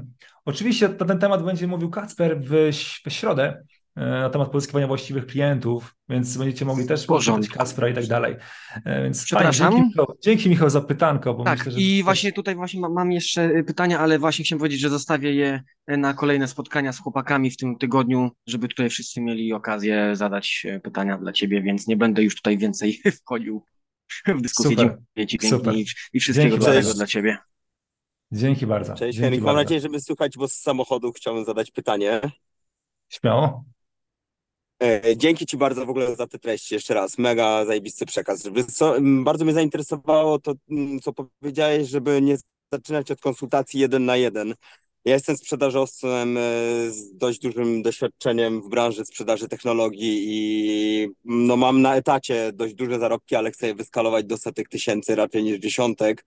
Dlatego poczułem ten itch taki przedsiębiorcy i zaczynam budować markę osobistą, ale totalnie leżę z ofertą i właśnie skoro chcę dotrzeć do organizacji sprzedażowych, startupów powiedzmy i scale-upów i oprócz reorganizacji, audytu tych działów sprzedażowych chcę jakby pomagać mentoringu, to co ty powiedziałeś, dysfunkcyjnym właścicielom tych firm, którzy mają na przykład mnóstwo pieniędzy, ale ich życie totalnie leży, ich fitness leży, więc nie wyobrażam sobie, jakbym miał to robić bez konsultacji 1 na 1 albo wrzucać tych ludzi do grupy, biorąc za to kasę premium, powiedzmy. Jestem mega ciekaw, co byś powiedział o ofercie. Okej, to, że gdzieś tam w twojej głowie zakwitł ten pomysł i chcesz tego typu ofertę stworzyć dla swoich klientów, to nie jest nic złego, stary. Otóż możesz to zrobić jak najbardziej. Tylko na przykład dzisiaj zacząłbym u ciebie od czegoś, co pomoże ci bardziej mieć taki fundament, coś, co pozwoli ci, wiesz co, mieć ofertę, która pozwoli ci na taki większy spokój i żebyś mógł później na dalszym etapie na spokojnie, z większym chillem, z większą frajdą skupić się na tych klientach premium, bo tego typu oferta, o której ty mówisz, to jest coś, co jest według mnie taką współpracą premium i chciałbym, żebyś też do tego tak podchodził, ponieważ Marcin, to nie jest jakby nic złego, że dobra, okej, mam tego typu ofertę i teraz muszę coś w tej ofercie konkretnie zmieniać, bo ta oferta może sobie stać, zostać i z czasem możesz ją wdrożyć do swojego biznesu i do swojego wachlarza ofert. Natomiast na chwilę obecną chciałem, abyś pomyślał o czymś bardziej takim skalowalnym, coś, co po prostu może jest czymś, jakimś krokiem pierwszym dla tych klientów, z którymi finalnie chciałeś współpracować. Ponieważ ja na przykład podchodzę do tego też w taki sposób. Gdybym dzisiaj na przykład, zobaczcie, zaczął od mojej oferty mentoringu 1 na 1 i chciałem współpracować z coraz lepszymi klientami, to byłoby to bardzo trudne, żeby dzisiaj, wiecie, rozpocząć współpracę z osobami, które już mają dobry mindset, dobre podejście, nie przychodzą tylko i wyłącznie na mentoring ze mną 1 na 1, tylko na zasadzie takiej, że dobra, zapłaciłem mu tam powiedzmy 10 000 złotych, więc teraz chcę, żeby to jak najszybciej miało zwrot z tej inwestycji. Jakby osoby, które przychodzą do mnie na współpracę indywidualne, to nie są tego typu osoby, ale dlatego, że te osoby już miały, muszę powiedzieć, w mojej przestrzeni płatnej spędziły jakiś czas. One poznały moje inne oferty, poznały mój sposób działania, mój sposób myślenia. I dlatego moje oferty na przykład właśnie jak spotkania grupowe czy mentoring, ZSA i tak dalej, one przygotowują jeszcze bardziej moich klientów do wyższych etapów. Bo gdybym ja dzisiaj miał pozyskać ludzi na mentoring bezpośredni, jakby indywidualny, 1 na 1, kurczę, wiem, że dzisiaj gdybym to uruchomił, to bym pozyskał wiele niewłaściwych osób do tej współpracy. No bo te osoby nie miały przyjemności współpracować ze mną na żadnym etapie. Nie? To by było bardziej na zasadzie, te osoby by przyszły i mówiły mi: Heniu, jakie treści powinienem wrzucać na Instagram? No ale po co ja mam ich tego uczyć, skoro ja mogę im o tym nagrać kurs online?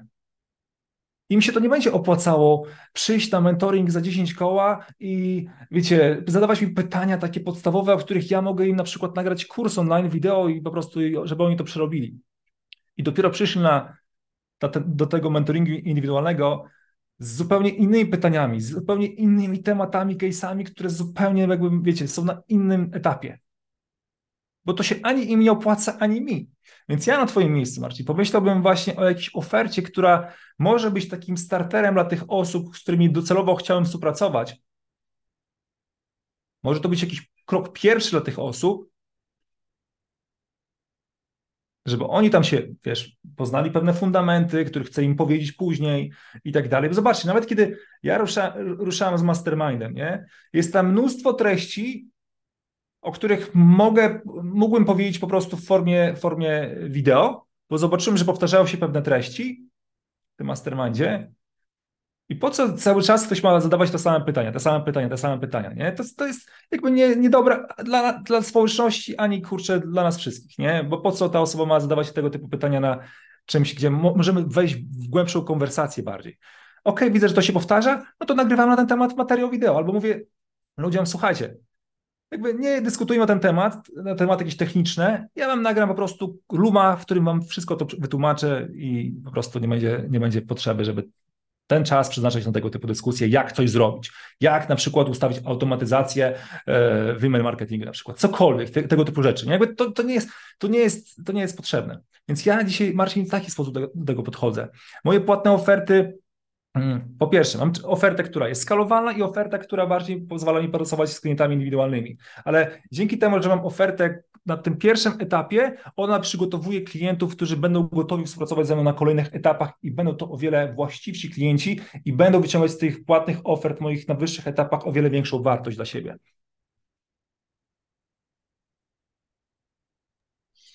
Okej, dziękuję ci bardzo. Do usług. Okej, mamy 20, moi drodzy. Słuchajcie, tych waszych pytań, kurczę, ojej, jest ponad 20 z tego, co widzę. Słuchajcie, moi drodzy, nie jestem w stanie na to wszystko odpowiedzieć, więc odpowiem po prostu na jedno pytanie jeszcze i kończymy na dzisiaj, dobra?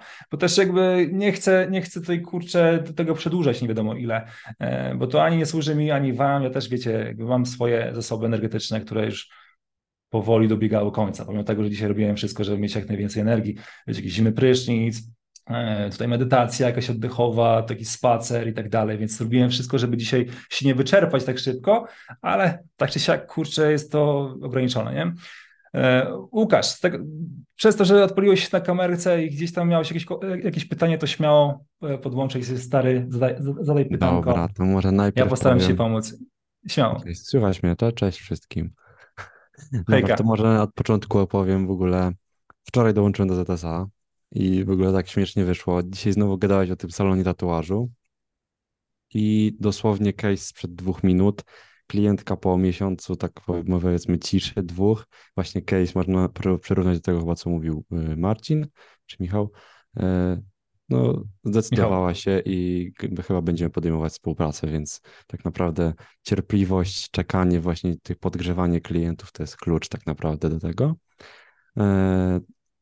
Druga sprawa to chyba też Marcin albo Michał też mówił, że właśnie, że jak dotrzeć do tych startupów, to ja mam taki case od siebie, że warto wejść po prostu w społeczność z tymi ludźmi, w sensie zbratać się z tymi ludźmi i zrobić sobie dostęp do ludzi, którzy po prostu są już w tych grupach, mają kontakty. Ja sobie właśnie dołączyłem do jednej z takich społeczności startupowych i właśnie to tak otworzyło przede mną wiele dróg, wiele kontaktów i myślę, że tutaj no, uderzyłbym w twoim przypadku w społeczności, które są blisko tych ludzi, tych startupów.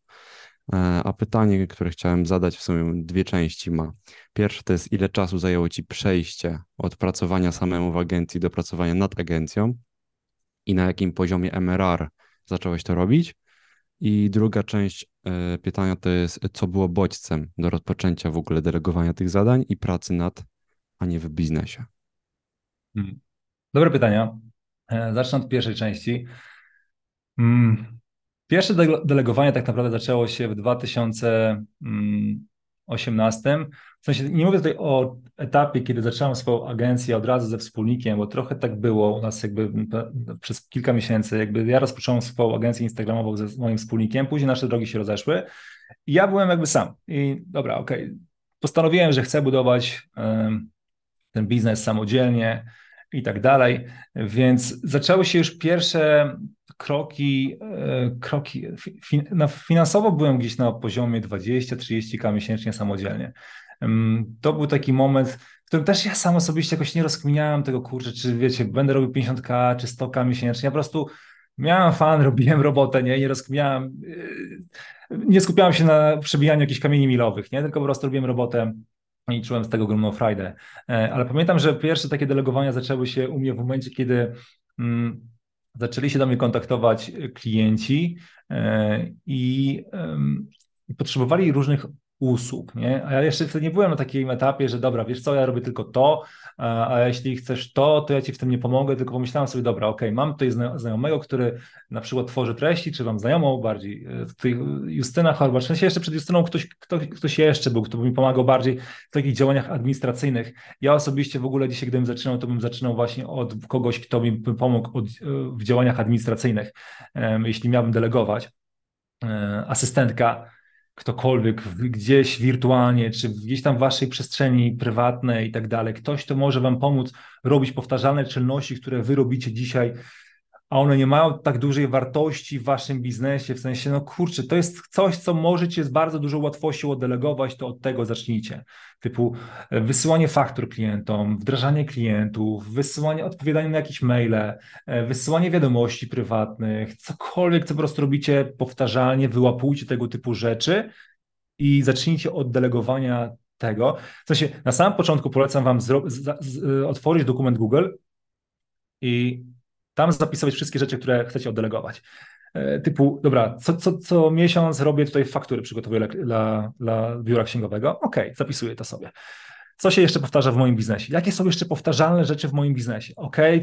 Cały czas to u mnie w biznesie jest tak, że powtarzają się na przykład takie elementy. Zapisujcie sobie wszystko. Na pewnym etapie będziecie mieli już konkretny dokument, który możecie oddelegować osobie, od której możecie kupić 5 godzin tygodniowo, 10 godzin z czasem tygodniowo i to jest już pierwszy zajebisty krok, który pozwoli wam odciążyć was czasowo, bo wiecie, bardziej chodzi o to, żebyście wy dzisiaj, kiedy budujecie, rozwijacie swój biznes, bardziej skupili się na tym, żebyście odzyskali więcej czasu, bo często to czas jest takim ograniczeniem w waszym rozwoju, niż jakiś, wiecie, potrzebujecie jakiegoś stratega, który rozwinie wasz biznes, bo tak naprawdę wy jesteście największym strategiem, który pomoże wam rozwinąć wasz biznes i ewentualnie wasz mentor, nie? Który po prostu inwestowanie w mentora, inwestowanie w osobę, która was odciąży od waszych działań jakichś takich administracyjnych, to jest czymś, co spokojnie możecie, kurczę, rozwinąć swój biznes do 100K miesięcznie bez robienia jakichś takich powtarzalnych tasków, nie? Tylko skupiając się na rozwoju, współpracy z klientami, marketingu, ewentualnie sprzedaży, nie? Więc u mnie to zaczęło się od 20-30K w naszym moim biznesiku malutkim. Była tu Justyna, która ciążyła mnie od tworzenia treści dla naszych klientów, tworzenia treści na Instagram. Czasami też delegowałem jakieś treści na strony internetowe, bo czasami ktoś po prostu chciał. Takie konkretne oddelegowanie zaczęło się w 2020 już wtedy, wiecie, tak naprawdę prowadziłem agencję samodzielnie i jeszcze zrobiłem ZSA, nie? I tak dalej, nie? Więc u mnie to jest tak, że ja po prostu lecę z tematem, nie?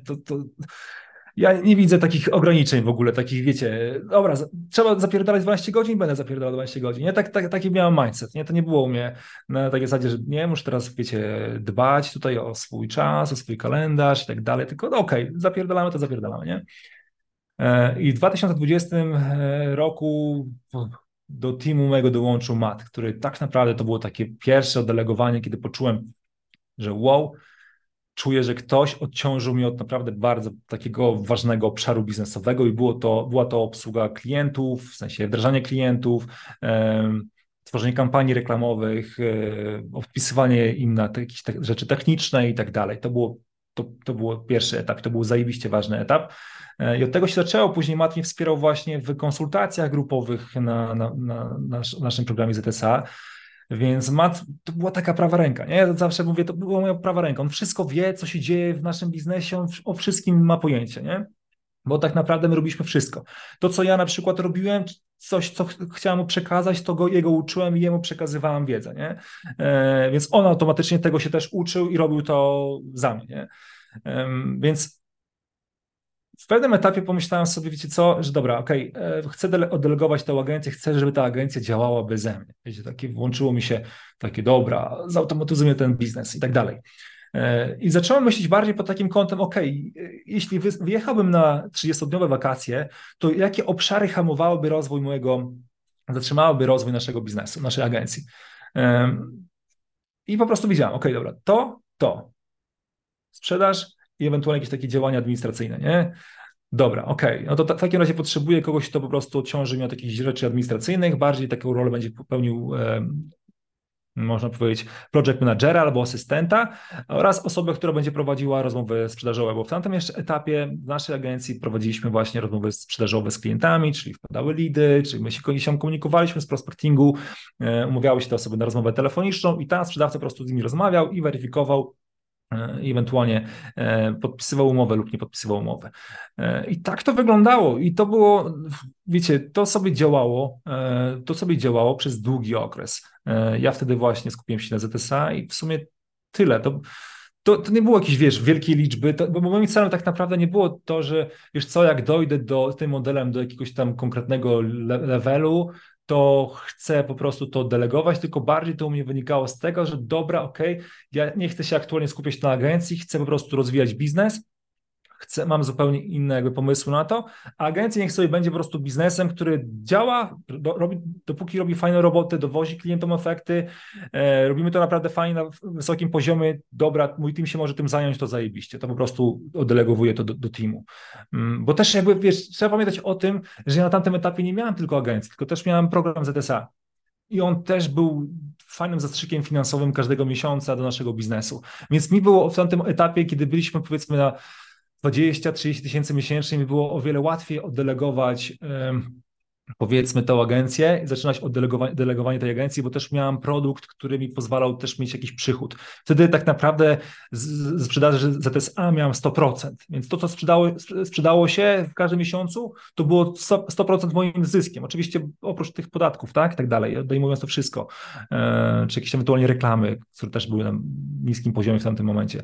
Więc to było, po tym wszystkim było moim czystym zyskiem. Więc miałem finanse, żeby ewentualnie, kiedy na przykład agencja, wiecie, chcę oddelegować sprzedawcę i teraz, dobra, do tej pory sprzedaż szła bardzo fajnie, ale teraz wdrożyłem nowego sprzedawcę i teraz agencja musi poczekać na to, aż się rozkręci, no bo kurczę, sprzedawca dopiero się uczy sprzedawać, nie, i tak dalej, bo tak to wyglądało. My rzeźbiliśmy na, można powiedzieć, ja zawsze mówię, że nasza agencja to była taka piaskownica, nie? My na niej dużo rzeczy testowaliśmy i jakby nie przyjmowałem się tym wszystkim, że na przykład, nie wiem, przychody spadły nagle do jakichś z niskich obrotów, bo miałem ZSA, bo już miałem jakieś źródło przychodu, nie? Które mi pozwalało po prostu, mamy czas, nie paliło mi się pod tyłkiem, albo samo to, że gdybym nie miał ZSA, to finanse, powiedzmy te 100 koła, 200 koła, 300 koła odłożone na koncie, to nie musi być coś, co muszę inwestować, teraz zainwestować, bo pieniądze muszę opracować, ale sama kwota tego, że leży jakaś pewna suma pieniędzy na moim koncie, pozwala nam po prostu grać długoterminową grę, podejmować mniej takie, wiecie, decyzje pod presją, mniej się spieszyć, nawet ze sprzedażą, z jakimiś takimi, decyzjami, które często są niewłaściwe, ale musimy je podejmować pod kątem tego, bo wiecie, no bo trzeba zarabiać pieniądze, nie? Bo trzeba pozyskiwać klientów, bo musimy, nie? Bo musimy opłacić rachunki, opłacić pracowników i tak dalej, nie?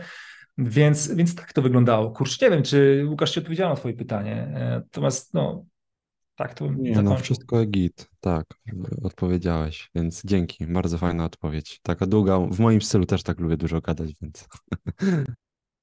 Fajnie, witaj społeczności, stary. Mega się cieszę, że jesteś z nami i owocnego rozwoju życzę. 10 października napisałeś rok temu i widzisz. I podgrzewałeś tego lida. Ale widzicie, to wynika z tego, że kurczę, ja w ogóle nie mam takiego czegoś, że albo buy or dead, nie? Tak, tak. Na takiej zasadzie, nie? Na takiej zasadzie. Jakby... Mechanizm akceptacji, nie? To jest bardzo kluczowe, myślę. U mnie też to samo jest, że jak akceptuję to, że klient po prostu nie chce teraz, może kiedyś, no to ten klient od razu czuje, kurde, on bierze pod uwagę to, że ktoś nie chce, po prostu. I to już powoduje, że ktoś chce, nie? Ale w naszym świecie odmowa jest czymś normalnym, to nie jest porażka właśnie. W naszym świecie to, że ktoś mówi ci nie, to jest zajebiste. To nie jest porażka, to jest, nawet to nie jest nic złego, tylko to jest zajebiste. Bo jeśli ktoś może ci powiedzieć, słuchaj, nie, okej, dobra. Gorzej jest w naszym świecie, kiedy ktoś po prostu milczy, nie? W sensie nic nie odpowiada. Ty mu dałeś ofertę, on totalnie znika, nie? Wtedy nie wiemy, co się dzieje, nie? Z czego to wynika. O co chodzi, nie? To wtedy może być takie, ty no, kurczę, słabo, bo nie wiem, z czego to wynika. Chociaż wiecie, jakby to też nie jest nic strasznego, bo wielokrotnie mi się zdarzyło, że ktoś, nie wiem, nie odpisał, zignorował totalnie i tak dalej. Jakby na tym polega właśnie siła lidera i siła w ogóle przedsiębiorcy, że on po prostu idzie do przodu niezależnie od tego, co się dookoła dzieje. Czy ktoś rozpoczął z nim współpracę, czy nie rozpoczął z nim współpracy. Czy tego dnia jest dobra pogoda, czy zła pogoda. Nie? On ma do zrobienia robotę, robi robotę, idzie do przodu. Ktoś mu odmówił, on okej, idę do przodu, spoko, luz, miałeś do tego prawo, idę do przodu. Na tym polega silny mindset. Że ja nie siedzę, nie rozkminiam, Boże, wysłałem komuś fakturę, teraz on nie opłacił, z czego to wynika, czy ja mam teraz mu wysłać 1000 różnych innych follow-upów, czy mam teraz przekonać go do tego i tak dalej. Nie, idziesz po prostu do przodu. Idziesz po prostu do przodu i na tym polega silny mindset, że on działa niezależnie od tego, co się dzieje dookoła jego. Czy ludzie chcą, działają, czy nie działają, czy wchodzą w to, czy nie wchodzą, czy rozpocząłem rozmowę sprzedażową, nikt nie kupił i tak dalej. Mam kurczę znajomych w swoim otoczeniu, którzy mówią, Heniu, pierwsze 30 rozmów sprzedażowych było nie. Ile osób by się poddało po 5 rozmowach, nie? Ale kurczę, ile lekcji z tego wynika, nie? Ile się rzeczy nauczyłem i tak dalej. Jakby najgorsze, co można zrobić w swoim biznesie, to po prostu poddać się, nie? To jest najgorsze, co możemy zrobić. Nie totalnie się poddać, zrezygnować i nic nie robić. Ale dopóki robimy robotę, dopóki podejmujemy decyzje, podejmujemy działania, podejmujemy ruchy, to do tego momentu będziemy się rozwijać, będziemy się ulepszać i nie ma bata, że nie osiągniemy jakichkolwiek rezultatów, bo na tym to polega wszystko, nie? Uruchomiłem ofertę, wiecie, odpaliłem Instagram Stories, wypuściłem, napisałem zajebiście, wiecie, fajną relację stworzyłem, nikt nie kupił. No i co teraz? Dobra, okej, nie będę teraz już robił kolejnych Instagram Stories, bo nikt nie kupił. No bo nie chce się drugi raz sparzyć, tak? I taki jest mindset właśnie osoby, która się poddaje, nie? Zatrzymuje się. Okej, nie będę już prowadził tych rozmów sprzedażowych, czy w ogóle nie będę tworzył tych treści, no bo nikt nie lajkuje, nikt nie ogląda.